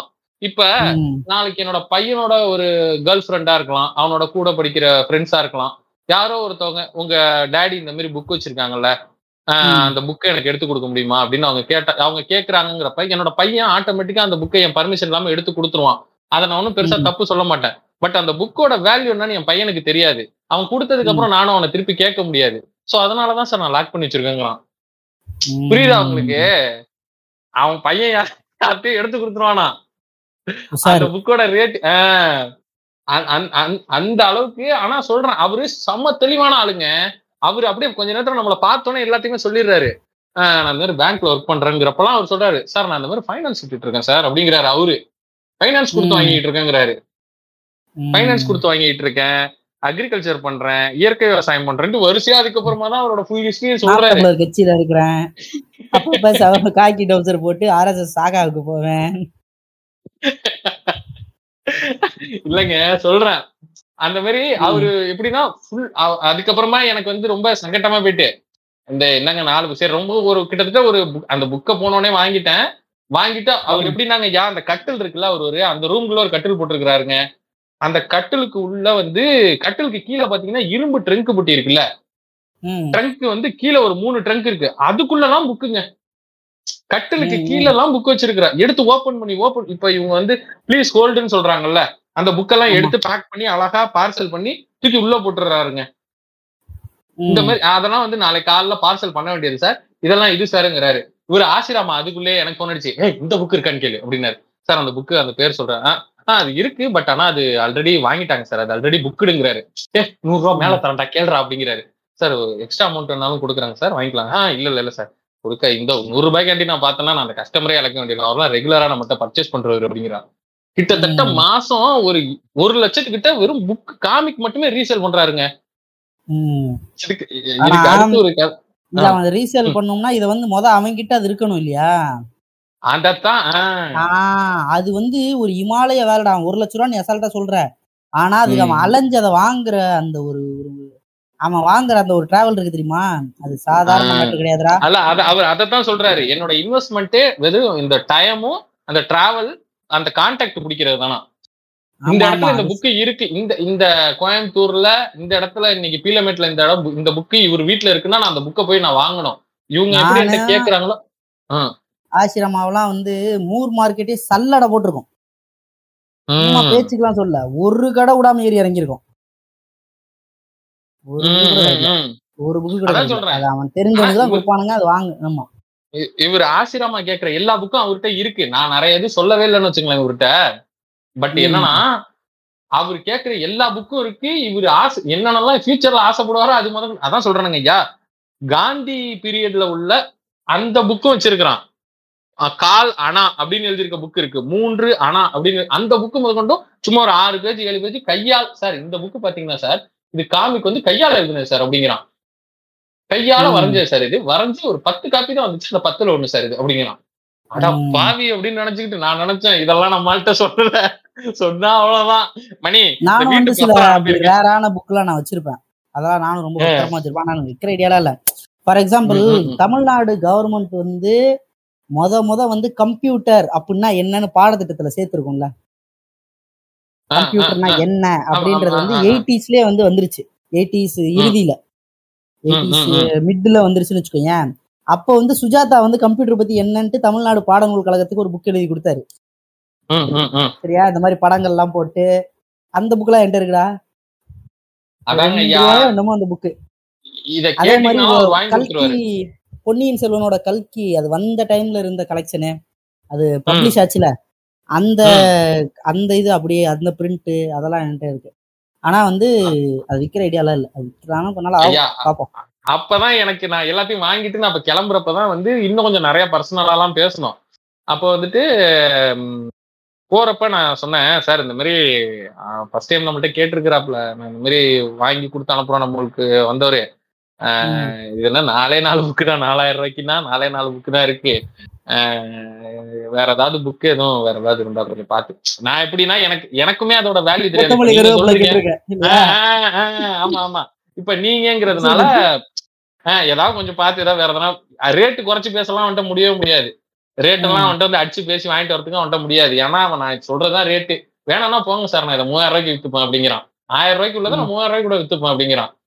ஆஹ் அப்ப வந்து சரின்னு சொல்லிட்டு சரி வேற எதனா புக் ஏதாவது, ஏன்னா இந்த நாலே நாலு இதை வந்து ஒரு கொரியர் கவர்ல போட்டு அனுப்புறதுக்கா நான் இங்கேருந்து வந்தேன், அதுக்கு நாலாயிரம் ரூபாய்னா எனக்கு வயிற வேற எரியுது சொல்லிட்டு கேட்டோன்னே டக்குன்னு எப்படியே பார்த்துட்டு இல்லை சார் அது மாதிரி நம்ம எதுவும் கொடுக்கறது இல்லைங்க சார் அப்படின்னா, சார் இல்லைங்க சார் எங்க அண்ணார் அவரு ஃபர்ஸ்ட் டைம் கேட்டிருக்கிறாப்புல நம்ம வந்து அதுக்கு மரியாதைக்கு செய்யணுங்க சார், வேற எதனா இருந்தா கொடுங்க கொஞ்சம். நான் எதை மீன் பண்றேன்னா வேற ஏதாவது பெரிய புக் இருந்தா கொடுறாங்கிறேன். டக்குன்னு இப்படியே பார்த்துட்டே இருந்தாரு அப்படியே தாடி, அந்த ரஜினி செய்வார் அந்த மாதிரி பார்த்துட்டு வேற புக்கு எல்லாமே ரேர் கலெக்ஷன் சார் அப்படின்னு சொல்லிட்டு. இந்த ஆர்கிட்னு ஒண்ணு சொன்னீங்கல்ல இப்ப, உனக்கு ஆர்ச்சி உனக்கு தெரியுமா அப்படின்னு கேட்டீங்களா என்னை பார்த்து, அந்த புக்கு ஒரு அட்டை பொட்டி நல்லா சன்ஃபிளவர் ஆயில் அட்டை பொட்டியில வச்சிருக்கிறாரு. அது ஒரு இருபது ஒரு இருபது புக்கு இருக்கும், இருபது நல்ல புக்கு, ஒரு அஞ்சு அட்டை கிழிஞ்ச புக்கு இருந்துச்சு. அந்த ஆர்ச்சியை மட்டும் என்ன எடுத்துங்க சார் அப்படிங்கிறாரு, கட்டிலுக்கு கீழே இருக்கு அந்த ஆர்ச்சியை மட்டும் எடுத்துக்கிட்டு. அந்த புக்கை பாத்தீங்கன்னா ஒரு சன்ஃபிளவர் அட்டை ஆயில் அட்டை பொட்டி உள்ள இருக்கு அப்படியே ஃபுல்லா. அப்பாடா போதும் அந்த அட்டை பொட்டியை சும்மா ஓச்சியில தூக்கிட்டு வந்துட்டேன். இவரு நம்ம ஆசிராமா பாத்துட்டு வா அதுக்கும் வா சூப்பர் மணி வாங்கிட்டியா எப்படா வாங்கினங்கிறாரு. உமாரியா நீ வேற அப்படின்னு நினைச்சிட்டு அவ்வளவுதாங்க அவர்கிட்ட இவ்வளவுதான் புக் இருக்கு, இதுக்கு மேல அவர்கிட்ட புக் இல்ல, இருந்துச்சுன்னா நான் சொல்றேங்கய்யா போதுன்னு சொல்லிட்டா. அப்புறம் அந்த புக்கை எடுத்து கொண்டு வந்து வீட்டுல வச்சா. சரி நீ எடுத்துட்டு, எனக்கு அப்பதான கல்யாணம் ஆகி ஒரு ஒன் வீக் ஒன் வீக் இருக்கும் அவ்வளவுதான், நான் எடுத்துட்டு அந்த பாக்ஸ் எல்லாம் எடுத்துட்டு வந்து வீட்டுல வச்சுட்டேங்கய்யா, வீட்டுல டைனிங் டேபிளுக்கு கீழே வச்சுட்டேன். வச்சுட்டு கொஞ்ச நேரம் கழிச்சு பாக்குறேன், திரும்ப ஒரு வாவு சத்தம், வா அப்படின்னு லேடிஸ் வாய்ஸ். யாருன்னு பார்த்தா என் ஒய்ஃபு. என்னடா இது அப்படின்னு கேக்குறேன். ஏ நீ ஆர்கிட் எல்லாம் படிப்பியா அப்படின்னு.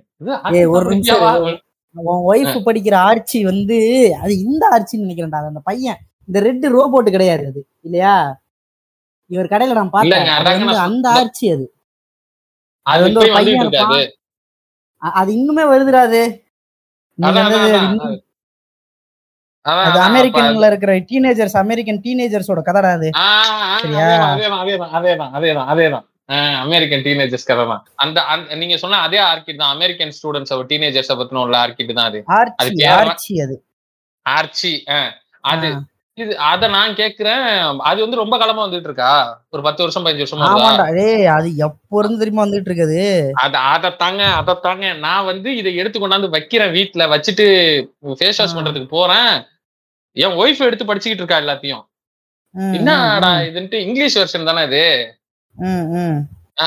டக்குன்னு இவ கேட்டா நீ இதெல்லாம் படிப்பியா அப்படின்னோடனே டக்குன்னு ஆஹா இவளும் படிப்பாளாட்டு இருக்கே, ஐயோ இதுவும் பைத்தியமா அப்படின்னு நினைச்சிட்டு ஆஹ் படிப்பேன். மாடி ரூம்ல இருந்துச்சு, அதை கிளீன் பண்ணி கீழே எடுத்து கொண்டாந்து வச்சேன், மாடியில ஆட்டா சுத்தம் பண்ணிட்டு இருக்கேன்.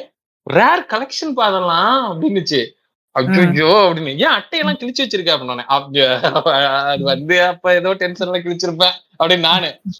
கொஞ்ச நேரத்துல கொஞ்ச நேரத்துல வந்து எடுத்து பார்த்துட்டு ஏ இதெல்லாம் நான் ஆல்ரெடி படிச்சுட்டேன் அப்படின்ட்டு. எப்படி நாங்க யா என்னோட ஒய்ஃப்லாம் வந்து இந்த சம்மர் ஹாலிடேஸ்ல எல்லாம் அவங்க அப்பா கடைக்கு போயிட்டு வரப்பெல்லாம் அதான் இந்த இப்ப சொன்னா டாய் டைம்ஸ் ஆஃப் இந்தியா இத இத டெய்லி காலைல உங்க அப்பா கடைக்கு போற பாயிண்ட் வருவாராமா. இந்த ஆர்கி ஆர்ச்சி தான் ஆர்கியா அதெல்லாம் பாத்தீங்கன்னா ஆர்ச்சி ஆர்ச்சி எல்லாம் பாத்தீங்கன்னா சம்மர் ஹாலிடேஸ்ல வந்து அவங்க ரெகுலரா படிக்கிறது. இப்ப ஃபர்ஸ்ட் ஸ்டார்டிங்ல சொல்லிட்டு இருந்தீங்கல்ல நீங்க எல்லாம் டிவி இருக்காது என்டர்டைன்மெண்ட் இருக்காதுன்ட்டு, அதே மாதிரி அவளோட அவளோட சைல்ட்ஹுட்ல வந்து எல்லாம் அவங்க வீட்டுல சம்மர் ஹாலிடேஸ்ல வந்து டிவி கேபிள் கனெக்ஷன் கட் பண்ணிடுவாங்களாம். Full knowledge development summer class, full knowledge development, skill courses, swimming, shuttlecock, இந்த மாதிரி ஒரு இந்த மாதிரி நாலேஜ் டெவலப்மெண்ட் காமிக்ஸ் எல்லாம் படிச்சு என்ன பிரயோஜனம்? கடைசியில மங்காத்தமணி கல்யாணம், அஜித் ரசிகர். ஐயோ அமைதியா இருக்கீங்க ஐயா. சுமி வண்ண காவியங்கள் podcast will be back after short commercial break. இங்கதான் நான் அன்னைக்கு வாங்கினேன் gift box. என்ன இந்த கடை தான் நான் கன்ஃபார்மா தெரியுமா? ஆமா இங்க என்ன இங்க பாரு உன் கடையில இருந்தானே யாரு ஆமா செல்வா வரல ரெண்டு நாள் வரல இங்க என்ன பண்ணிட்டு இருக்கான் ஓம்பிட்டு இருக்கான் புண்டாவன். ஓ செல்வா ஏய் எல்லாம் ஓர ஓரவா ஓரவா ஒழுங்கா லைன்ல வந்து வாங்க, அவன் நச நசன்னு இப்படி வராதிங்க, அப்படி வந்தா எங்களுக்கு தெரியாது திருட்டிட்டு போயிடுறானுங்க நிறைய பேரு. லைன்ல வா லைன்ல வா இல்ல லைன்ல வா. ஓ சொட்டா ஒழுங்கா லைன்ல வாடா. ஏய் செல்வா ஆ முதலாளி வந்திருக்காருப்பா லைன்ல லைன்ல வாங்கயா லைன்ல வாங்கயா. அவன் கூட ஐ கான்டாக்ட்ல மெயின்டைன் பண்ண வேணாங்க வாங்க தள்ளி போயிடலாம்ட்டு. இல்ல இல்ல மேம் சூத்தடி லைன்ல தான் நான் வாங்குவேங்கிறான். வாங்க லைன்லயே போவோம். சரி ஓகே.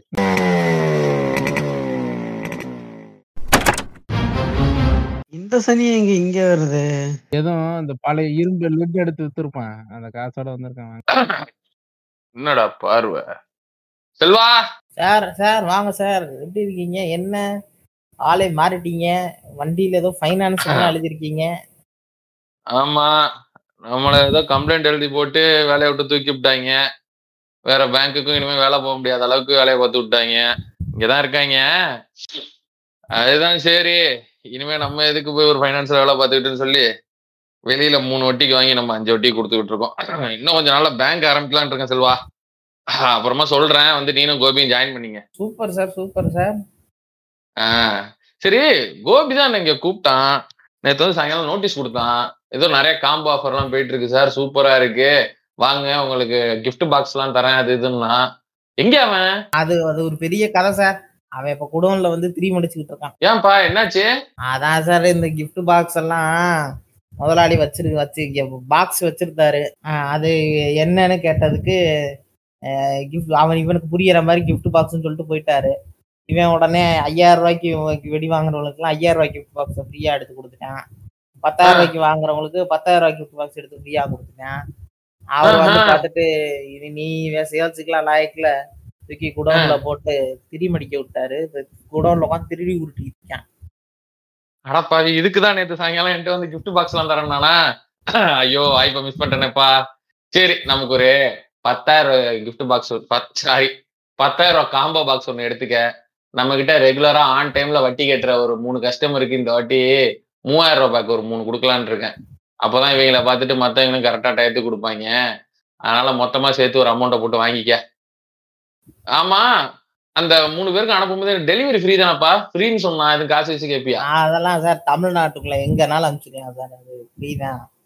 ஆ சரிப்பா சரிப்பா நம்ம சரிப்பா சரிப்பா நமக்கு இந்த சேலத்துல ஒரு ரெண்டு பேருக்கு அப்புறம் பக்கத்துல இந்த மேட்டூருக்கு ஒருத்தவங்களுக்கு அனுப்பணும். அட்ரஸ் எழுதி கொடுத்துட்டு போறேன் இதை கொஞ்சம் பாத்துக்க பார்த்து அனுப்பிச்சு விட்டுரு. எங்க வீடு பக்கம் தான் இருந்தாலும் பரவாயில்ல எனக்கும் ஆன்லைன் டெலிவரியே பண்ணிரு. சரி சார் சரி நீங்க அட்ரஸ் எழுதி கொடுத்துட்டு போங்க கரெக்டா நம்ம டெலிவரி ஆயிரும் ஒன்றும் பிரச்சனை இல்லை. சரிப்பா இல்லப்பா நான் உனக்கு வாட்ஸ்அப்ல அனுப்பிடுறேன் கடை நம்பருக்கு வாட்ஸ்அப்ல அனுப்பிடுறேன் நீ வாட்ஸ்அப்ல எனக்கு ரிப்ளை பண்ணிரு ஓகே? சரி சரி சார் ஓகே ஓகே ஓகேப்பா ஓகேப்பா. இவனு இன்னும் போலையா செல்வா? டேய் செல்வா அன்னைக்கு ஆடுறான் கோபி சொன்னான்ல அந்த மாதிரி உன் முதலாளிட்ட போய் சொல்லு. அதெல்லாம் பொழுதுனைக்கு சொல்லிட்டு இருக்க முடியாது வியாபாரத்தை பார்க்கணும். ஆல்ரெடி இந்த ரெக்கார்ட் பண்ணி வச்சிருக்கோம் அதை கேளுங்க. வணக்கம். இந்த தீபாவளிக்கு உங்களுக்கோ உங்க ஃப்ரெண்ட்ஸுக்கோ உங்க ரிலேட்டிவ்ஸ்க்கோ உங்க பாஸ்க்கோ பாய் ஃப்ரெண்ட்கோ கேர்ள் ஃப்ரெண்ட்கோ நீங்க கிராக்கர்ஸ் கிஃப்ட் பண்ணணும், வாங்கி கொடுக்கணும் அப்படின்னு ஆசைப்பட்டீங்கன்னா எலைட் கிராக்கர்ஸ் சேலம் ஒரு பெஸ்ட் சாய்ஸா இருக்கும். இங்கே இவங்க தனித்தனியா காம்போ பாக்ஸா ரெடி பண்றாங்க. Three thousand five thousand seven thousand ten thousand அப்புறம் தலை தீபாவளி ஸ்பெஷல்னு ஒன்று பண்றாங்க. இது எதுவுமே கிஃப்ட் பாக்ஸ் கிடையாது, ஏனோ தானோன்னு சொல்லிட்டு ஒரு பாக்ஸை ஃபுல்ஃபில் பண்றதுக்காக உஸ்வானம் வெடிக்காத வெடி இந்த மாதிரி கம்பி மத்தாப்பு இதெல்லாம் வச்சு கொடுப்பாங்களே அந்த மாதிரி கிடையாது. இது வந்து தனித்தனியா இவங்களே எடுத்து வச்சு ஒரு தீபாவளிக்கு மார்னிங்ல இருந்து நைட் வரைக்கும் என்னென்னலாம் வெடிக்கணும்னு அவங்க ஆசைப்படுவாங்களோ அதை மாதிரி உள்ளதை எவ்ரி காம்போ பேக்ல ஒன்னு ஒன்னா வச்சு தராங்க. ஸோ எதுவுமே ஒரே கம்பெனி ப்ராடக்ட் கிடையாது, எல்லாமே இவங்களா ரெடி பண்றது. மறுபடியும் சொல்றேன், இது கிஃப்ட் பாக்ஸ் கிடையாது, இது வந்து ஈச் கிராக்கரை ஒரு பாக்ஸா ரெடி பண்ணி கொடுக்குறாங்க. மூவாயிரம் ரூபாய் பேக்லையும் எல்லா வெரைட்டிஸும் வரும், அஞ்சாயிரம் ரூபாய் பேக்லையும் வரும், பத்தாயிரம் ரூபாய் பேக்லையும் வரும். பட் என்னன்னா பிரைஸுக்கு ஏற்ற மாதிரி குவான்டிட்டிஸ் டிஃப்ரெண்ட் ஆகும். மற்றபடி எல்லாத்துலையுமே எல்லாம் ஃபுல்ஃபில் பண்ணி கொடுப்பாங்க. இந்த தீபாவளியை கிராக்கர்ஸ் அடிச்சு சந்தோஷமா செலிப்ரேட் பண்றதுக்கு உங்களுக்கு எலைட் கிராக்கர்ஸ் எல்லாம் நல்ல ஒரு சாய்ஸா இருக்கும். பெஸ்ட் பிரைஸ் பண்ணி கொடுத்துட்டு இருக்காங்க. Nine zero eight zero eight six one double six four இந்த நம்பருக்கு வாட்ஸ்அப் பண்ணி உங்களோட டீட்டெயில்ஸையும் நீங்க என்ன காம்போ பேக் வேணும்னு நினைக்கிறீங்களோ அந்த பிரைஸையும் நீங்க சொல்லிட்டீங்கன்னா அவங்க உங்களுக்கு பிடிஎஃப் சென்ட் பண்ணுவாங்க. நீங்க ஓகேங்கிற பட்சத்தில் உங்களுக்கு பார்சல் சென்ட் பண்ணிடுவாங்க. தமிழ்நாட்டுக்குள்ள கொரியர் சார்ஜ் கிடையாது. ஏதோ ரேட் ஏதோ பரவாயில்லாம இருக்குன்னு தான் வந்துட்டு எடுக்கிறான். இந்த இந்த பத்தாயிரம் மட்டும் ரெண்டு எடுங்க, இந்த டிஎம்கே ஜெயிச்சதுக்காக அந்த ரெண்டு மூணு இந்த அதிமுக ஆஃபீஸ் வச்சு வெறுப்பேத்துறதுக்கு எடுத்துட்டு போவாங்க சீக்கிரம். அட டிஎம்கே வெடியும் இருக்குன்னா என்னது? டிஎம்கே வெடியே இருக்கா? ஆமா, டிஎம்கே வெடி, லியோ வெடி எல்லாம் இருக்கு. லியோ வெடி அப்படி முதல்ல நல்லா வெடிச்சுட்டு அப்புறம் செகண்ட் ஹாப்ல பாதி அப்படி இல்ல, அது லோகேஷ் தான் அப்படி பண்ணுவான். இந்த நம்ம வெடி அப்படி எல்லாம் ஒண்ணுமே ஆகாது. ஆஹ் பில்லு போடணும்னா ஓரமா இல்லைங்க, சும்மா குறுக்காம இருக்க இங்க நின்னுட்டு நீ பில்ல போடு. சரி சரி, டென்ஷன் ஆகாதீங்க, விடுங்க, வாங்க ஓரமா நிப்போம். சரி, okay. Excuse me sir. Yes, கொஞ்சம் வலி கொடுக்குறீங்களா? மேடம் நீங்க கேட்டா வலி இல்ல, நான் வாழ்க்கையே தருவேன். செல்வா பில்லு போடுறியா இல்லையா? அண்ணா ஒரே நிமிஷம் நம்ம இருந்து பொறுமையாவே பில் வாங்கிட்டு போயிடும். எப்பா செல்வா, நீ பொறுமையாவே பில் போடுப்பா, வேலையெல்லாம் பாத்துட்டு. மேடம் மேடம் மேடம் மேடம் வாங்க, கண்டவங்கள்ட்ட என்ன பேசிட்டு இருக்கீங்க? கடைக்கு வந்துட்டீங்க, இங்க வாங்க, என்கிட்ட பேசுங்க. பத்து சதவீதம் காம்போ இருக்கா? ஆ இருக்கு மேடம், இருக்கு. அப்ப பத்து சதவீதம் காம்போ ஒண்ணு எனக்கு, எங்க ஆபீஸ் ஸ்டாஃப்ஸ் ரெண்டு பேர் இருக்காங்க, அவங்களுக்கு மூவாயிரம் காம்போ ரெண்டு வேணும். எல்லாத்தையும் ஆன்லைன் டெலிவரி பண்ணிடுறீங்களா? ஆ பண்ணிடலாம் மேடம். அட்ரஸ் அட்ரஸ் மட்டும் கொடுங்க, ஆன்லைன் டெலிவரி பண்ணிடலாம். என்னோட பேர் மேனகா, நான் இங்கே தான் பக்கத்தில், நான் கையிலே எடுத்துட்டு போயிடுறேன். சரஸ்வதி அக்காவுக்கும் கோபால் அண்ணாவுக்கும் மட்டும் அட்ரஸ் எழுதி கொடுத்துறேன். இல்லை நான் வாட்ஸ்அப்பில் உங்களுக்கு சென்ட் பண்ணிடுறேன். உங்கள் நம்பர் கொடுக்க முடியுமா? ஆ என் நம்பர் தானே, இந்த நம்பர் நோட் பண்ணிக்கிறேன். இல்லை இல்லை இல்லை இல்லை உங்கள் நம்பர் வேண்டாம், நான் கடை நம்பர் மேலே இருக்கே, நான் நம்பரை மேலே பார்த்து நான் எடுத்துக்கிறேன். நீங்கள் எதுக்கு நம்பர் கொடுக்குறீங்கன்னு எனக்கு தெரியும். Elite crackers Salem, cell number nine zero eight zero eight six one double six four. Okay okay. ஆ தம்பி, நான் இதுக்கு வாட்ஸ்அப் பண்ணிடுறேன், உங்க ஓனர் எங்களுக்கு சென்ட் பண்ணிட சொல்லுங்க. ஆ மேடம் சரி, அந்த நம்பருக்கே சரி அந்த நம்பருக்கே அனுப்புங்க மேடம், ஒன்றும் பிரச்சனை இல்லை, பார்த்துக்கலாம். ஓகே பாய்ப்பா. கடைக்கு முன்னாடி ரொம்ப பேட் வைப்ரேஷனா இருக்கு, இவங்களெல்லாம் கொஞ்சம் விரட்டி விடுங்க ஓகேயா? உங்க கடைக்கு எதாவது சொல்றேன், ஏதாவது ஓசி பட்டாசு எக்ஸ்ட்ரா கிடைக்குமா நின்றுட்டே இருக்கானுங்க ரொம்ப நேரமா, அவனுங்களை அடிச்சு இப்போ வரட்டி விட்டுறேன் மேடம். நீங்கள் போயிட்டாங்க, நீங்கள் போயிட்டாங்க. ஓகேப்பா, பாய். ஆ பாய் மேடம், அடிக்கடி வாங்க. டே மங்காத்தம்மணி ஐயா, உன் ஆடு தானே பண்ண சொன்ன, இது என்னடா இதெல்லாம்? ஐயா எம்எம்பியுங்க, அது மங்காத்தம்மணி பாட்காஸ்ட் யூனிவர்ஸ். பேங்க் வேலையை விட்டு வந்து ஏன்டா யூனிவர்ஸ் எல்லாம் கிரியேட் பண்ணுற வேலை பார்க்குற? சும்மா இருக்க மாட்டேற நீனு.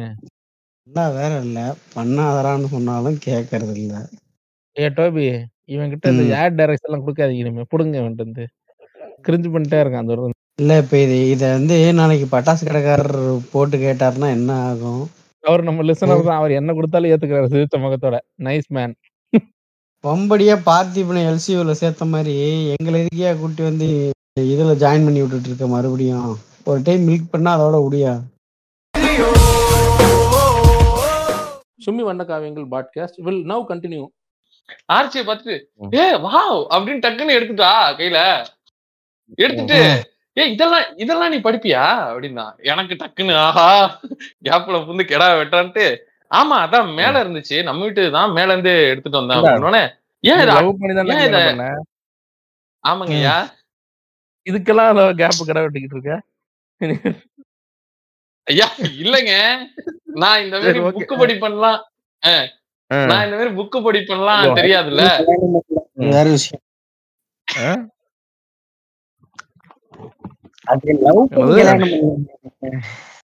அவங்க ஃபேமிலியாவே நாடக காதல் பண்ணினா கல்யாணம் பண்ணாங்க. அது அது ஐயா இல்லங்க இல்லங்க இல்லங்க ஐயா இல்லங்க எனக்கு பிடிச்சிருந்துச்சு. நான் வந்து எங்க அப்பாட்ட சொன்னேன், அப்பா இந்த மாதிரி எனக்கு அவங்கள மேல பிடிச்சிருக்குப்பா, எனக்கு அவங்க வீட்டுல பொண்ணு கேளுங்கன்னு சொல்லி அப்படி டீசெண்டா அப்படி சொல்லுங்க. ஃபேமிலியா நாடக காதல் பண்ணாங்களாம். ஐயா நீங்களே பாத்தீங்க. அது கொஞ்சம் ஆனா ஆனா ஒண்ணு சொல்றேன், அன்ரிலேட்டடா ஒண்ணு சொல்றேன். அந்த இதுவே எஸ் வி சேகர் கிரேசி மோட்ல என்ன பண்ணுவாங்க சொல்லுங்க, ஃபேமிலியா நாடகம் பண்ணிருப்பாங்க ஒரு ஸ்டேஜ் போட்டு. ஐயா நான் சொல்றேன் கேளுங்க, அதை விடுங்க. இவர் எதையாவது என்னை மட்டம் தட்டிக்கிட்டே இருப்பாரு.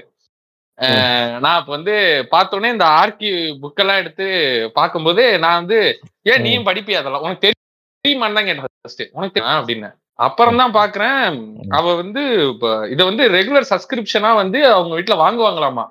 சம்மர் ஹாலிடேஸ்ல எல்லாம் பாத்தீங்கன்னா இந்த கேபிள கேபிள கட் பண்ணிட்டு அவங்களுக்கு எந்த மாவட்டம் மட்டும் சொல்லுங்க, லொகேஷன் ரிவீல் கிடையாது, எந்த மாவட்டம் மட்டும் சொல்லுங்க.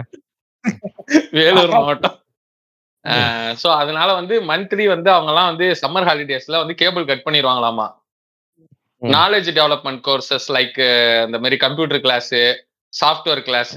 ஊர்ல இருக்கிற ஆட்டக்காரி பூரா நைட்டு பாத்துக்கிட்டு மொட்டை மொட்டை நாலு மணி வரைக்கும் பாத்துக்கிட்டு இருக்கு.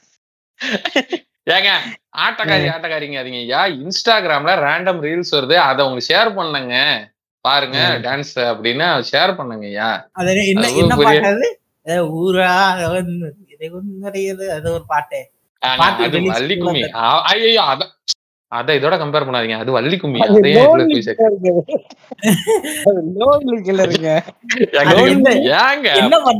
அது ஏதோ அந்த பொண்ணு என்ன என்ன டான்ஸ் ஆடுஞ்சல ஏதோ நாக்க வெளியில நின்னுட்டு கண்ணடிக்குது இவனுங்க. அத வந்துட்டு ஆ ஊ யா ஐயா அப்படி இல்ல. இங்க பாருங்க, அது வந்து பாரம்பரிய நடனம். பாரம்பரிய நடனத்தை அவங்க பண்ணது வந்து ஒரு கரெக்டா அந்த டைமிங்ல ரியாக்ஷன் நல்லா இருந்துச்சுன்னு சொல்லி அது ட்ரெண்ட் ஆயிடுச்சு. அதையும் போய் ஆட்டத்தையும் நீங்க கம்பேர் பண்றீங்க. ரெக்கார்ட் டான்ஸ் அது வேற. ஒரு நிமிஷம் அண்ணா, ஒரு நிமிஷம் இருங்க இருங்க எனக்கு ஒரு நிமிஷம் ஒரே நிமிஷம் எனக்கு ஒண்ணு தெரியல.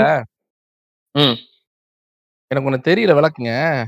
இப்ப இவர் சொல்றாருல டோபி, இவர் இந்த பாரம்பரிய நடனம்ட்டு என்னது? இந்த மேல இந்த இந்த கட்டியங்காரம் ஒருத்தனை வச்சு இந்த மயிலாட்டம் ஆடுவாங்களா அதுவா? இல்லைங்க, இது வந்து இது பேர் மாரியாத்த ஆட்டம். எங்க ஊர்ல வந்து பண்டிகை போட்டாங்கன்னா டெய்லி நைட்டு கொஞ்சம் அது என்ன சொல்ற வை வைபிங் செஷன் நீங்க நடத்துறீங்கல்ல டிஸ்கார்ட்ல. சரி, லிட்டரலி அந்த காலத்துல எல்லாம் வைபிங் செஷன் எப்படி நடத்துவாங்கன்னா இந்த மாதிரி. இது பேரு இது பேரு மாரியாத்தா. இந்த புண்டைங்க இந்த புண்டைங்க இந்த புண்டைங்க புது பேர் வச்சுக்கிட்டு ஜாதி வளர்க்கறதுக்காக வள்ளி கும்மின்னு பேரு புண்டை வச்சிருக்கானுங்க. ஆனா இது பேரு மாரியாத்தா ஆட்டம். இது வந்து ஊருக்குள்ள மாரியம்மன் திருவிழாவின் போது நைட்டு வைபிங்காக இத பண்ணுவாங்க. இதுல ஒரே கலர் ஒரே இல்ல அப்ப இல்ல இல்ல அதெல்லாம் அந்த புண்டையெல்லாம் கிடையாது. அந்த புண்டையே கிடையாது, புண்டையே கிடையாதுன்னா இப்ப எப்படி ஆம்பளைங்க மட்டும் டான்ஸ் ஆகுது? ஆமா ஆமா ஆமா அதான் உண்மை. இது கேளுங்க, சும்மா மிங்கிள் பண்ணாதீங்க, சும்மா இருங்க. கம்பத்தாட்டம் தான் இந்த பிள்ளைங்க மாறி மாறி ஆடிக்கிட்டு இருக்குங்க. நைட்டு ஆம் நைட்டு எல்லாரும் ஒன்னா சேர்ந்து ஒரு மேளம் அடிச்சு அந்த அந்த ஆட்டத்தை ஆடுவாங்க. ஒரு ஒரு மணி நேரம் ஒன்றரை மணி நேரம் ஆடிட்டு இங்க வேலையை பார்ப்பாங்க. இவனுங்க அதை ஒரு ட்ரெஸ் கோடு மாதிரி ஒன்று கொடுத்து வள்ளி கும்மியை பாட வச்சு லேடிஸுக்கு அதை கன்வெர்ட் பண்ணி. ஏன் லேடிஸுக்கு அதை கன்வெர்ட் பண்றானுங்கன்னா, நீங்க வள்ளி கும்மியை தானே பாக்குறீங்க, வள்ளி கும்மிக்கு அப்புறம் நம்ம வீட்டு பையன் நம்ம இருக்கிறான் அப்படியே, நம்ம வீட்டு பையன் வியாபாரம் பண்ணிட்டு இருக்கிறா அப்படியே, நம்ம வீட்டு பையன் வந்து ரெஸ்டாரண்ட் நடத்துறா அப்படியே. நீங்க நம்ம வீட்டு நம்ம மதுஸ்ரீ ஏனங்க மச்சான் சிங்கிங் ஒன் சாங் அப்படின்னு இவனுங்க கலாச்சாரத்தை கத்து தரன்னு சின்ன வயசுல இருந்தே இப்போ வந்து கவுண்ட பையனை தான் நீங்க கல்யாணம் பண்ணிக்கலாம். நான் என்ன கேக்குறேன், டிவி இல்லாத காலத்துல போய் உட்காந்து போய் டிவி இருக்கும்போது நல்ல ப்ரோக்ராம் பாக்கலாம், எதுக்கு போறாங்க? இல்ல இல்ல இப்பவுமே நல்ல ப்ரோக்ராம் தான் பாத்துட்டு இருக்காங்க. ட்ரெடிஷனை ஃபாலோ பண்ணுவீங்க. ஏன் நீங்க ட்ரெண்டிங் ட்ரெண்டிங்னு சொல்லாதீங்க, வைரல்னு சொல்லுங்க. நான் ஒத்துக்கிறேன். இல்ல ட்ரெண்டிங்னு சொல்லாதீங்க, ட்ரெடிஷனை ஃபாலோ பண்ணோம்லங்க. அது என்ன, அந்த பொண்ணுங்க மட்டுமா ஆடுது? பெரிய அம்மா ஆடுவாங்க, பாட்டி ஆடுவாங்க, பாப்பா ஆடும், எல்லாருமே ஆடுவாங்க. சரி, அப்ப ட்ரெடிஷனை ஃபாலோ பண்ணுவாங்க எல்லா எல்லாரும் உடங்கறது ஏறலாமா? நான் என்ன சொல்றேன், எங்க ஆரம்பிச்சு ஒரு எங்க கொண்டு போறாரு கொண்டு போவான் கொண்டு போவான் இருங்க. என்ன பேசுறதுன்னா தெரியல, சும்மா கொண்டு போயிட்டு இருக்கான் பாரு. நான் இப்ப இது எப்படி அழகா நியூக்ளியர் வாரோட கனெக்ட் பண்றேன்னு பாக்குறியா? இப்ப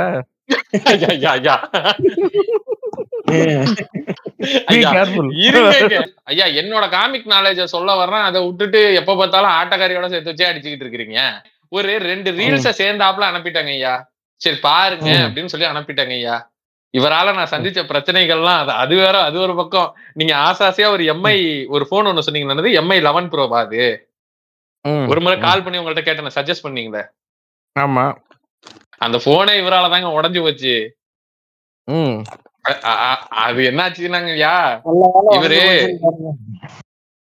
இவரு இந்த மாதிரி ரீல்ஸ் எல்லாம் லைக் பண்ணுவாராட்டு இருக்கு. என்கிட்ட முன்னாடி சொல்லுவாரு, சரின்னு சொல்லி நான் இவருக்கு ரேண்டமா அனுப்பிக்கிட்டு இருந்தேங்க ஐயா.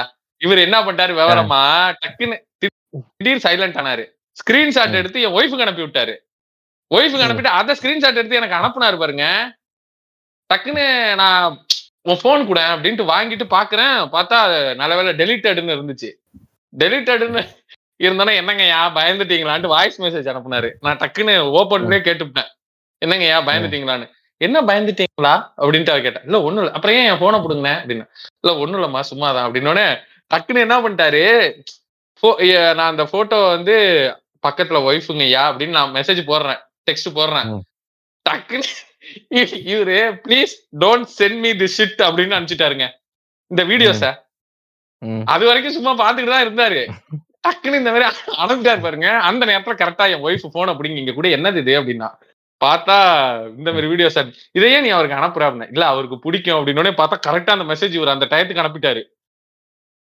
அனுப்புனோடனே அவர் இந்த மாதிரி அனுப்புறாரு, நீ என்ன இந்த மாதிரி சொல்றன்னு லைட்டா ஒரு சின்ன வாக்குவாதமா போனுச்சு. கீழே திடீர்னு ஸ்மைலி மெசேஜ் ஈன்ட்டு சிரிச்சுக்கிட்டு அனுப்புனாரு. பாருங்க, பார்த்துட்டு போன அப்படிங்க செவுத்துல ஒரே அடி. ஒரே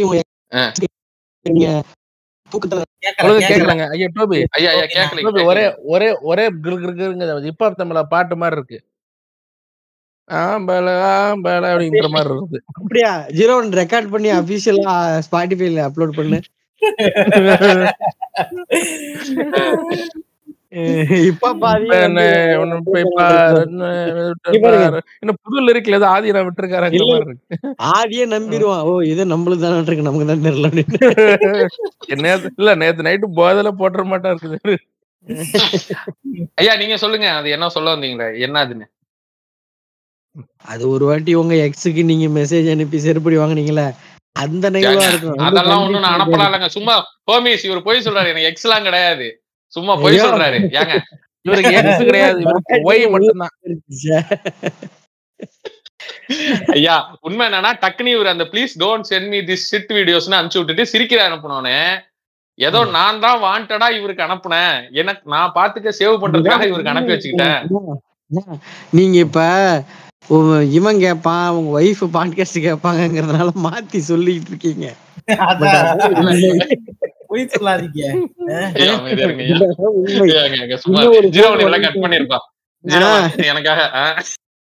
இப்ப இந்த மாதிரி ஆடலும் பாடலும்லாம் சேவ் பண்ணணும் அப்படின்னா, இந்த என்கிட்ட சில நம்பர் எல்லாம் இருக்கு, நான் தரேன். உம் என் போனே எடுக்க மாட்டானுங்க. ஏன் சார்பா நீ போன் பண்றேன்னு சொன்னேன்னு வச்சுக்க, எடுக்கவும் மட்டும் உனக்கு ரெஸ்பாண்ட் பண்ணுங்க. ரெகுலரா நீ அனுப்பலாம் உங்களுக்கு மெசேஜ். அவங்களுக்கு இன்னைக்கு என்ன வாங்கணும், வீட்டுக்கு என்ன தேவையான பொருள், அதெல்லாம் நான் வச்சிருக்கேன். டோபியா அப்படிதாங்க இருப்பாரு, இர்ரெஸ்பான்சிவா. சரி, அதனாலதான் அவருக்கு அனுப்பி வச்சுக்கிட்டு. ஐயோ ஐயா அதை கட் பண்ணிருக்கேன் நான் சொன்னது. அப்ப வந்து என்னாச்சுன்னா, இந்த மாதிரி ஐயோ நான் வேற செல்ல அப்படிங்க செலுத்த ஒரு அட்டிங்க ஐயா. இன்னைக்கு புது போனை உடைக்கிறான். எதுவும் கட் ஆகக்கூடாது, அவர் அனுப்புனங்கிறதெல்லாம் அதெல்லாம் அப்படியே இருக்கணும், கட் ஆகக்கூடாது. சரி விடுங்க ஐயா. எடுத்து ஒரே அடி, செல்லு அப்படியே சுத்தமா பிளாக் ஆயிடுச்சு, வீணா போயிடுச்சுங்க. ஐயா அப்படியே போய் இப்படியே தலையில கை வச்சுட்டு இப்படியே கீழே உட்காந்துட்டு இவருக்கு போன் அடிக்கிறேன். நைட்டு பதினொன்றரை மணி இருக்குமா ஐயா, பதினொன்றரை மணி போன் அடிச்சேன்னு அடுத்த செகண்ட் கால் அடிச்சா எடுக்கவே மாட்டாரு மனுஷன். பகல் நேரத்துல எல்லாம் அடிச்ச வேகத்துக்கு ஐயா சொல்லுங்கய்யா இருப்பாருங்க. எனக்கு கடுப்பு, ஐயா ஏங்கய்யா அப்படி பண்ணீங்க, என்னங்கய்யா அப்படின்னு சொல்லுங்கய்யா, என்னாச்சு அப்படின்னாரு. ஐயா போனை புட்டிங்க உடச்சு விட்டாங்க ஐயா. டோபி சொல்றாரா ஜெயித்தது டோபி தான் அப்படிங்கிறாரா கேளுங்க கேளுங்க. இந்த ரெஃபரன்ஸ் வந்து புரியாது.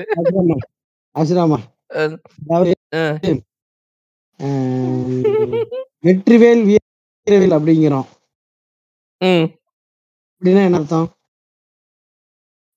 என்ன அர்த்தம் அப்படின்னா ஜெயிச்சு ஜெயிக்கிறோம் ஜெயிச்சோம் அப்படிங்கறதுன்னு அர்த்தம். வெற்றி வெற்றி வெற்றி அப்படின்றோம், வெற்றிவேல் வீரவேல்ன்றோம். அந்த மாதிரி யார் ஜெயிச்சாலும் அவங்க பேரை சொல்லி சொல்ல வேண்டியது இல்லை. ஜெயிச்சது டோபி, ஜெயிச்சது ஆசிராமா தான் அப்படிலாம் சொல்றது இல்லை. அது ஒரு ரேண்டம் டெம்ப்ளேட். ஜெயிச்சது ஜெர்ரி தான். இது நம்ம வந்து கதை தெரிஞ்சாதான் இன்னும் சூப்பரா இருக்கும். இங்க பாருங்க, கதைய சொல்றோம், டி ஷர்ட்ல பேர போடுறோம், ஜெயிச்சது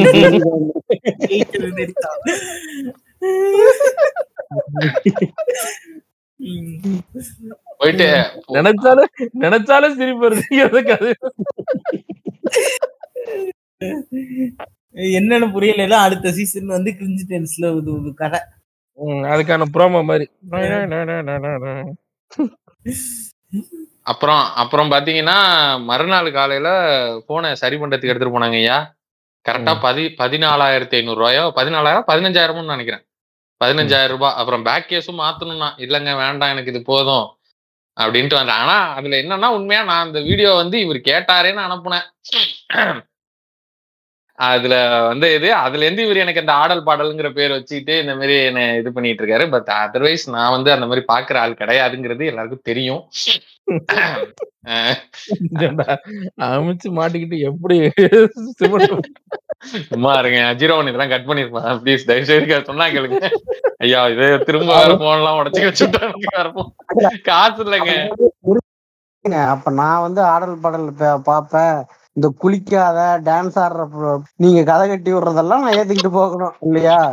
முத முதல்ல இந்த ஓப்பனைமர் பாம் இருந்துச்சுல்ல, இதுலயும் இதே மாதிரி ஒரு சம்பவம் நடந்துச்சு தெரியுமா எனக்கு?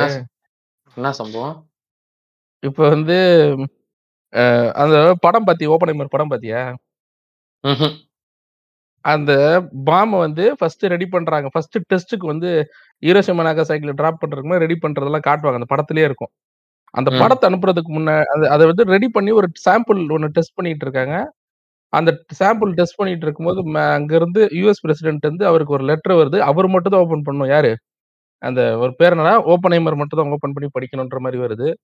ஓப்பன் மெம்பர் அந்த டப்பா ஓப்பன் பண்ணி உள்ள இருக்க அந்த சீட்டை பார்த்து அதில் போட்டிருக்கான், எப்படி இந்த கதையை நான் வந்து நியூக்ளியர் மிசைலோட லிங்க் பண்றேன்னு பாக்குறியா அப்படின்னு போட்டிருக்கேன்.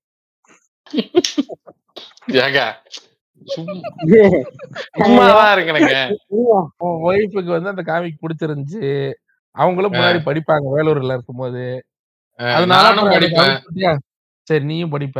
அப்ப அவ்வளவுதாங்க முடிஞ்சிருச்சுங்க. அதுக்குள்ள ஒரு பேப்பர் இருந்துச்சா பாத்தியா? இல்லையா? அது என்ன பேப்பரு? நியூக்ளியர்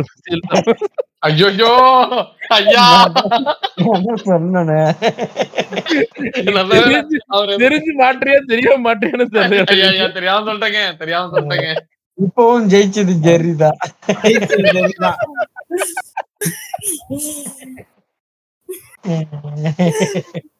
அப்படியே அப்படியே இங்க ஒரு லெட்டர் வருதான், எப்படி நான் பாத்து எல்சியூல சேர்த்துறேன் பாத்தீங்களா அப்படின்னு. இது வரைக்கும் நீங்கள் இந்த எபிசோடில் கேட்டுக்கிட்டு இருந்தது ஒரு ரெகுலரான கான்வர்சேஷன். இதை வந்து ஒரு பத்து மணி வாக்கில் அப்படியே ரெக்கார்ட் பண்ண ஆரம்பித்தோம். அப்படியே என்ன ஆகிப்போச்சு, ரெக்கார்ட் பண்ணிக்கிட்டு இருக்கும்போது அப்படியே நேரம் போகிறதே தெரியாமல் ஒரு பன்னெண்டரை ஒரு மணி அப்படியே தாண்டிடுச்சு. டயர்ட்னஸ் வந்து அப்படியே உடம்புல ஏற ஆரம்பித்து அப்படியே சோம்பல்லாம் உள்ளே இறங்கி தூக்கம் கண்ணை கட்டி அரை தூக்கத்தில் என்ன பேசுகிறோன்னே தெரியாமல், அதாவது ஒரு போதையே இல்லாத ஒரு போதை நிலை அப்படிங்கிற வந்து இந்த தூக்க போதையில் ரெக்கார்டிங் இருக்குங்கிறதே உணராமல் டாப்பிக்கை விட்டு வெளியே போயிட்டு கண்டு மேனிக்கு பேசியது இதன் பிறகு நீங்கள் எல்லோரும் கேட்க போகிறீங்க. ஏன்னா என்ன பேசலாம், என்னொன்னாலும் பேசலாம், அதன் விளைவை நீங்கள் வந்து இப்போ பார்க்க போகிறீங்க.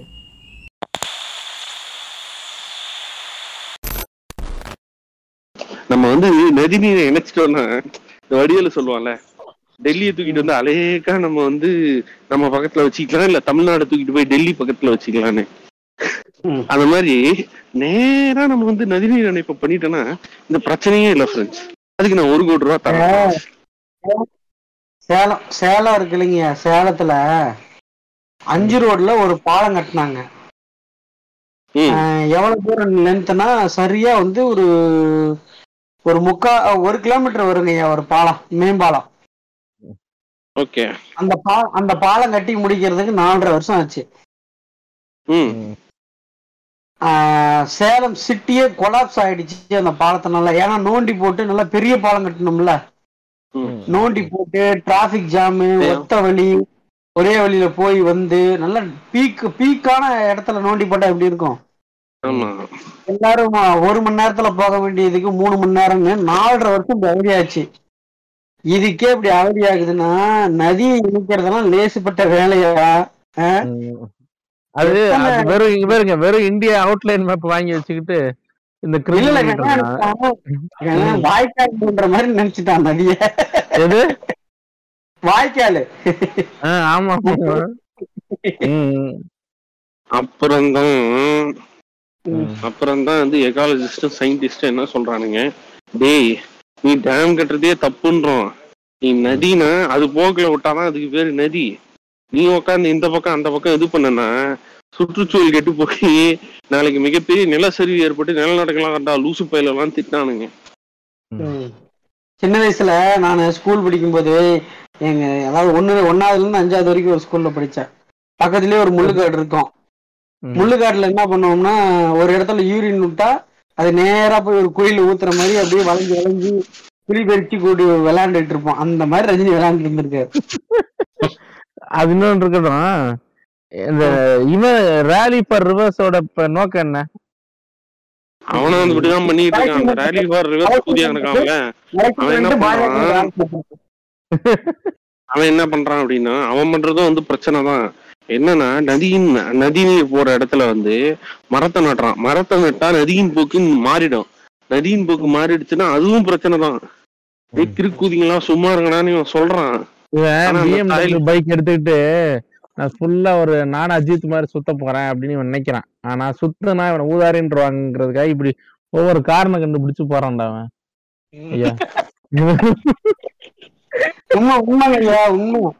ஆமா, இப்ப பாருங்களேன் என்னடா மனுஷனா அவன். இல்ல அவர் ஒரு சோசியல் காஸ்காக போறாரு. மண்வளத்தை காப்போம்னா ஒண்ணு காரணமா சாயல சேவ் பண்ண வேண்டிய அவசியம் கிடையாது. இங்க பாருங்க, ஒண்ணும் இல்ல, மோடி உங்களுக்கு பழக்கமானவர் தானே? ஆமா, என்விரான்மெண்ட் மினிஸ்ட்ரிக்கு போன போட்டு ஃபேக்டரிஸுக்கெல்லாம் கொஞ்சம் கடுமையான நடவடிக்கை எடுங்க, எல்லாம் கரெக்டா கழிவுகள்லாம் வெளியேற்றணும், ஃபில்டர் பண்ணணும், இந்த மாதிரி நீங்க நீங்க ஆக்ஷன் எடுக்க வேண்டிய இடத்துல நீங்க இருக்கீங்க. சொன்னா மோடி டான்ஸ் ஆடுவாங்க. நவராத்திரி ஃபங்க்ஷன் ஆடுறானே அதெல்லாம் ஆடிட்டு வந்து அப்ப கூட அதிகாரி எழுந்திரி பண்ணுவாங்க. சின்னதா பத்துக்கு பத்து ரூம்ல சாயப்பட்டு வச்சிருப்பான்ல, அவனை வந்து க்ளோஸ் பண்ணி சீல் வச்சுட்டு போவானுங்க. பக்கத்துல பெரிய ஃபேக்டரி விட்டுருவானுங்க புண்டையானுங்க. சேவ சாயலுக்கு ஊர் புல்லா சுத்திட்டு ஐயா இங்க சேவ சாயல்ல அவன் பல கோடி ரூபாய் வசூல் பண்ணியிருக்கான். அது போக மண்ணை பேக்கெட் பண்ணி விற்கிறான். என்னடான்னு கேட்டா இப்ப ஒன்னு கேக்குறேங்க. இப்ப நம்ம பைக் எடுத்துட்டு வேர்ல்டு ஃபுல்லா சுத்த கேளுங்க. இப்ப நம்ம வேர்ல்டு ஃபுல்லா பைக் எடுத்து சுத்துறோம்னு வைங்க, எனக்கு தெரிஞ்சு லட்சக்கணக்கில் செலவாகும். அது போக என்னன்னா டைரக்டா ரோடு வழியே கிடையாது. சில காண்டினென்ட்டுக்கெல்லாம், நார்த் அமெரிக்காக்கா இருக்கட்டும், இதெல்லாம் இந்த மாதிரி ஏரியாக்கெல்லாம், ஜப்பான்ல இருந்து இதுக்கு நம்ம ஏரியாக்கு எல்லாத்தையும் விடுங்க. எல்லாத்தையும் விட ஒரு பெரிய சிக்கல் அந்தந்த கண்ட்ரிக்கு நீ வந்து லைசன்ஸ் வேலிடா இருக்கான்னு பாக்கணும். பேப்பர் ஒர்க்குக்கே பல லட்சம் ஆகும். இல்ல பேப்பர் ஒர்க் மட்டும் இல்ல, இவன் எப்படி தெரியுமா போறான் பைக் எடுத்துக்கிட்டு சகுரு, அந்த வண்டி போகுது, வண்டி போகும்போது பின்னாடி ஒரு டீம் வந்து வேன்ல அவனை ஃபாலோ வேற பண்ணுது.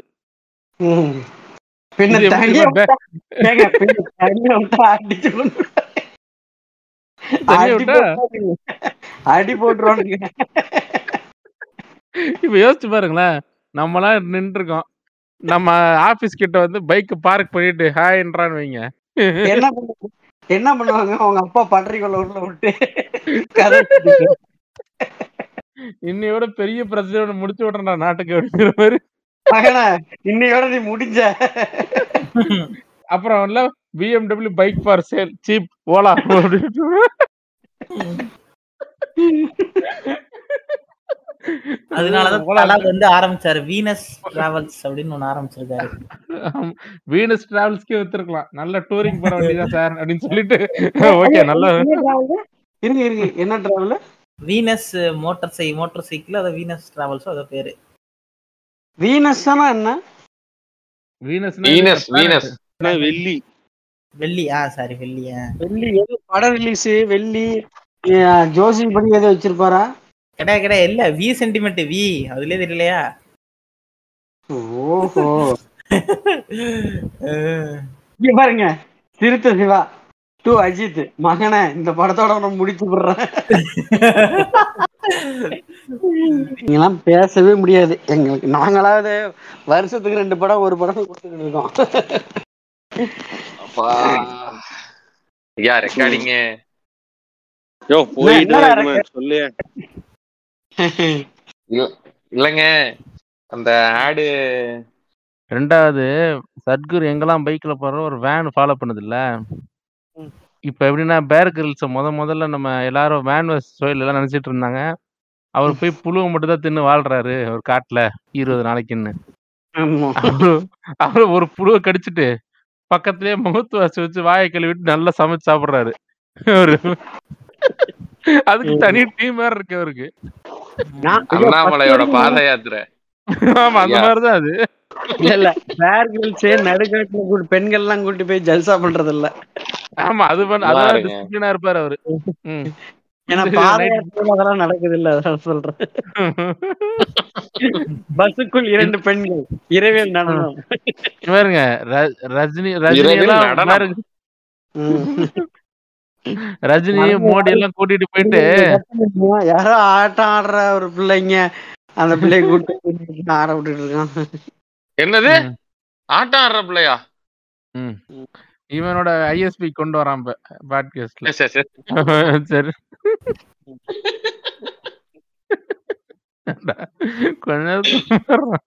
அந்த ஐடியோட உண்மைய கண்டுபிடிச்சதே யாருன்னா இந்த லெஜெண்ட் தான். இப்ப மியூட்டுக்கு போயிட்டாரு வேற. இது புரியல. லியா கலிஃபா லியா கலிஃபா ஏதாவது போஸ்ட் போட்டா இருடி ஓ நியூட் போட்டோ ரிலீஸ் பண்றேன். அதனால அவங்க என்ன ஏற்கனவே இது எத்தனை தடவை சொன்னாலும் எனக்கு சிரிப்பு வந்து திரும்ப திரும்ப வரதான் செய்யும் இந்த விஷயத்த. அவங்க வந்து போனோகிராஃபினா கடத்திட்டு போய் வீடியோ எடுக்கிறத நினைச்சிட்டு இருக்காங்க. அத வந்து கன்க்ளூஷன் எடுத்து கூடாது அது ஒண்ணு. இன்னொன்னு இவனுக்கு மைண்டுக்குள்ள அப்படி ஒரு தாட் இருக்கு. ஆமா ஆமா இன்னைக்கு வர்றா இந்த பொண்ணு எப்படி தூக்கிட்டாந்து என்னென்ன பண்றாங்க வர்றா நினைச்சுக்கிட்டு இருக்கிறானுங்க. நீங்க இதுக்கு நான் சும்மா இவர் சொல்றது உண்மை இல்லை, உண்மைதாங்க. ஏன்னா அமெச்சூர் அப்படின்னு சொல்லிட்டு ஒரு ஒரு ஒரு கேட்டகரி இருக்கு போனோகிராஃபில. அதாவது அவன்கிட்ட இல்லாத கேமரா கிடையாது, அவன்கிட்ட இல்லாத எக்யூப்மெண்ட் கிடையாது. ஆனா அமெச்சூர்ல நீங்க போனீங்கன்னு வைங்களேன், அமெச்சூர் அப்படி இல்ல ஒளிச்சு வச்சு இல்ல, அமெச்சூர்ன்றது என்னது? ஒரு விஷயத்துல வந்து ரொம்ப அமெச்சூரா பண்றது, ப்ரொஃபஷனலா பண்றது. ப்ரொஃபஷனலுக்கு ஆப்போசிட் அமெச்சூர். யார் அமெச்சூர் வீடியோ எடுப்பா? வீட்டுல வீட்டுல இருக்கவங்க எடுப்பாங்க. அந்த வீட்டுல இருக்கிறவங்க எடுக்கிற மாதிரி அவருக்கு வேணுமா? அதனால ப்ரொஃபஷனல் ப்ரொஃபஷனல் போர்னோகிராஃபி அமெச்சூர் மாதிரி எடுக்கிறதே ஒரு கேட்டகரி. அப்பதான் அவனுக்கு விதிக்கிறோம். இது என்ன கிளாரிட்டியா இருக்கு, வேண்டாம்.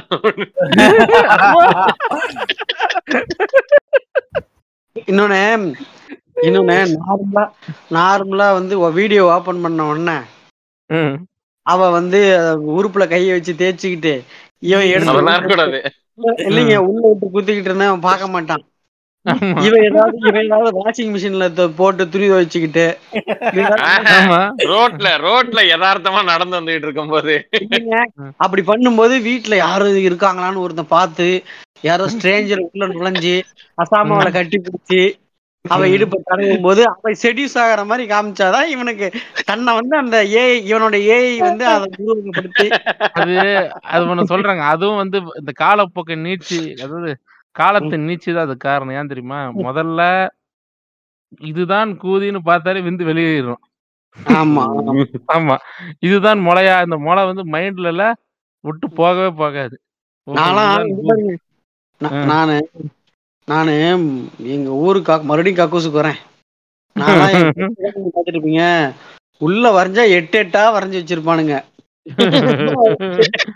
எட்டுல எட்டுல மேல் பகுதி இருக்குல்ல, அதையும் கட் பண்ணிடுவானுங்க, கீழ் பகுதியும் கட் பண்ணிடுவானுங்க. இந்த பக்கம் எஸ், இதை திருப்பி போட்டு இப்படி ஒரு எஸ், அதாவது இடுப்பா இடுப்பா மேல வந்து இதான். அப்புறம் மேல ரெண்டு ரெண்டு மேல் பகுதியில ரெண்டு வட்டம் போட்டு நடுவில் ஒரு புள்ளி, இந்த மேல வட்டம் போட்டு கீழே வந்து கீழே வந்து கீழே இப்படி ஒரு பிராக்கெட் இப்படி ஒரு பிராக்கெட் நடுவுல கருப்பா வரைஞ்சி வச்சிருப்பானுங்க. இன்னைக்கு இன்டர்நெட் யுகம். இன்னைக்கு அவன் சொந்த சோர்ஸ் மெட்டீரியல உருவாக்கி அடிக்கிறாங்க. அவன் புரியுதா? ஒரு படம் ரெண்டு படம் அது படமா இருக்கு, திரும்புற இடமெல்லாம் இந்த படமா வரைஞ்சி வச்சிருப்பானுங்க. இந்த மாதிரியான டைப் ஆஃப் இதுதான் இவங்களுக்கு பிடிச்சிருக்கு. போனா இடத்த உள்ள விட்டீங்க. ஆமா, கதை வேணும், கதை இப்ப வேணுங்கிறது புரியல. வசனமாடா முக்கியம், படத்தை பாடுறாங்க. அதெல்லாம் நம்ம ஆளுங்களுக்கு படம் கூட முக்கியம் இல்ல, வசனம். அதுல ஒரு நல்ல கருத்து இருக்கணும்லங்க. கடைசியா அவங்க ரெண்டு பேரும் திருந்துறாங்களா இல்லையா? இன்னும் திருத்த வேற இதுல இந்த இல்ல ஒரு காலத்துல ஒரு காலத்துல கிளாஸ் ரூம்ல உட்கார்ந்து இருக்கும்போது கிளாஸ் ரூம்ல என் பையன் ஒரு கூட இருந்த பையன் ஒருத்தன் சொல்றான், மாப்பிள்ள அந்த கூதி பத்தியா பிங்க் கலர்ல இருக்குங்கிறான், பர்பிள் கலர்ல இன்னைக்கு இருந்துச்சா மச்சாங்கிறான். பர்பிள் கலர்ல கூதி ஏன் தெரியுமா இருக்கு? அது வந்து இன்டர்நெட்டோட ஆரம்ப காலம். அது எல்லாரும் கூதிக்கு மேக்கப் போடுவாங்க. அப்படியா? ஆமா ஆமா, லைட்டா ஒரு ஒரு இது மாதிரி கொடுப்பாங்க. எந்த எந்த அதாவது எந்த பெண் உறுப்பும் அந்த மாதிரி கலர்ல இருக்காதுங்க பொதுவா. அதனால ஒரு ரெண்டு இருபத்தி ஏழு ஃப்ரைடே பதினொன்று மணி நாற்பத்தி நான்கு மினிட்ஸ்ல தான் எனக்கு இப்ப தெரியுது. ஆரம்பத்துல அந்த மாதிரி எல்லாம் இருக்கும். அந்த மாதிரி ஆரம்பத்துல அதெல்லாம் ரொம்ப எல்லாம் உள்ள போயிட்டு செக்ஸ் டாட் காம் அப்படின்னு அடிப்பாருங்க. அது ஒரு வெப்சைட். ஆமா, நேரா போயிட்டுல ஒரு இன்டர்நெட் சென்டர் போவோம். இதுக்குள்ள எவனும் போய் இல்லீகல் வெப்சைட் பயன்படுத்த கூடாதுன்னு சொல்லி இன்ஸ்ட்ரக்ஷன் கொடுத்தாங்க. அறவன் பூரா வந்து ஸ்டெம்ப் ஸ்டெம்புக்கு நிறுத்திட்டு தான் போறாங்க. தெரியும், வெளியில வரும்போது ஸ்டெம்ப் இடிச்சு இப்படிதான் வரும் டேபிள். இதுல இன்னொரு கொடுமை என்ன தெரியுமா? இப்போ அதாவது கிட்டத்தட்ட இன்டர்நெட் சென்டர் போறத பிராத்தலுக்கு வந்து கண் வலி கண் வரைக்கும் பிராத்தல் தான். அது சூடு சரணை எல்லாம் விட்டுட்டு வேற போனோம். தெரியும், ஏற்கனவே நம்ம சொன்ன அந்த மெயிலுக்கு செக் பண்ண வேண்டிய வேலை பண்ணியே கிடையாது நமக்கெல்லாம். இப்ப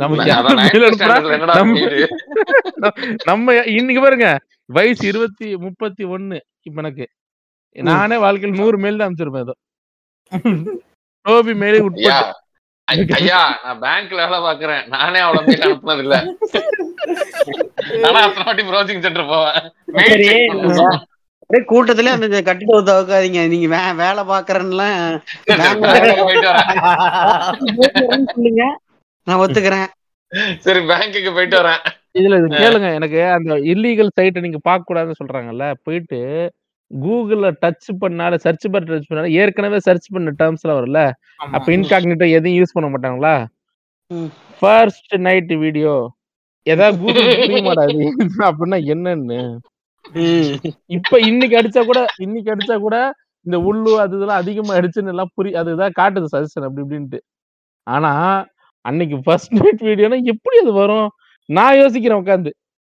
அதை விட அதை விட அதை விட நான் சொல்றேன், அதை விட நம்ம ஆளுங்களுக்கு பிடிச்ச ஒரு டேர்ம் இருக்கு. என்னது சொல்லுங்க? தமிழ் செக்ஸ். ஆமா ஆமா ஆமா, அதனால இப்ப சொல்லல, வேற எது வேண்டாம் எனக்கு. எனக்கு பிலிப்பைன்ஸ் காரி, இங்கிலாந்து காரி எல்லாம் வேணும், அதெல்லாம் கிடையாது. சரி, உங்களுக்கு இன்னொரு இன்னொரு தகவல் சொல்றேன். நிக்ஸ் இந்தியன் ஒருத்தர் இருக்கான், தெரியுமா உங்களுக்கு? என்னன்னா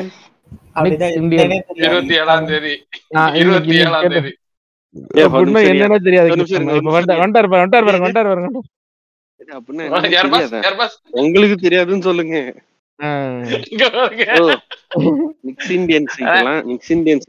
ரெண்டாயிரத்தி பதினெட்டுல இருந்து ஃபாலோ பண்ணிட்டு இருக்கேன். என்ன தெரியுமா, இந்தியால இருந்து யூஎஸ்ல செட் இந்தியன் பேஸ் யூஎஸ் எல்லாம் நினைச்சுக்கிட்டு இருக்கீங்க. ஆனா அவன் என்னன்னா, அவன் அவனோட அப்பா வந்து இந்தியன்னு, அம்மா வந்து பாகிஸ்தானி, ரெண்டு இதுலயும் தான். அவன்கிட்ட என்ன ஹைலைட்னா, ஆளை வந்து ஆள் அவன் மட்டும் இந்தியன்னு, ஹையர் பண்றது பூரா அந்த பாகிஸ்தானி. நீங்க சொல்லுங்க, அது பேசிக் சொல்லிடுறேன், நீங்க சொல்றதுதான். அவன் வந்துங்க இந்தியன், அது நிக்ஸ் இண்டியனுங்கிறது பாராகிராபிக் சைட்டுங்க, சரியா? உள்ள போனா புடவை கட்டிக்கிட்டு இருக்க ஆன்டியை மேட்டர் பண்ணுவாங்க, சரியா? இந்தியன் ஹவுஸ் ஹோல்டு மாதிரியே இருக்கும், எல்லாமே இந்தியன் ஹவுஸ் மாதிரி தான் இருக்கும் நடக்கிறது. என்ன ஸ்பெல்லிங்? என்ன spelling? N I K N I K S I N T I N dot com பாத்தீங்கன்னா, நிக்ஸ் இந்தியன் போட்டீங்கன்னா அதுல பார்த்தாலே அப்படிதான் இருக்கா. ஆனா என்னன்னா, பொட்டு வச்சிருப்பாங்க, சுடிதார் போட்டிருப்பாங்க. ஆனா மாடல்ஸ் யாருமே இதுல என்னன்னா, பாக்குறதுக்கு இந்தியன் மேட்டர் மாதிரி தான் இருக்கு, இல்லையா? ஆனா அவங்களால இந்தியன்ஸ் கிடையாது,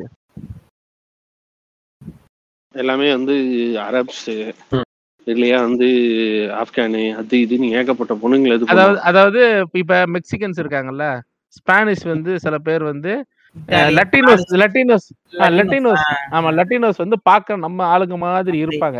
அவங்களுக்கு லைட்டா புடவையும் பொட்டு வச்சு விட்டீங்கன்னு வைங்க, நம்ம ஆளுங்க தான் அதை வந்து அட்வான்டேஜ் யூஸ் பண்ணி இந்த மாதிரி கம்ப்ளெக்ஷன் இருக்க ஆளுங்களை மட்டும் செலக்ட் பண்ணி அவன் வந்து பாரநகரப்பு இங்க யூஸ் பண்றான்.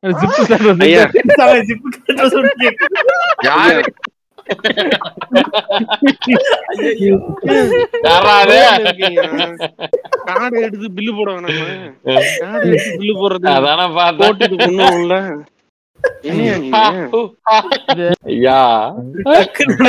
ஒரு ஜிப்பு சொரங்க, திடீர்னு ஜிப்பா சொரலாம், எங்க இருந்து ஒரு பேக் திறந்த ஒரு சவுண்ட் எஃபெக்ட் கொண்டு வந்திருக்கு. இப்ப இந்த மாதிரி இந்த ஆளு ரெடி பண்றாங்க. இவன் ஒருத்தன் தாங்க, இவன் வந்து இங்க இங்க போய் கிசாமு, அங்க அவன் பிறக்கலன்னு நினைக்கிறேன், அவன் இங்க இருந்து அங்க போயிருக்கான்னு நினைக்கிறேன், இல்லையா? இல்ல இல்ல, அங்கே பிறந்தவன் தான். அப்படியா? அவன் ஒரு மார்க்கெட் புடிச்சிட்டாங்க அந்த நார்த். ஒரு மேட்டர் சொல்றேன், அவனோட எல்லா வீடியோவும் வந்து அதுக்கு ஒரு சைட்டும் இருக்கு, சூப்பர் சைட்டு. என்ன சைட்டு? நான் உங்களுக்கு அனுப்புறேன். எனக்கு அனுப்புங்க. இல்ல இல்ல, எனக்கு எனக்கு ஒரு நான் ஓரளவுக்கு கலெக்ஷன் ஃபுல்லா எடுத்துட்டேன். இன்னும் லேட்டஸ்டா வந்த கலெக்ஷன்லாம் வந்து வரல, அது என்கிட்ட இருக்கு. முதல்ல நீங்க அருணா ஜெகதீசன் அறிக்கை கேட்டு ஆறு மாசம் ஆச்சு.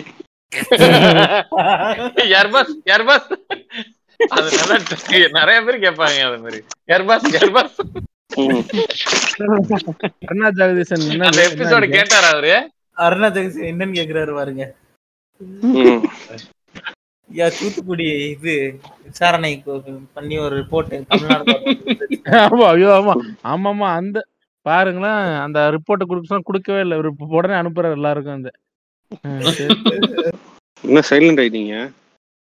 சரி, இல்ல இல்ல, லிங்க் வருமா? இந்தியன்ல இருக்காரு, லிங்க் வருமா? ஒரு நிமிஷம், கடையில இருக்கேன், பில்லு போட்டு வந்துடுறேன். யூரோப்புக்கு வந்தீங்க ஏன்னா சத்குரு வந்து ஒவ்வொரு இதுலயும் போய் பண்ணா செலவாகும், பேப்பர் ஒர்க்கு. அதுல இருந்து ஒரு நிமிஷம், இது மட்டும் மியூட் போடுங்க.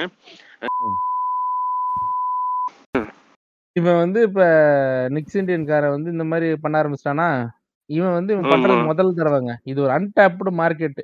ஏன்னா நம்ம ஊர்ல வந்து பார்னோகிராஃபி லீகல் கிடையாது, கரெக்டுங்களா?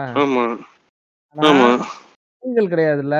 ஒரு நான் வேற மாதிரி இத பண்ணிக்கிறேன், பாக்குறதுக்கு இப்படி இருக்கணும், அவ்வளவுதானு சொல்லிட்டு அந்த ஊர்ல இருக்க இந்தியன் கடையில போய் புடவை, சல்வாரு, பொட்டு எல்லாத்தையும் வாங்கி ஒரு குடோன்ல வச்சுட்டு எல்லாத்தையும் வர மாடலை பூரா எல்லாத்துக்கும் பொட்டை போட்டு புடவையை கட்டி விட்டு பண்ணிக்கிட்டு இருக்காங்க.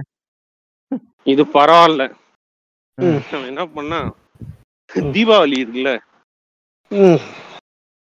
தீபாவளி பூஜா அப்படின்னு வந்து போட்டுட்டு அவங்களுக்கு அந்த பூஜை கெட்டப் முதற் கொண்டு போட்டு அதை வந்து ஒரு வீடியோவா எடுத்து த்ரீசம் வீடியோ எடுத்து ரிலீஸ் பண்ணிருக்கான்.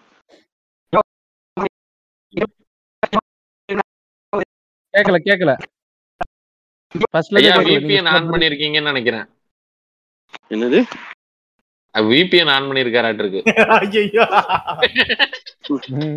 ஒழுங்கா கேட்க மாட்டேங்குது. நேரா அந்த பின்னாடி சத்குருக்கு வந்து ஒவ்வொரு ஊருக்கு போறதுக்கு எந்த தேவைப்படுது பேப்பர் ஒர்க் தேவைப்படுது. சார் நெக்ஸ்ட் இந்தியனுக்கே போயிருக்கலாம். இது கசகசன்னு இருக்கு நினைக்கிறாங்க எல்லாரும். நல்லா பேசிட்டு இருந்தானுங்க. திடீர்னு பாதி ஊருக்கு உங்களால ரோட்லயே போக முடியாதுங்க பைக் எடுத்துக்கிட்டு. நீங்க கண்டிப்பா ஒரு வேற ஏதாவது உங்க வண்டியை வந்து ஏதாவது ஷிப் ஏர் ஏர்மெயில்லயோ இல்ல இந்த பிளைட்ல எல்லாம் ஏத்தி இறக்கலாம்ல. அத பைக்லாம் பைக்க ஏத்தலாம். அதுக்கு அதுக்கு வந்து அதுக்கு வந்து எக்ஸ்பென்ஸ் சாதாரண காசு செலவாகாது, ஏகப்பட்ட காசு செலவாகும். கண்டிப்பா கப்பல்ல ஏத்தி இறக்கிறது பல காசு, ஏகப்பட்ட அமௌண்ட் செலவாகும். பைக் அப்படி ஏத்து அந்த மாதிரி ஏத்தி இறக்கி அவன் ரவுண்ட் அடிக்கிறாங்க அவன் அவன் ஆனா கே சும்மா ஒரு நொண்டி சாக்கு மாதிரி. அதுக்கு நம்மளுக்கு நம்மளை வந்து அசி அவன் நம்மள ஜோக் காட்டுறாங்க. நமக்கு அவன் கேட்டா மண் வளத்துக்காக நான் ஓட்டுறேன்றாங்க. மண் மண் வளத்துக்கு யாருங்க அவன் ஓட்டு என்னங்க பண்ண போறான்? நீங்க நீங்க நீங்க வந்து நம்பலங்கிறத அவனுக்கும் தெரியும். அவனோட டார்கெட் நீங்க கிடையாது, சங்கி பயலுங்க. பாத்தீங்கன்னு வச்சுங்களேன், உண்மையாலுமே நம்பிக்கிட்டு ஃபேமிலி ஃபேமிலியா அந்த கேட்ல அந்த அட்டையை ஒட்டிக்கிட்டு டிபில வச்சுக்கிட்டு இதை விட எங்க பாருங்க, நம்மளை விட இல்ல வெள்ளக்கார வந்து மனப்புண்ட நம்ம எல்லாருக்கும் தெரியும் சரிங்களா. அதை நான் திரும்பவும் சொல்ல வேண்டியது இல்ல. அந்த ஊர்ல அவனுங்களை ஏமாத்தி ஆசிரமம் கட்டி அவங்கள அவங்க வாழ்க்கையில ஒரு குரு கண்டிப்பா ஒருத்தர் தேவைப்பட்டு நினைக்கிறாங்க. ஏன் இப்படி மென்டலா இருக்கிறானுங்கன்னு எனக்கு புரியல. வெள்ளக்காரங்க அவன் வாழ்க்கையில இப்ப அவனுக்கு குரு இப்ப தேவைப்பட்டே ஆகுதாமா? எதுக்கு யாருங்க அவனுங்கெல்லாம்? இவனை கூப்பிட்டு உட்கார வச்சுக்கிட்டு இவர் இன்னைக்கு இவர் கூட நடந்து போ இன்னைக்கு ஒரு வீடியோ பாக்குறேன். இவர் கூட நடந்து போயிட்டு இருக்க ஒரு பொம்பளை, அவனும் கண்டதையும் வளர்றான். ஆஹ் அவன் பாருங்க, ஒரு ஊருக்கு போனானா அவன் அந்த ஊர்ல இறங்குனா அவனுக்கு வந்து காசு வர்றது மட்டும் இல்லைங்க, அவனுக்கு எல்லாமே இருக்குங்க. அவன் அப்படி ஒரு செட்டிங்ல வாழ்றாங்க. அவன் வந்து வித்தியாசமா வாழ்றாங்க. எனக்கு தாங்க அது நமக்கு தான் அது புரிய மாட்டேங்குது என்னன்றது. அந்த வியாபாரம் ஒரு சிம்பிள் ஒரு சிம்பிள் இது வெறுமனே வந்து தேர்ட்டி ஃபைவ்க்கு இன்ஸ்டாகிராம் ஃபாலோவர் வச்சுக்கிட்டு நீங்க வந்து பிரதர்ஹுட்னு ஒண்ணு ஆரம்பிக்கும் போது எல்லா நாட்டுல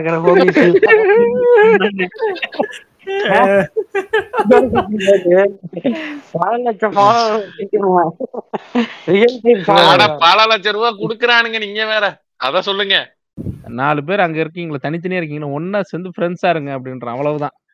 அதேதான் அதேதான் இங்கேயும் ஃப்ரெண்ட்ஸா இருங்க, கூட கஞ்சா பொட்டல தரோம்.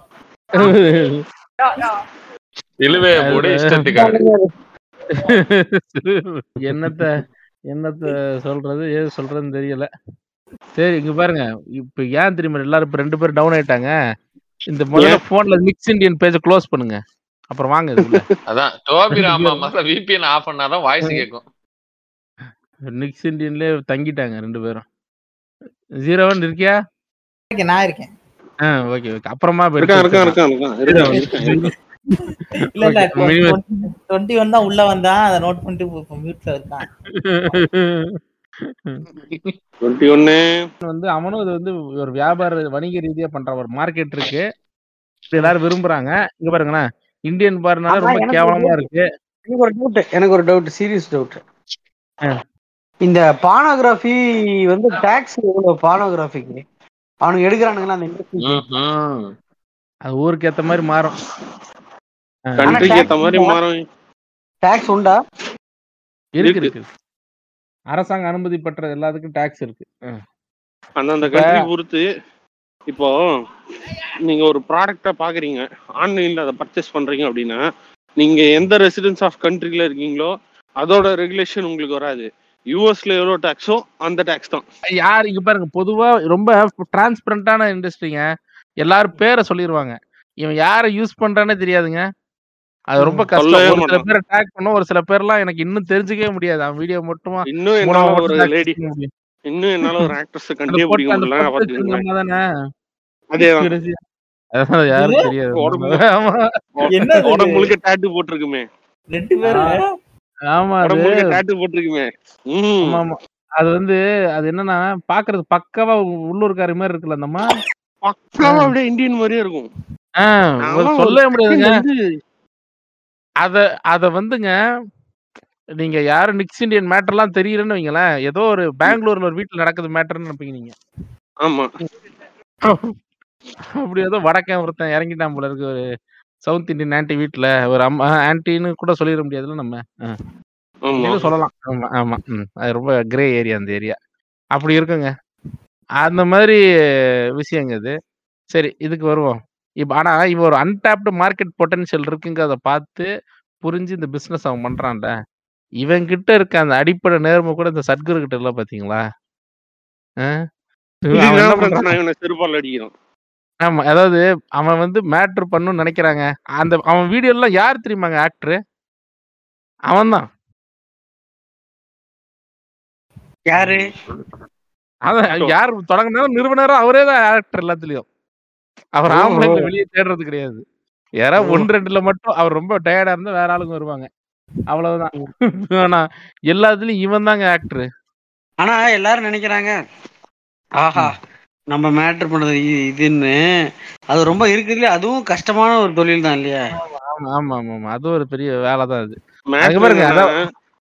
இன்னொன்னு சொல்றேன், அவன் ஒரு நாலு பர்சன்ட் முடிச்சுட்டு அந்த வீடியோ அரை மணி நேரம் எடுக்கிறான்னால அதெல்லாம் சாதாரணமா எடுக்க முடியாதுங்க. அதெல்லாம் லேட் ஆகும் எடுக்க. ஆனா இவன்ட்ட என்ன ஸ்பெஷல்னா இவனோட வீடியோ எதுவும் ஒரு மணி நேரத்துக்கு குறைஞ்சதே கிடையாது. ஆமா ஆமா ஆமா அது இருக்கு. மினிமம் ஒரு மணி நேரத்துக்கு மேலதான் இருக்கு. எட்டு நாள் ஆகும் ரெக்கார்டிங் முடிக்கிறதுக்கு. இது எங்கேயே கேள்விப்பட்ட மாதிரி இருக்கு. இதுக்குன்னு தனியா ஃபேன் பேஸ் இருக்கு. பேரை கண்டுபிடிக்க அடுத்து போடுங்க. நம்மளும் நம்மளும் வந்து அறிவுப்பான் இருக்காங்க. அறிவுப்பானா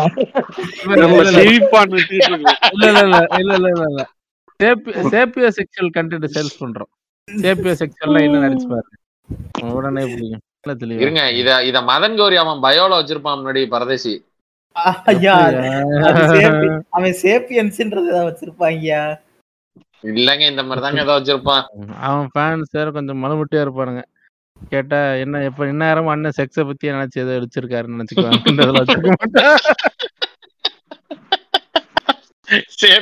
தாங்க வச்சிருப்பான்.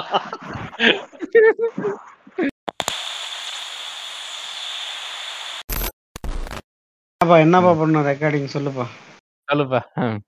இன்னைக்கு எதுக்காக நம்ம வந்திருக்கோம் என்ன மேட்டருக்கு அப்புறம் ரெக்கார்டிங் போலாமா என்ன மேட்டர் சொல்லு.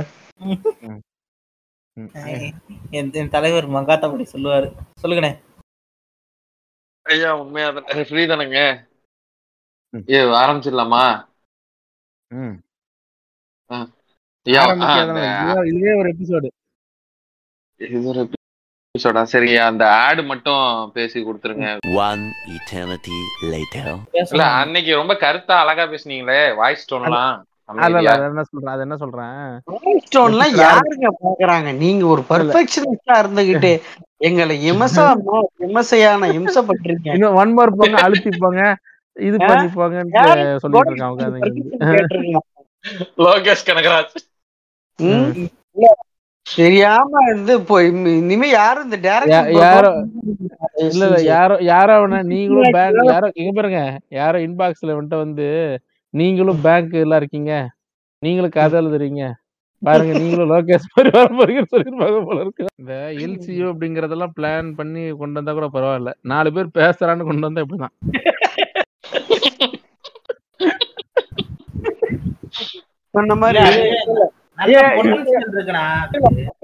அதெல்லாம் ரெண்டாவது. அதெல்லாம் இப்ப ஆசிரமம் சொன்னது ஒரு அருமையான வார்த்தை. இப்ப அமெரிக்கன் அமெரிக்கா வெளிநா அமெரிக்கன் டைரக்டர்ஸ் என்ன பண்ணிருப்பாங்கன்னா ஒவ்வொன்றுக்கும் ஒன்று உருவாக்குறதுக்கு முன்னாடி பல ஸ்டெப்பு ப்ராசஸ் பண்ணி ஸ்கெட்ச் பண்ணி ஃபியூச்சர் எண்டு டாப் ஸ்டெப் ஒன்ல இருந்து எண்டு வரைக்கும் ஃபுல்லா பிளான் பண்ணிட்டு இருப்பாங்க. அது மட்டும் இல்ல அது மட்டும் இல்ல மார்வல் சினிமேட்டிக் யூனிவர்ஸ்லயே அந்த தோரு தோர்ல கேப்டன் அமெரிக்கா, அதுக்கு முன்னாடி ஹல்கு, அதுக்கப்புறம் அயன்மேன், இதெல்லாம் தனித்தனியா எடுக்கப்பட்ட படம். அயன்மேன் எல்லாம் தாண்டின அப்புறம் தான் ஃபர்ஸ்ட் மெயினா கேப்டன் அமெரிக்கா ஹல்கு தான். இதெல்லாம் எடுத்ததுக்கு அப்புறமா அவங்க யோசிச்சு பாக்குறாங்க, நல்லா போகுது இல்ல இந்த படம்லாம், அப்ப ஏன் இதெல்லாம் நம்ம சேர்த்து யூனிவர்ஸ் ஆகக்கூடாதுன்னு சொல்லிட்டு இந்த மூணு படத்துல ஏதோ ஒரு படத்துல தான் அந்த கரெக்டா கேப்டன் அமெரிக்கா ஹல்க் அயன்மேன். கண்டிப்பா ஹல்க் கிடையாது, அயன்மேன் தான் நினைக்கிறேன். நானும் நானும் அயன்மேனா இல்ல கேப்டன் இல்ல இல்ல கேப்டன் அமெரிக்கா தான் நினைக்கிறேன். ஏன்னா கேப்டன் அமெரிக்கால தான் அந்த ஆரிஜின் ஸ்டோரி எல்லாம் திரும்ப பல வருஷம் கழிச்சு எந்திரிச்சு நிக் ஃபியூரிய பாக்குற மாதிரி ஒரு கிளைமேக்ஸ். இப்ப அயன்மேன் நல்ல ஹிட்டு, கேப்டன் அமெரிக்காவும் கேப்டன் அமெரிக்கா அதுக்கு முன்னாடி ஹல்க்கு நல்லா ஹிட்டுன்னு சொல்லிட்டு எல்லாத்தையும் ஒன்று சேர்த்துருவோம் அப்படின்னு பண்ணியிருப்பாங்க. அது நல்லா பார்த்தீங்கன்னா எட்வர்ட் நாட்டன் தான் நடிச்சிருப்பாரு ஹல்கா. அப்புறம் தான் இவரை போட்டிருப்பாங்க, யார இப்போ ஹல்கா நடிக்கிறாருல்ல அவரெல்லாம் நடிக்க வச்சு அப்புறமா தான் நல்லா போதுப்போ அந்த படம்லாம் சொல்லிட்டு பெரிய ஃபேஸ் ஒன் ஃபேஸ் டூன்னு பிளான் பண்ணிலாம் எடுத்தாங்க. இவன் எப்படி தெரியுமா, லோகேஷ் தப்பா சொல்லலை லோகேஷ் தப்பா சொல்லலை நல்ல எழுத்து நல்ல ரைட்டர் தான். இந்த படத்தை தான் கொஞ்சம் எழுதியிருக்காரு. இருந்தாலும் என்ன சொல்றேன்னா, இந்த மீம் போடுற ஒருத்தன் பாடுறான் கரெக்ட் பண்ற எல்சியூன்ட்டான் ஒருத்தன் எவனோ ஒருத்தன் அதுல புடிச்சுக்கிட்டான்டா. அவன் சும்மா பிளானிங் எல்லாம் கிடையாது. அந்த கைதி படம் நல்லா ஓடுச்சு, கைதி ரெஃபரன்ஸ் இதுல வச்சாச்சு, அவ்வளவுதானே. கைதி ரெஃபரன்ஸும் விக்ரம் ரெஃபரன்ஸும் ஒன்னா இருந்துச்சு, அது ஓரளவுக்கு மேட்ச் ஆகிற மாதிரி இருந்தது. ஆமா, ஏன்னா கதை ஒரே மாதிரிதான் யோசிக்கிறான், அதான் வேற எதுவும் இல்லை. விடுங்க, இப்ப இப்ப கைதில என்னாச்சு, ட்ரக்ஸ வந்து இது பண்ற ட்ரக்ஸ் வெற்றிமாறனே இப்ப வெற்றிமாறனே எடுத்துங்களேன். ராஜனுக்கு ஒரு கதை இருக்கு, ஆமா, அன்புக்கு ஒரு கதை இருக்கு. இந்த கதையெல்லாம் முன்னாடி எழுதி இருக்கு, எழுதிட்டு அதை போறாங்க. நாளைக்கு ராஜன் கதையை எடுத்தாலும் அன்புவோட எழுச்சி எடுத்தாலும் ரெண்டையும் பேரலா கொண்டு வந்து கனெக்ட் பண்ற அளவுக்கு அவர்கிட்ட ரைட்டிங்ஸ் இருக்குன்னு வைங்களேன். நீங்க சொன்ன மாதிரி எவனோ மீம் கிரியேட்டரோ இல்ல ட்விட்டர்ல எவனோ சூப்பரா ஒமால ஒமால போட்டான். அப்ப அந்த டைம்ல வந்த புதுசுலாம் மார்வல் சினிமேட்டிக் யூனிவர்ஸ்ங்கிற வார்த்தைலாம் ரொம்ப ஃபேமஸ். அதனால லோகேஷ் சினிமேட்டிக் யூனிவர்ஸ் இது அப்படின்ட்டு இருந்தாங்க. உடனே இப்ப இவர் எல்சியூ இனிமே இது, அதனால அவரே அதை வந்து சரி இவங்கிட்ட நம்ம அதை எடுத்துக்குவோம் அப்படின்னு எடுத்துக்கிட்டாரு. அவ்வளவுதான்.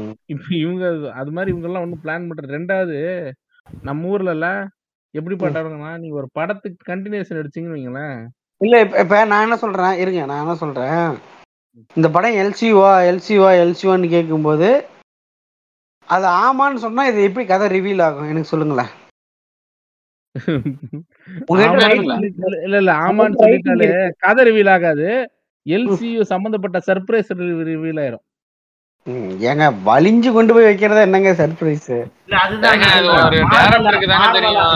மார்வலோ ஏதோ ஒண்ணு எல்லா படத்துலயுமே அது வந்து கதை ஒரு கதை முடியுதுன்னா அது அது ஸ்பைடர்மேன் எடுக்கிறான்னா அது வந்து குட்டியா இருந்தாலும் அது ஃபுல் படம் முடிஞ்சிடும். முடிஞ்சதுக்கு அப்புறம் தான் அது ஒரு ரெஃபரன்ஸ் வைப்பானே தவிர நடு நடுல மார்வலே. நீ சொல்றது கரெக்ட் தான்.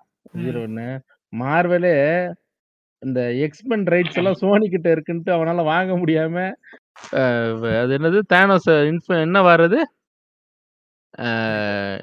இன்ஃபினிட்டி வார் இருக்குல்ல, இன்ஃபினிட்டி வார்ல காமிக்ஸ் படி எல்லாரும் வருவாங்க. எக்ஸ்பென் இந்த ஊர் உலகமே அதுல இன்வால்வ் ஆயிருக்கும்.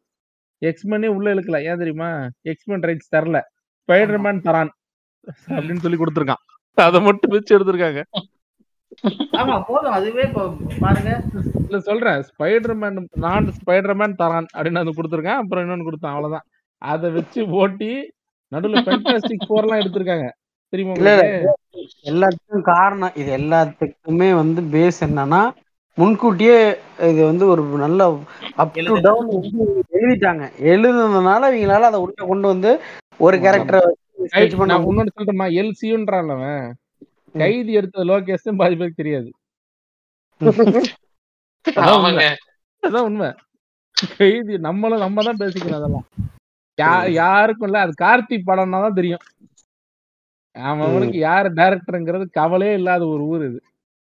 அந்த ஊர்லயே டைரக்டரை வச்சு யூனிவர்ஸ் எல்லாம் யாரும் கிரியேட் பண்றது இல்ல. இப்ப அதெல்லாம் நம்ம சொன்னா ஏதோ வன்மத்தை கொட்டுற மாதிரி இருக்கும். ம், என்ன கொட்டுற மாதிரி இருக்கும்? அதான் கொட்டி பாதி கொட்டியாச்சு, கொட்டி விடுங்க முடிய சொல்றேன். இருந்தாலும் ஒரு சினிமாட்டிக் யூனிவர்ஸ் கிரியேட் பண்றதுங்கிறது ஒரு சாதாரண வேலை இல்லைங்கய்யா. ஐயா மங்காத்தமணி, உங்க வயசு என்ன? ஏன் முப்பத்தி ரெண்டு இல்லைங்க. லோகேஷ் கனகராஜும் இருபத்தி எட்டு வயசுலதான் பேங்க் வேலையை விட்டுட்டு டைரக்டர் ஆனாரு. இது தேவையில்லாத பேச்சு. இது இந்த நேரத்துல தீபாவளி போனஸ் போட்டிருக்காங்க. இல்ல இல்ல எனக்கு இன்னைக்குதான் தீபாவளி போனஸ் போட்டிருக்காங்க, சந்தோஷமா இருந்தேன். இந்த நேரத்துல இதெல்லாம் தேவையில்லாத தூக்கம் வராது, நைட்டு கம்முன்னு இருங்க. இல்ல இன்னொன்னு இன்னொன்னு சொல்றேன், அவர் இனிமே போய் சினிமால சாதிக்கிறதா இருந்தா கூட பரவாயில்ல, இனிமே வாய்ப்புகளே கிடையாது. அப்படி இருக்கு. ஏன் கிடையாது? ஏன் கிடையாது? பாட்காஸ்ட் யூனிவர்ஸ் கிரியேட் பண்ணிருக்கேன். சரி இன்னொன்னு சொல்றேன், இப்போ லோகேஷோட ஃபர்ஸ்ட் சூப்பர் படம் வந்து மாநகரம் தானே? ஆமா, மாநகரம் வந்து லோகேஷ் எடுத்தானே யாருக்கு தெரியாது, அது விட்டுருவோம். அடுத்து மாஸ்டர், இல்ல கைதி, கைதி கைதிக்கு அப்புறம் மாஸ்டர், மாஸ்டருக்கு அப்புறம் விக்ரம். இப்போ கைதி கிளைமேக்ஸ்ல என்ன நடக்கும்? கிளைமேக்ஸ்ல அவன் ஒன்னு துப்பாக்கில சுட்டுட்டு ஆ இப்போ அதான் மேட்டர். கேட்லிங் கன் எடுத்து எல்லாரும் சுடுவான், கரெக்டா? ஆமா, ஒரு குழந்தைய அவன் கையில கூட்டிட்டு போயிடுறான், சரியா? இப்போ அடுத்து மாஸ்டர் படம் வந்துச்சு. மாஸ்டர் படத்துல என்ன நடக்கும் கிளைமேக்ஸ்ல?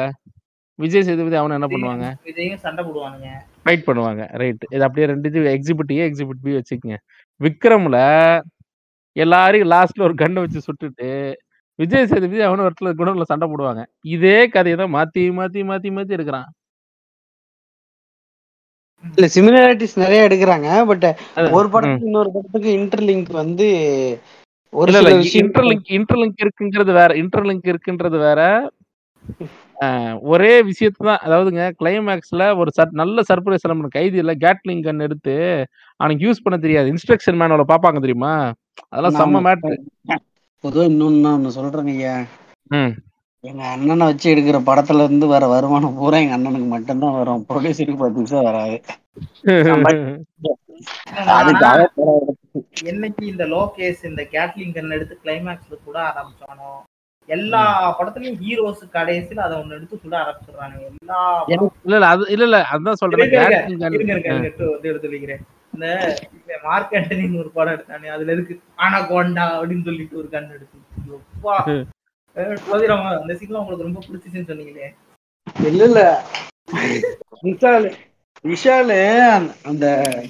மொட்டை அடிச்சுக்கிட்டு வரும்போது யாரா வேணும்னு பாக்குறேன். ஒரு பாடி ஆக்ஷன் வேற, மூவ்மெண்ட் வேற கொடுப்பாங்க, ஒரு இருக்கு. பொதுவா செத்தவங்க முன்னாடிதான் டான்ஸ் ஆடுவாங்க, ஆனா இவன் இவன் ஒருத்தவங்க முன்னாடி டான்ஸ் ஆடுறாங்கன்னா அவன் சாக போறான்னு அர்த்தம். ஓடுவாங்க எல்லாரும். ஐயோ அது பாருங்க, அதை இப்படியாவே எடுத்துக்கிட்டு சிரிச்சிட்டு கடந்து வந்துடும். அதான் அந்த படம். நீங்க வந்து அதை ஓவரா யோசிக்க கூடாது அந்த படம். ஆனா அந்த படம் செம ஹிட் பாத்தீங்களா? எஸ் ஏ சூர்யா ஒண்ணுமே பண்ணல, லிட்டரலா அந்த படத்துல கத்திக்கிட்டே இருக்கலாம். என்னடா அதே ஏடா அப்படி பாத்துருக்கேன். எஸ் எஸ் ஏ சூர்யாவை அந்த நடிப்பு வரக்கன்னு சொல்றானுங்கல்ல, அவங்ககிட்ட இப்படி ஒரு டேலண்டா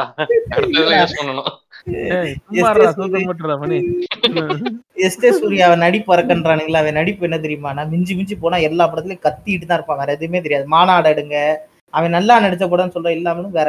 இறைவியை தவிர எல்லா படத்துலயும் கத்திக்கிட்டே தான் இருப்பான். வந்தான் சுட்டான் போனா ரிப்பீட். அது என்னன்னா என்னடா அது நடக்குது அப்படின்னு கத்திக்கிட்டே தான் இருப்பான். ஃபுல் படமும் கத்திக்கிட்டே தான் இருப்பான், வேற எதுவுமே பண்ண தெரியாது. அவனை வந்து நடிப்பு வரக்கன்றானுங்க அவனை. அது அந்த பட கதை காலத்துக்கு அது கரெக்டா அமைஞ்சு போச்சு, அது போதும். எப்படிமா இது இன்னொன்னு சொல்றேன், நான் சொல்றது ரொம்ப அன்பாப்புலர் ஒப்பீனியன். ஸ்பைடர் எல்லாம் சூப்பரா நடிச்சிருப்பான், அதுலயும் கத்திக்கிட்டு தான் இருப்பான். ஓகே, எல்லாம் நல்லா நடி. அதுலயும் மூளை மனுஷனுக்கு மூளை அப்படின்னு இப்ப பயங்கர உண்மையா இருக்கலாம்.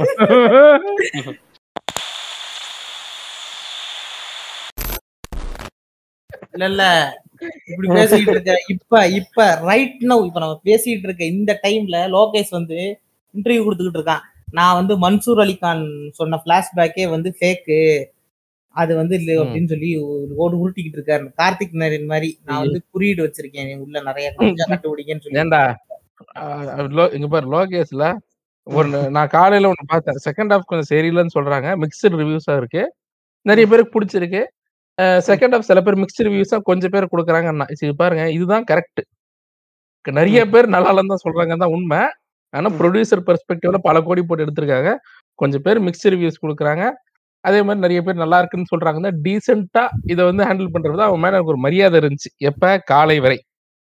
இப்ப இது ஃபேக் ஃபிளாஷ்பேக் தான் பாருங்க, இவனே வந்து கொஞ்ச நேரத்துல இந்த பாட்காஸ்ட்ல சொன்ன மாதிரியே இவனே வந்து தற்செயலா மீம்ல வர எல்சியை வச்சுதான் எல்சியே உருவாக்குறான். உண்மையாவே அதான் அது வந்து நாங்க வந்து வந்து ஃபேக் இது அவரோட பெர்ஸ்பெக்டிவ்ல மன்சூர் அலி கான் சொன்ன ஃபிளாஷ்பேக் யோசிச்சு பாருங்களேன் யோசிச்சு பாருங்களேன் யோசிச்சு பாருங்களேன் மாநகரம்னு ஒரு படம் பண்ணுங்க நல்லா இருக்குங்க ப்ரோ, நீங்க வந்து கண்டிப்பா ஒரு படம் பண்ணுங்கன்னு வாய்ப்பு கொடுக்குறாங்க ப்ரோ. எல்சியூன்னு என்கிட்ட ஒரு மைண்ட்ல ஒன்று இருக்கு அப்படின்னு அந்த லோகேஷ் கனகராஜ் ஒரு படம் ரெண்டாவது படத்தை ஒழுங்காக சூத்த முடிட்டுன்னு சொல்லியிருக்க மாட்டாங்களா? இல்ல இல்ல சொல்லியிருப்பாங்க.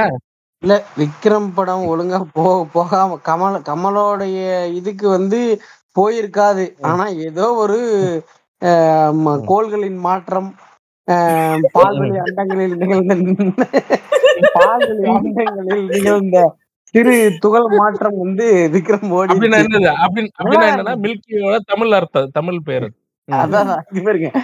படம் நல்லாதான் இருந்துச்சு, பாக்குறதுக்கு என்டர்டெய்னிங்கா இருந்துச்சு, சாட்டிஸ்ஃபையா இருந்துச்சு. நானே ரெண்டு வாட்டி ஃபேமிலியோட போய் பார்த்தேன்.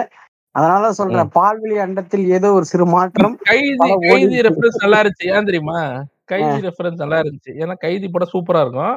கைதி ரெஃபரன்ஸ் வைக்கும் போது நல்லா இருந்துச்சு. இப்ப நாளைக்கு எடுக்க போற படம் ஏன்னா அது வேறு மொழி படம் இல்லையா. நீங்க வந்து நான் நியூஸ் பேப்பர் அப்படி சாப்பிட்டுக்கிட்டு வடை சாப்பிட்டுக்கிட்டு இருந்தேன். அப்போ வந்து டக்குன்னு நியூஸ் பேப்பர்ல இந்த மாதிரி ஒரு செய்தி இருந்தது, நான் அதை அப்படியே கட் பண்ணி நாங்கள் நாங்களே அதை ஒரு நாங்கள் கிரியேட்டிவா யோசிச்சோன்னு நீ ஒரு கதை அடிச்ச பாத்தியா. கைதி கதையை விட இந்த கதை நல்லா இருந்தது. எடுத்துட்டாங்க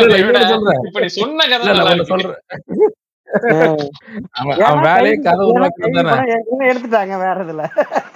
ஏன் இதே மாதிரி ஒரு சம்மன் நிகழ்ந்துருக்கு முன்னாடி ஓப்பனை மாதிரி இருக்காருல்ல,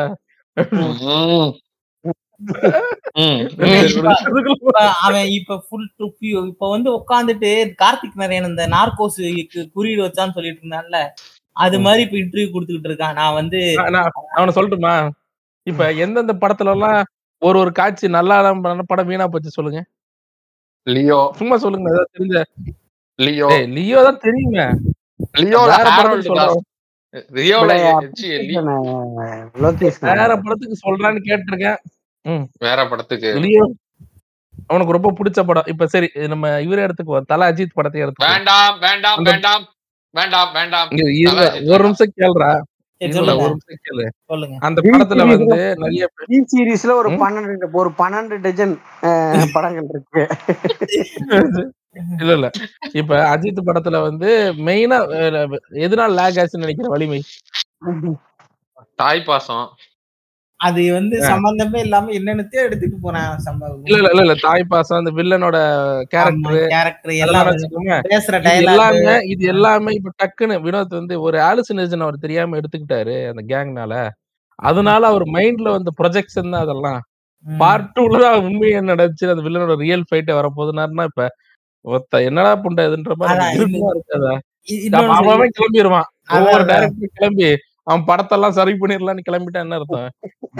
இப்ப இன்னொன்னு சொல்லியிருக்கான் இன்னொன்னு சொல்லியிருக்கான் என்னன்னா என்ன சொல்லியிருக்கான்னா வந்து அந்த லியோக்கு அந்த இவன் கொல்லுவான்ல கேஃபே சீன் எல்லாரையும் கொன்னதுக்கு அப்புறம் கொன்னதுல இருந்து இவனை வந்து யாராவது பார்த்திபன்னு கூப்பிட்டா திரும்பியே பார்க்க மாட்டான், இப்படி எல்லாம் நான் குறியீடு வச்சிருக்கேன்னு சொல்லிட்டு இருக்கான். ஏண்டா இது யாராவது என்ன சொல்றான்னா அந்த மாதிரி பார்த்திபன் கூப்பிட்டாங்க அதுல யாருமே திரும்பி பார்க்கலாம், இது மாதிரி நான் நிறைய குறியீடு உள்ள வச்சிருக்கேன் கண்டுபிடிங்க அப்படின்னு இருக்கான். எவ்வளவு எவ்வளவு சீக்கிரட்டான குறியீடுனா இன்னும் ரெண்டு மூணு குறியீடு வச்சிருந்தாண்டா நீங்க கூட. நான் சொல்றேன் அந்த காட்சி தான் எடுத்துட்டு படத்துல வைக்கல, அவ்வளவு சீக்கிரட்டான குறியீடு இல்ல. இன்னும் நிறைய குறியீடு இன்னும் நிறைய இன்னும் நிறைய குறியீடு உங்களால கண்டுபிடிக்க முடியாது. ஏன்னா புதுசா கதை எழுதி அவன் அதை குறியீடா இனிமே தான் உருவாக்கணும்.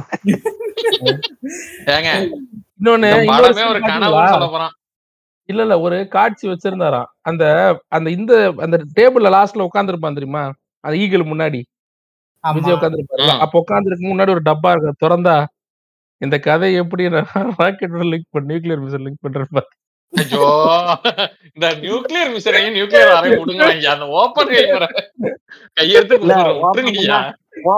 அடுத்த படத்துல வந்து விஜய் சயின்டிஸ்டா நியூக்ளியர் மிஷன் இல்ல இல்ல ஓபன் ஹெய்மர் வந்து இப்ப நடந்தா எப்படி இருக்குன்னு ஒரு கற்பனையில இவர் வந்து அத பண்ண போறாராம். எல்லாத்தையும் மன்னிச்சிருவேன், இது அதை இப்படி தப்பா சம்பந்தமே இல்லாத கொண்டு வந்து தப்பா எடுத்துக்காதீங்க. கண்டிப்பா நியூக்ளியர் மிசைலை பத்தி பேசல, எல்லாத்தையும் மன்னிச்சிருவேன். ஆனா எதை தெரியும் மன்னிக்க மாட்டேன், அஜித்ல செயின் அறுத்தவன் கழுத்து அறுத்தவன் எல்லாரையும் இல்ல எல்லாரையும் மன்னிச்சு விடுறேன் அப்படின்னாரு தெரியுமா கிளைமேக்ஸ்ல வலிமையில. இப்ப என்ன மனுஷங்க திருந்தணும், மனுஷங்க திருந்து இவரு கூட தான் கழுத்தை பிடிச்சி தூக்கிட்டு போறாரு போலீஸ். அதெல்லாம் நீங்க ஏதாவது கேக்குறீங்களா? அதை பத்தி பேச மாட்டீங்க. கனவுன்னு சொல்லி முடிக்கிறாங்க கதைய. லியோல கூட தான் போலீஸா கழுத்தை பிடிச்சி தூக்கிட்டு போறாரு. சிறந்த லியோ நல்லா இருக்குன்னு தான் சொன்னடா நானு. இவர் சொல்லுங்க, டோபி சொல்லுங்க அது நல்லா இல்லன்னு அவர் சொல்லணும். அது நல்லா இல்ல லோகேஷ் கனகராஜ் எல்லாம் சொல்றாரு எங்க அண்ணன் ஆக்டிங் நல்லா இல்ல, கதை சூஸ் பண்றது நல்லா இல்லன்னு அவர் ஒத்துக்கிட்டோம். லோகேஷ் கனகராஜ் என்னது அண்ணா அண்ணா தானே ஃபீல்டு, ட்ரையல் ஃபீல்டு. ரஜினி படம் பண்றதுக்கு முன்னாடி எல்லாம் இவரை வச்சு ரொட்டேட் பண்ணிப்பாங்க. இந்த மாதிரி கதையெல்லாம் வேற எவன வேற யாரையாவது வச்சு, அதாவது மூன்றாம் தர மூ அதாவது ஃபர்ஸ்ட் விஜய், அடுத்து அஜித், அடுத்து மூன்றாம் தர சூர்யா, இவங்கள மாதிரியான ஆட்கள் எல்லாம் வச்சு லோகேஷ் எடுத்திருந்தா இந்நேரம் லோகேஷுக்கு மார்க்கெட் அவுட். அஜித் வச்சு அஜித் வச்சு எடுக்கிறது வச்சு ஒரே வழிதான், வெள்ளித்திரை கிளைமேக்ஸ் மாதிரி தான் எடுக்கணும் படம். ஐயா அவர் டீ குடிக்கும் போது ஷாட் எடுத்துக்குங்க, இத வச்சு ஒரு கதையை நம்ம எழுதிக்கலாம் பாருங்க. எல்லாரும் நினைக்கிறாங்க இது வந்து ஃபெயிலியர்னு, லோகேஷுக்கு இது வெற்றி தான். எப்படின்னு கேளுங்க, இதெல்லாம் வச்சு வேற நடிகர் வச்சு ஜெயிச்சு அதான் இல்ல ஜெயிச்சது இப்பவும் ஜெயிச்சது ஜெர்ரி தான். எப்படி எப்படின்னா இந்த கதையெல்லாம் வேற ஒருத்தனை வச்சு எடுத்திருந்தா அவன் மார்க்கெட் லைஃப் கெரியர் எல்லாம் க்ளோஸ். விஜய் அண்ணாவை வச்சு காப்பா இது பண்ணதுனால காப்பாத்தி அடுத்த படத்துக்கு போறாங்க. ஆனா அண்ணா அந்த மாடலேஷனை என்னைக்கு விட மாட்டார், நல்லா நடிச்சுதான். ஒரு டயலாக் மூட நம்பிக்கை பாருங்க, இந்த மூட நம்பிக்கை எழுதுறதுக்கு தான் இவனுங்க எல்லாம் சேர்ந்து திருப்பதி போறாங்க படத்துக்கு படம். அதே மாதிரி படத்துல வேற இது பாருங்க, அந்த முதல் படம் இருக்குல்ல அந்த கைதி படத்திலேயே எப்பா கடவுள் நம்பிக்கை உனக்கு இல்லையா வரும் அப்படிங்கிற, அதாவது உலகத்தை நீ வாழ்க்கையில அடிபட்டு உனக்கு வரும். அதை வந்து ஜெயிலுக்கு போறவங்க பேசலாம். கருங்காலி மலையை போட்டியா நீங்க பிடிச்சுக்கோங்க சனி அதை கழட்டி எரியும். இல்ல இந்த இந்த அந்த மாலை என் கண்ணை உறுத்திக்கிட்டே இருக்கீங்க. கரெக்டா கேளுங்க, நீ kindly request and advise to Lokesh, வரும்போது வரும்போது ஒரு டிராவல் பேக்ல துணிமணியை கட்டிக்கிட்டு சென்னைக்கு வந்த அப்பா அன்னைக்கு நல்ல கதையா பண்ணணும்னு நல்லா யோசிச்சுட்டு வந்த வந்த உடனே என்னடா யோகி பாபா வட்ட கருங்காலி மாலை ஐயப்பன் கோயில் கோயில் கருங்காலி மாலையோட பிராண்ட் அம்பாசிடரே இப்ப லோகேஷ் கனகராஜ் தான். அறுபது எழுபது இருந்து சின்ன வயசு பசங்க வரைக்கும் கையிலயும் கழுத்துலயும் எல்லாருமே போட்டிருக்காங்க. நான் சொல்றேன் அது ஏதோ நாற்பதாயிரம் ரூபாயா ஒரு ஒரு மாலை இவன் போட்டிருக்கிறது ஒரிஜினலா இருக்கும், மீதி பேர் போகாம பிளாஸ்டிக்ல போட்டிருக்காங்க. கருப்பு நம்ம கைஸ் முப்பது ரூபா முப்பது ரூபாய்க்கு தள்ளு வண்டியில வாங்குறாங்க, சும்மாவது வெளியில போட்டுக்கிறாங்க. இல்ல இல்ல ஐயா அவங்க சாமி கும்பிடுறதல்ல நமக்கு பிரச்சனை, அது ஒரு அது ஒரு புழுதித்தனம்ன்ற நானு. ஏங்க ஐயா அதுக்கு பதில் பவுன் செயினாவது போடலாம் இல்ல? நீங்கடா சும்மா நீனு இப்ப கேளு இந்த கதை மேட்டர் சொல்ல இருந்துகிட்டு இருக்கு. பவுன் செயின் இந்த அந்த படத்திலேயே பழைய படத்திலேயே வந்து ஏற்கனவே சொல்லியிருப்பான் எப்பா கடவுள் நம்பிக்கை வந்து வரும் அப்படின்னு. நான் நினைச்சேன் இவன் ஒரு ஜீனியஸ் அப்படின்னு நினைச்சேன். ஏன் தெரியுமா, இவன் ஜெயிலுக்கு போயிட்டு வந்திருக்கான் கார்த்தி. யாரு கார்த்தி? பத்து வருஷத்துமா ஜெயில இருந்திருக்கான். ஜெயில இருந்து குடும்பத்தையே இழந்துட்டான். அதனால அவன் வந்து இப்ப ஜெயிலே ஒரு அரைஞ்சு ஒரு இடத்துல இருக்கும்போது முட்டாள் கடவுள் நம்பிக்கை தான் வரும்ல, புரியுது. இந்த அடிப்படையில் அவன் சொல்றான் பாரு எவ்வளவு டெப்தா அதை யோசிச்சிருக்கான். திருப்பதிக்கு போயிட்டு இருக்கான் ஒவ்வொரு படத்துக்கு முன்னாடியே. அதான் இப்ப கடைசியா இந்த மூட நம்பிக்கை அப்படிங்கிற இந்த பிளாஷ்பேக்கு தான் நீ மூணு பேரை கூப்பிட்ட இல்லையா, அந்த மூணு மூன்று மூடங்களும் சேர்ந்து இன்னொன்னு சொல்றேன் இன்னொன்னு சொல்றேன் இந்த கருங்காலி மாலை போடுறது கோயில் கோயிலா ஏறி இறங்கி படம் ஹிட் ஆகணும்னாலாம் ஹிட் ஆகாது. மூட நம்பிக்கை விஜயனா டெம்ப்ளேட் இருங்க ஐயா இருங்க. இந்த மாதிரி கோயிலுக்கு போறது, கருங்காலி மாலையை போடுறது, தெய்வ பக்தியா இருந்தா படம் ஹிட் ஆயிருன்னு நினைக்கிறதெல்லாம் அதுவும் மூட நம்பிக்கையே தான். அப்படிலாம் ஹிட் ஆகாது. நீ எப்படி வந்து இங்க எப்படியாவது சர்வை பண்ணா போதும், எப்படியாவது நம்மள வெளியே அனுப்பிற போறானுங்க அப்படின்னு ஒரு ஒரு அந்த தாட்டை மைண்ட்ல வச்சுட்டு கதை எழுதி எப்படி ஹிட்டு கொடுத்தியோ இன்னைக்கும் அதே தாட்ல இருந்தீங்கன்னாதான் உன்னால படம் பண்ண முடியும். அதை விட ரொம்ப ரொம்ப ரொம்ப ரொம்ப முக்கியம் என்னன்னா கருங்காலி கா மாலையை கழட்டி போடுறதுக்கு முன்னாடி அந்த கருமாந்திரம் தீராஜ் வைத்தியை கழட்டி விடும் முதல்ல. அது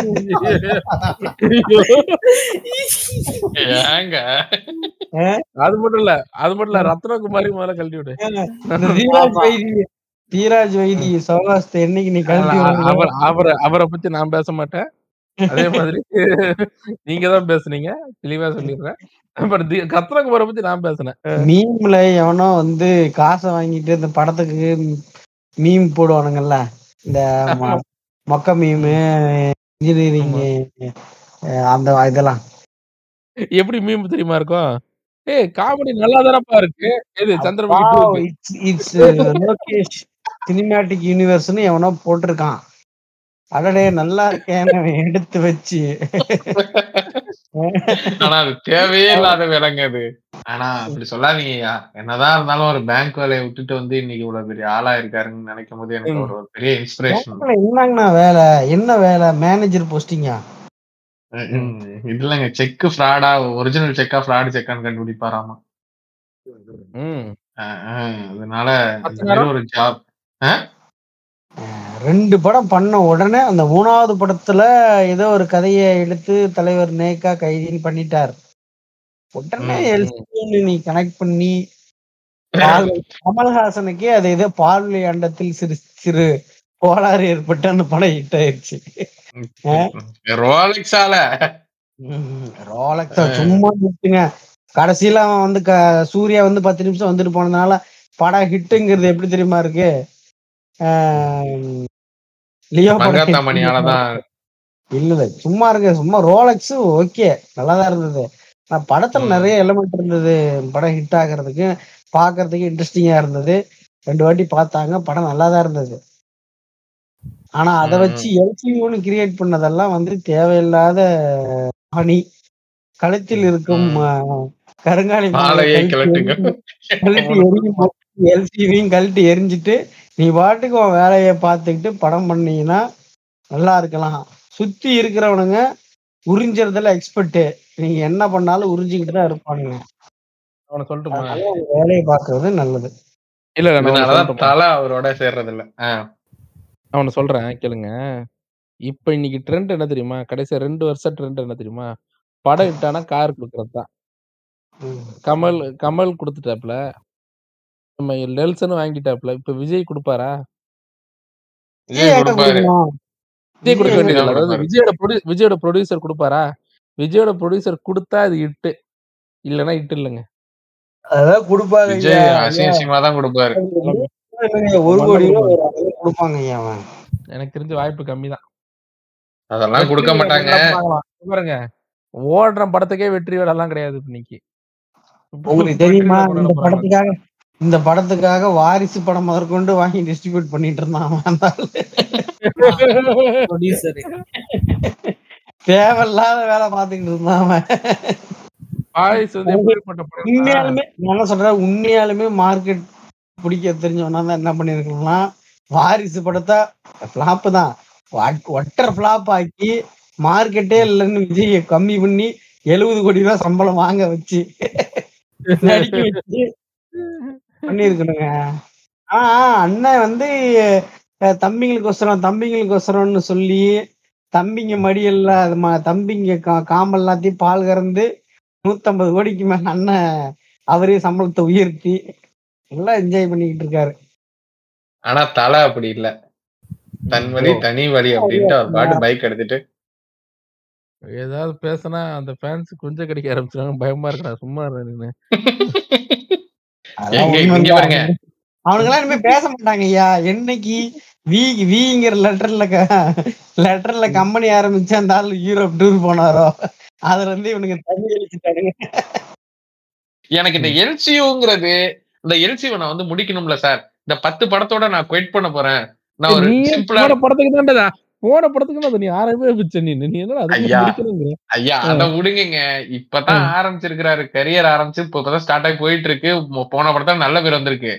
அதுக்குள்ள அவரோட வியூ எப்படி இருக்குன்னா, நான் வந்து குவின்டன் டாரன்டினோ மாதிரி ஒரு பத்து படம் பண்ணிட்டு சிம்பிளி நான் போய் ட்விட்டர்ல ஐ குவிட் மை கரியர் அப்படின்னு சொல்லிட்டு நான் ஒரு ட்வீட் போட்டு எப்படா அதை முடிக்கிறதுனே இருக்கான். அடுத்து நல்ல ஒரு படம் பண்ணலாம் அப்படிலாம் இல்ல இல்லடா, தெரியாம இட்டு கொடுத்துட்டா என்ன விட்டுருக்கடாங்கிற மாதிரி இருக்கு. இது அடுத்த ஏக்கு அவரை எழுக்கிறீங்க. இல்ல எனக்கு என்ன தோணும்னா, நல்லா சம்பாதிச்சிருப்போம் கணக்குல இருக்கிறதுல இந்த கொங்குல என்ன பண்ணுவாங்கன்னா, பணம் நிறைய வந்துச்சுன்னா வட்டிக்கு விட்டு பொழப்ப அப்படியே ஓட்டிக்கலாம்னு பாப்பாங்க. அந்த மாதிரி வட்டிக்குல ஹெல்ப் பண்றதுக்கு கொடுப்பாங்க, கைமாத்து கொடுக்கறது தானுங்க. சரி அதை விடுங்க, அதை பத்தி பேச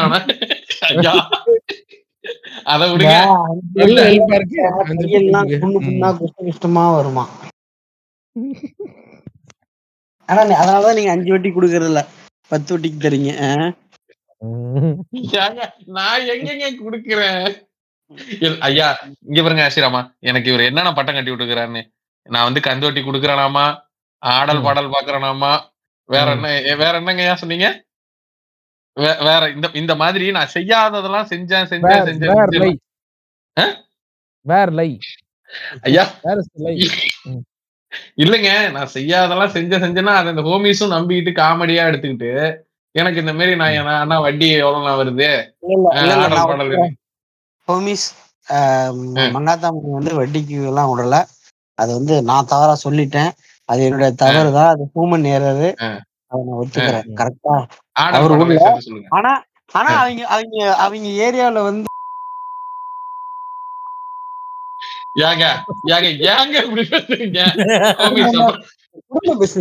மங்காத்தமணியோட மணி இப்ப இப்ப ஒரு லட்சம் கொடுக்கீங்கன்னா எடுத்துட்டு கொடுப்பீங்களா இல்ல குடுத்துட்டு அப்புறம் வாங்கிக்குவீங்களா? ஐயா நாங்க எங்கெங்க குடுக்குறோம்? நாங்க எங்க நாங்களே மாச சம்பளத்துக்கு வேலைக்கு போயிட்டு இருக்கிறோம். நாங்க எங்க குடுக்க போறோம்? ஆஹ் மாச சம்பளத்துக்கு வேலைக்கு போயிட்டு இருக்கிறவங்களை போய் குடுக்குறோம் குடுக்குறோம்னு கிட்ட எங்க குடுக்குறோம்? எங்களுக்கு தான் யாராவது கொடுக்கும். அப்ப எடுத்துட்டு குடுக்கறது இல்ல இல்லையா? ஏங்க எங்களுக்கு யாராவது கொடுத்தாதாங்க உண்டு. எங்க நாங்க வாங்குற சம்பளமே பத்த மாட்டேங்குது. இருபத்தஞ்சாயிரம் உனக்கு யாராவது கொடுக்குறவங்க எடுத்துட்டு கொடுப்பாங்களா? ஆசிரமா ஆசிரமா ரொம்ப அர்ஜென்ட், ஒரு ஆயிரம் ரூபாய் இருந்தா குடுக்குறீங்களா? சரி அனுப்புறேன். எவ்வளவு அனுப்புவீங்க? ஆயிரம் ரூபாய் அனுப்புறேன். எழுநூறு ரூபா திருப்பி கொடுக்கும் போது ஆயிரமா தரணும். இது வந்து கிளாசிக் வட்டி கடைக்கார மூவ். இது ஐயா அப்படி இல்லையா? அவரு சும்மா உங்களுக்கு ஆயிரம் ரூபாயா பை ஹேண்ட் வேணும்னா ஆயிரத்தி ஆயிரத்தி ஐநூத்தி ஐம்பது ரூபாய் இல்ல இல்ல இவன் கிட்ட ஆயிரம் ரூபாய் வாங்கின குடும்பக்கு அடுத்த வட்டம் முன்னூறு ரூபாய்க்கு பேர் கையெழுத்து நிக்கிறப்ப இந்த புண்டைக்கு இங்க பாருங்க. அவர் ஒருத்தன் ஒண்ணும் இல்லைங்க. இது எப்படி தெரியுமா இந்த பேச்சு ஆரம்பிச்சிச்சு? ஒருத்தன் காசு வாங்கியிருந்தாங்க அர்ஜென்ட் பக்கத்து வீட்டுக்கு. அவங்க வந்து வீடு காலி பண்ண போறப்ப இருந்தாங்க எங்கள்கிட்ட காசு இல்லைங்க, அது பதில் கோழி வச்சுங்கன்ட்டு கொடுத்துட்டு போனாங்க. அதை இவர்கிட்ட சொன்னங்க, அதுல இருந்து பிடிச்சிக்கிட்டாரு. காசுக்கு கோழி பிடிக்கிறீங்க இது பிடிக்கிறீங்கன்னு அன்னைக்கு பிடிச்சவரு. போற கந்து வட்டி கொடுக்குறோம் கந்து வட்டி கொடுக்குறோம் எங்க எங்க கந்து வட்டி கொடுக்குறோம் கையில கோழி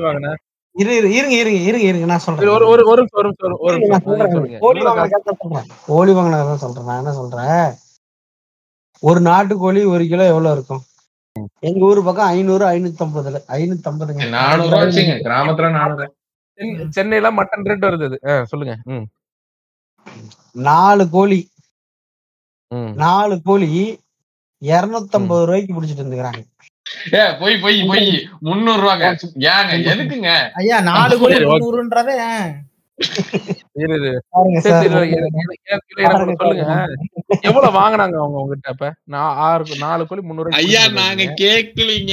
பாட்டி கிட்ட அவங்க வந்து முன்னூறு ரூபாய் பணம் கேட்டாங்க ஐயா. முன்னூறு ரூபாய் பணம் கேட்டப்ப முன்னூறு ரூபாய் பணம் கொடுத்தாங்க. அதுக்கு பதில அவங்க வந்து முன்னூறு ரூபாய் அவங்க வந்து வீடு வாடகை தங்கி இருந்தாங்க. அவங்க வீடு காலி பண்ணி வீடு காலி வீடு காலி பண்ணி போறப்ப நாங்க அங்கங்க போய் கோழி வளர்க்கறது, நாங்க போறது மாடி வீட்டுக்கு போறோம், அதனால இந்தாங்க நீங்க இதை வச்சிங்கன்னு சொல்லி எங்கள்கிட்ட இந்த மூணு கோழி பிளஸ் ஒரு பெட்ட ஒரு சின்ன ஒரு கோழி குஞ்சுல இருந்து கோழி ஆகிற ஸ்டேஜ்ல உள்ள ஒரு கோழி ஒன்று கொடுத்துட்டு போனாங்க. அதுக்கு எங்க பாட்டி அப்ப கூட நான் கேட்டா அவங்க நமக்கு முந்நூறு ரூபா தரணுமே அதையும் கேளு அப்படின்னா எங்க பாட்டி வேணாண்டா அதுக்கு பதில் தான் கோழி கொடுத்துருக்காங்க அப்படின்னு சொன்னாங்க. இதாங்க நடந்துச்சு. இதை சொன்னதுக்கு இவ்வளவு பெரிய கதைங்க. வட்டி கூறாங்க, கோழி பிடிக்கிறாங்க, அதுக்குதான் வாங்கி இருக்குன்னு தெரியுது. அது இப்படி பாலிஷ் பண்ணிட்டப்ப இல்ல இல்ல பாருங்க. ஆனா போக நல்லா இருக்க மாட்டீங்க. உனக்கு நான் எவ்வளவு தரணும்டா ஜீரோ ஒன்னு கடைசியா நான் தர வேண்டிய பேக் உனக்கு எவ்வளவு இருக்கு சும்மா சொல்லு. ஆயிரத்தி ஆயிரம் ரூபாய் ஆயிரம் ரூபா நான் தரணும். என்னைக்காவது அதுக்கு பதிலாக கோழியை கூட என்கிட்ட கேட்டிருக்கானா? ஆயிரம் ரூபான்னா சரி கொடுத்தா கொடுக்குமா கொடுப்பாரு அப்படின்னு விட்டா. இதுதான் இதுதான். ஆனா முந்நூறு ஓவாய்க்கு நீ பாரு நாலு கோழியை தூக்கிட்டு வந்திருக்க ஒரு மனுஷன் வாங்கினீங்க. எங்க பாட்டி சொன்னாங்க வீடு காலி பண்றீங்களா அப்படின்னு கேட்டாங்க. இது கேளுங்க, உங்ககிட்ட ஒன்றரை ஒன்றரை கிலோ ரெண்டு கிலோ வரக்கூடிய நாலு கோழி இருக்கு பிளஸ் ஒரு குஞ்சு இருக்கு. இது பக்கத்துல இருக்கிற எந்த சிக்கன் கடையில கொண்டு போய் நீங்க காலை கட்டி கொண்டு போய் போட்டீங்கனாலும் எடைய போட்டு உங்களுக்கு ஒரு மூவாயிரம் ரூபாய் பக்கமா தருவானுங்க. மூவாயிரம் டு மூவாயிரத்தி ஐநூறு ரூபாய் தருவானுங்க. நீங்க என்ன கதை பேசுறீங்க? ஒரு ஆயிரத்தி ஐநூறு ரூபா ரெண்டாயிரம் ரூபான்னு சொன்னீங்கன்னு நியாயம் இருக்கு ஏங்க. ரெண்டாயிரம் ரெண்டாயிரம் ரூபாய் தருவானுங்க. அதை விட்டுட்டு முந்நூறு ரூபாய்க்கு இந்த கோழி இவங்களுக்கு கொடுத்துட்டு போனாங்களாம். ஐயா என்ன தெரியும் நடந்துச்சு, அங்க போனவனே இங்க போனவனே இப்படிலாம் இருந்தீங்கிறீங்களாடா, என் காசு என்ன ஆச்சு, முந்நூறு ரூபாய்க்கு அறுநூறு ரூபா வட்டி வந்துருச்சுன்னு போய் அவங்க வீட்டுக்கு முன்னாடி தொடப்பக்கட்டையை எடுத்துட்டு போய் திட்ட அவங்க வந்து ரொம்ப அசிங்கப்படுத்ததை கிளவி அப்படின்னு நினைச்சிட்டு இருக்கும்போது கோழி எல்லாத்தையும் பிடிச்சிட்டு போறேன் ரோசமா இருந்தா நீங்க வந்து காசை கொடுத்துட்டு வட்டியோட கொடுத்துட்டு வாங்கிட்டு போங்கன்னதுக்கு அப்புறம் இந்த கிளவி மூஞ்சில போய் எவன் முழிப்பான்னு அவங்க வரவே இல்லை. வர்றதுக்குள்ள இவங்க கோழியை வித்துட்டாங்கிறதான் உண்மை. இல்லைங்க அவ்வளவும் போய் அந்த கோழி ஒரு இடத்துல அறுநூறு ரூபாய்க்கு போகுதுன்னு தெரிஞ்சுன்னா மணி எல்லாத்தையும் கட்டிட்டு கிளம்பிடுவோம். ஐநூறு ரூபாய் பெட்ரோல் போட்டு எனக்கு தெரியும். ஐயா இவங்க கவர்மெண்ட் கோழி கடையில தான் வித்தாங்க. ஐயா நாங்க கோழி கடை கொண்டு போய் வித்ததுக்கு காரணம் என்னங்கய்யா, எங்க ஷெட்டுல இடம் இல்லைங்க, கோழி கவுக்க இடம் இல்லைங்கிறதுனால நாங்க கொண்டு போய் கோ கடையில கொடுத்தோம். அதனால அவர் அது மாதிரி சொல்றாருங்க. ஆனா சின்ன வயசுல இருந்து என்னை வளர்த்த பாட்டி அவங்க அவங்களை பத்தி இவர் இப்படிதான் பேசிக்கிட்டு இருக்கிறாரு. ஆனா உண்மை அது கிடையாது. நாங்க வந்து அது மாதிரி எதுவும் பண்ணல. அவங்க எல்லாமே அவங்ககிட்ட கொடுத்தாங்க. அதே நேரத்துல எங்க பாட்டி கொஞ்சம் கோழிக்கெல்லாம் சோறு போட்டு வளர்க்கறதுனால சரி ஓகே எங்க காசு நாங்க வீடு கிளம்ப சொல்றேன். இப்ப இப்ப ஒண்ணும் இல்ல ஒண்ணும் இல்ல ஒண்ணும் இல்ல பாம்பேக்கு இப்போ ஒரு கல்யாணத்துக்கு போனல, அப்ப அந்த பாப்பிளோட பொண்ணோட அப்பா என்ன கேட்டாரு, தம்பி சந்தனமும் பன்னீரும் வேணும் கொஞ்சம் வாங்கிட்டு வாங்கன்னாரு. சந்தனம்னா இந்த ஊர்ல சந்தன் அப்படின்னு சொல்லணும்னாரு. பன்னீருக்கு வந்து ரோஸ் வாட்டர்னு சொல்லுங்க மெடிக்கல் ஷாப்ல தருவாங்கன்னாரு. ரோஸ் வாட்டரு சந்தனம் எல்லாம் வாங்குறதுக்கு இருநூறு ரூபாய் போச்சு. அதை நானும் கேட்கல அவரும் கொடுக்கல. இது ஒரு பெரிய விஷயமே இல்லை இருநூறு ரூபாய்க்கு. ஆமா இதுக்காக நான் ஒரு வீட்டுல இருந்து ஒரு நாலு பொருளை தூக்கிட்டு வந்தா கரெக்டா இருக்குமா? ஏங்க நாங்க நாலு பொருளை நாங்க தூக்கிட்டு வரலீங்க, அவங்களா கொண்டு வந்து கொடுத்தாங்க. இந்த வச்சிங்க அப்படின்னு அன்பா கொடுக்குறவங்கள அவரா அவரா தம்பி தம்பி உங்ககிட்ட இருநூறு ரூபா வாங்கினல இதா இதெல்லாம் பொருள்லாம் வச்சுக்கணும் நான் வாங்குவேனா? முதல்ல தர மாட்டாங்க தர மாட்டாங்க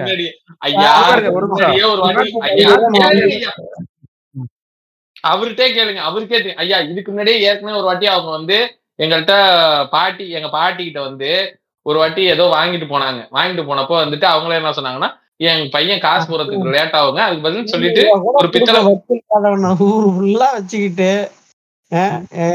பித்தளை குடம் பித்தளை குடம் ஒண்ணு கொடுத்தாங்க. ஐயா அத அத பிளீஸ்டா பாத்தீங்களா வட்டிக்கார இன்னும் வந்துருச்சு பாத்தீங்களா.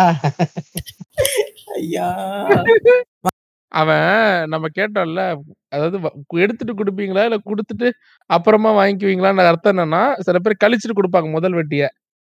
அததான் அப்படி கேட்டான். அதெல்லாம் இல்லைங்க இல்லைங்கன்னு சொல்லிட்டு அவன் எடுத்துட்டு குடுக்கறவங்க குடுத்துட்டு வீட்டுக்கு வந்து எடுக்கிறவன் ஓடி ஒளிகிற ஆளுங்க தேடி எடுக்கிற ஆளுங்க.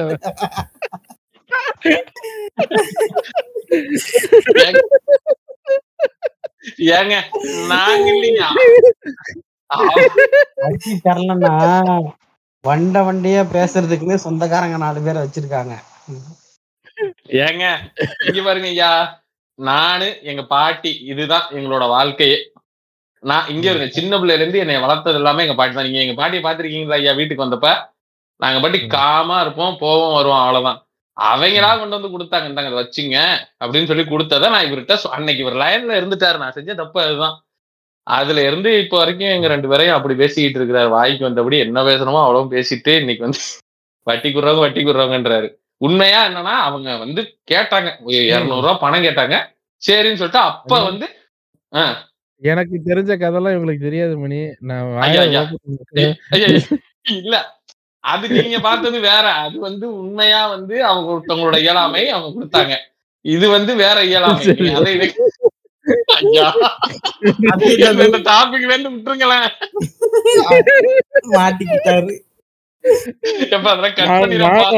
நானும் அதெல்லாம் சொன்னா பிலோ பெல்ட் ஆயிருமே அமைதியா இருக்கு. பார்த்தா இந்த மேட்டரை மட்டும் பேசிக்கலன்னா ஒரு கட்டத்துக்கு மேல வட்டிக்கு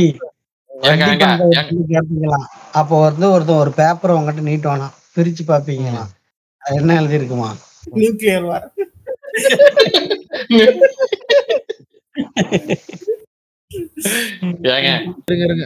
கேளுங்க, போஸ்ட் கிரெடிட்ல எல்லாம் மங்காத்தமணி உடம்பெல்லாம் காயத்தோட இந்த லியோ ஹேர் வச்சுக்கிட்டு அந்த கேட்டை மூடிட்டு அவன் கோத்தகிரில இருக்க வீட்டுல நடந்து போயிட்டு இருக்கான். சரியா, நடந்து போயிட்டு இருக்கும்போது ஒரு போன். ஐயா மறுபடியும் சொல்லுங்க. எப்படி லியோ முடி வச்சுக்கிட்டு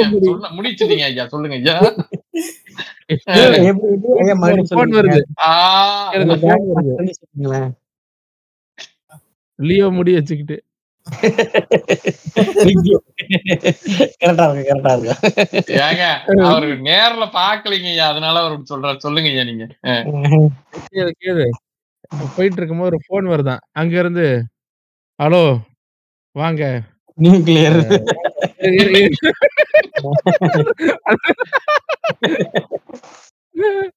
அங்க ஓபன் ஒரு போன் பண்ணி வாங்க நியூக்ளியர் ஃப்ரீ சொசைட்டி உருவாக்கும் அப்படிங்க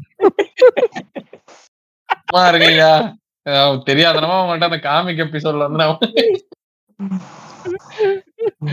ஆனா இந்த காமிக்க பத்தி பேசுறது கிடையாது, அத தவற பத்தி எல்லாத்தையும் பேசிக்கிட்டு இருக்கிறீங்க. பாரு காமிக்ஸ் தவற எல்லாம் பேசல, உன்னை பத்தி தவறா பேசுறதுதானே. எனக்கு ஐயா எனக்கு என்னன்னா என்ன டவுட்னா, மணி இந்த எபிசோட நீ தான் கேர் டேக் பண்ற அப்படின்லாம் ஃபர்ஸ்ட் சொன்னீங்க பாருங்க. இந்த இதை வந்து மணிதான் தொகுத்து வழங்க போறாரு அப்படின்ட்டு எனக்கு அப்பவே இன்னும் நம்ம கையில பொறுப்பு எல்லாம் கொடுத்து பேச சொல்றாரு. என்ன டவுட், இந்த ஆளு பேச ஆரம்பிச்சதுக்கப்புறம் தான் எனக்கு தெரியுது. ஆனா நான் எப்படியாவது இதை நல்லா ஸ்கோர் பண்ணி நல்லபடியா லோகேஷ் கனகராஜிட்ட ஒரு அசிஸ்டன்ட் டைரக்டரா போயிடலாம்னு நினைச்சாங்க. ஐயா கெடுத்து விட்டீங்களா இப்படி? ரிலீஸ்க்கு முன்னாடி இந்த ஆடியோ எல்லாம் அனுப்புவோம். நீதான் இல்ல, விரைவில் வந்து எஸ்சிகேயோட காமிக்ஸ் வந்து வரப்போகுது. அந்த காமிக்ஸ் வந்து எல்லாரும் சப்போர்ட் பண்ண மாதிரி ஏற்கனவே சீசன் ஃபினாலே பார்ட் டூல வந்து கேட்டிருந்தேன் போஸ்ட் கிரெடிட்ல. அதே தான் இப்போ சொல்கிறேன், மிக விரைவாக அந்த காமிக்கை வெளியிடுறதுக்கான வேலை நடக்குது. கூடிய சீக்கிரம் புக்கோட அட்டைப்படம், அப்புறம் அதுக்கான ப்ரோமோ, அது எல்லாத்தையுமே விடுவோம். காமிக்னா முழு காமிக் புக். ஏங்கய்யா அது ரிலீஸுக்கு எதுவும் ஃபங்க்ஷன் மாதிரி வச்சு டான்ஸ் அந்த மாதிரி எதுவும் வைக்கிறீங்களா? இல்லை இல்லை, அதுக்கு ஆடல் பாடலுக்கு எவ்வளோ கூப்பிட்டு வரப்பையா? இல்லைங்க ஏங்க அந்த அர்த்தத்துல கேக்குறீங்க. ஒரு ஃபங்க்ஷன் மாதிரி கரங்க லேடிஸ் ஆடல் பாடறதுக்கு லேடிஸ் கூப்பிட்டு வந்தா உங்களுக்கு எவ்வளவு கமிஷன்? சும்மா தேவனால பேசி பேசிட்டு இருக்காதீங்க. இல்ல இல்ல, இது என்ன காமிக்ஸ் புரோகிராம்ல ஏடிஎம்கே பொதுக்குழுவாடா? ஐயா நீ இத பத்தி பேசுங்க ஐயா. அதாவது ஒரு கதையை நம்மளே ரெடி பண்ணி ஆர்டிஸ்ட் வச்சு நம்மளே வரைஞ்சி அத புக்க பிரிண்ட் பண்ணி ரிலீஸ் பண்ண போறோம். எஸ், விரைவில் விழா நடைபெறும். நிறைய பேர் பைமி காஃபி பேட்ரியன் மூலமாலாம் எங்களால் சப்போர்ட் பண்றதுக்கு வந்து பிரைஸ் ரேஞ்ச் ஒத்து வரல அப்படின்னு சொல்லியிருந்தீங்க. அதுக்காகவே பிரத்யேகமா ஒரு நண்பருக்கு தெரிஞ்ச ஒரு நண்பர் மூலமா ஒரு அக்கௌண்ட் அனானிமிட்டி மெயின்டைன் பண்றாரு. அவர் பேர்ல அக்கௌண்ட் பண்ணி எங்களுக்கு ஓப்பன் பண்ணி கொடுத்துருக்காரு. அதனால அவருக்கு வந்து டைரக்டாவே யூபிஐ ஐடி போட்டு அந்த அக்கௌண்ட் வந்து எங்களுக்காக அவர் ஆப்ரேட் பண்றாரு. இதுக்காக அதோட யூபிஐ ஐடியை வந்து கீழே கொடுத்துருக்கோம். சுமி வண்ண காவியங்கள் அட் அப்படின்னு சொல்லிட்டு ஏஎக்ஸ்எல் அந்த மாதிரி நிறைய யூபிஐ ஐடியெலாம் கீழே இருக்கு. இன்னைக்கு டிஸ்கிரிப்ஷன் அதை கரெக்டாக அதை பார்த்துக்குங்க. அது மூலமா மினிமம் அஞ்சு ரூபா ரொம்ப இல்லை, வெறும் அஞ்சு ரூபா அதாவது அட்லீஸ்ட் வந்து போட மாதிரி கேட்டுக்கிற எபிசோட கேட்கும்போது அது உங்களோட முழுமையை முழுக்க முழுக்க அது உங்களோட சாய்ஸ் தான். எப்போ எப்போதான் எபிசோடு கேட்குறீங்களோ அப்போ முடிஞ்சால் ஒரு ஐந்து ரூபாய் கொஞ்சம் நல்ல வசதியாக இருக்கும் அப்படிங்கிறது வந்து தின தினம் எங்களோட செயல்கள் எங்களோட செயல்பாடுகள் அப்புறம் மாதிரி ஃபங்க்ஷனிங். காசு கேட்குறான் நீங்களும்மாடா காசு கேட்குறீங்கன்னு நினைக்க வேண்டாம். அது ஸ்பாட்டிஃபைக்கு வந்து கேட்டால் தான் பிளே பேக் ஆப்ஷன்லாம் கட் பண்ணுவேன் அப்படின்லான்றான். நம்மளதில் அப்படிலாம் கிடையாது. நீங்கள் எபிசோடு கேட்கலாம் எப்போனாலும் உங்களோட விருப்பம் தான். பாஸ் பண்ணலாம், டவுன்லோட் பண்ணி கேட்கலாம், அது உங்களுக்கு விருப்பம். ஆனால் முடிந்தால் அது போடுங்க அப்படின்ற. இல்லைன்னா எங்களுக்கு என்ன ஒரு கஷ்டமா நிலைமை வரும்னா மணிக்கிட்ட வந்து எங்களோட கோழிகளை கொடுக்க வேண்டிய நிலைமை வந்துடும்.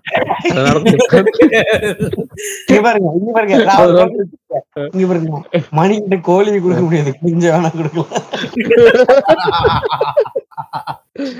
அதனால அதனால யூபிஐ யூபிஐ ஐடியில போயிட்டு மணிக்காக அப்படின்னு சொல்லிட்டு அது அனுப்பும் போது அமௌண்ட்டை போட்டு மணிக்காக போட்டு அனுப்புங்க அமௌண்ட். நன்றி நண்பர்களே.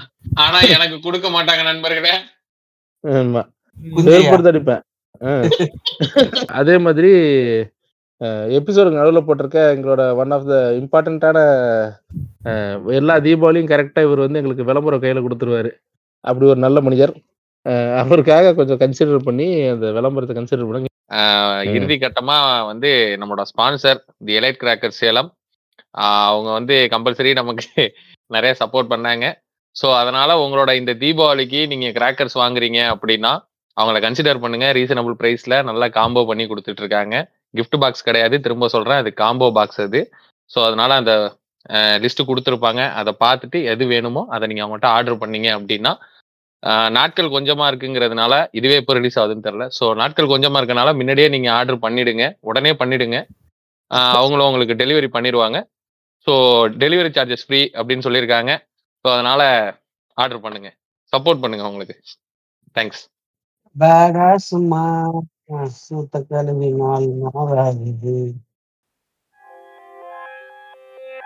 இதுவரை கேட்டு ரசித்தது சுமி வண்ண காவியங்களின் பாட்காஸ்ட்.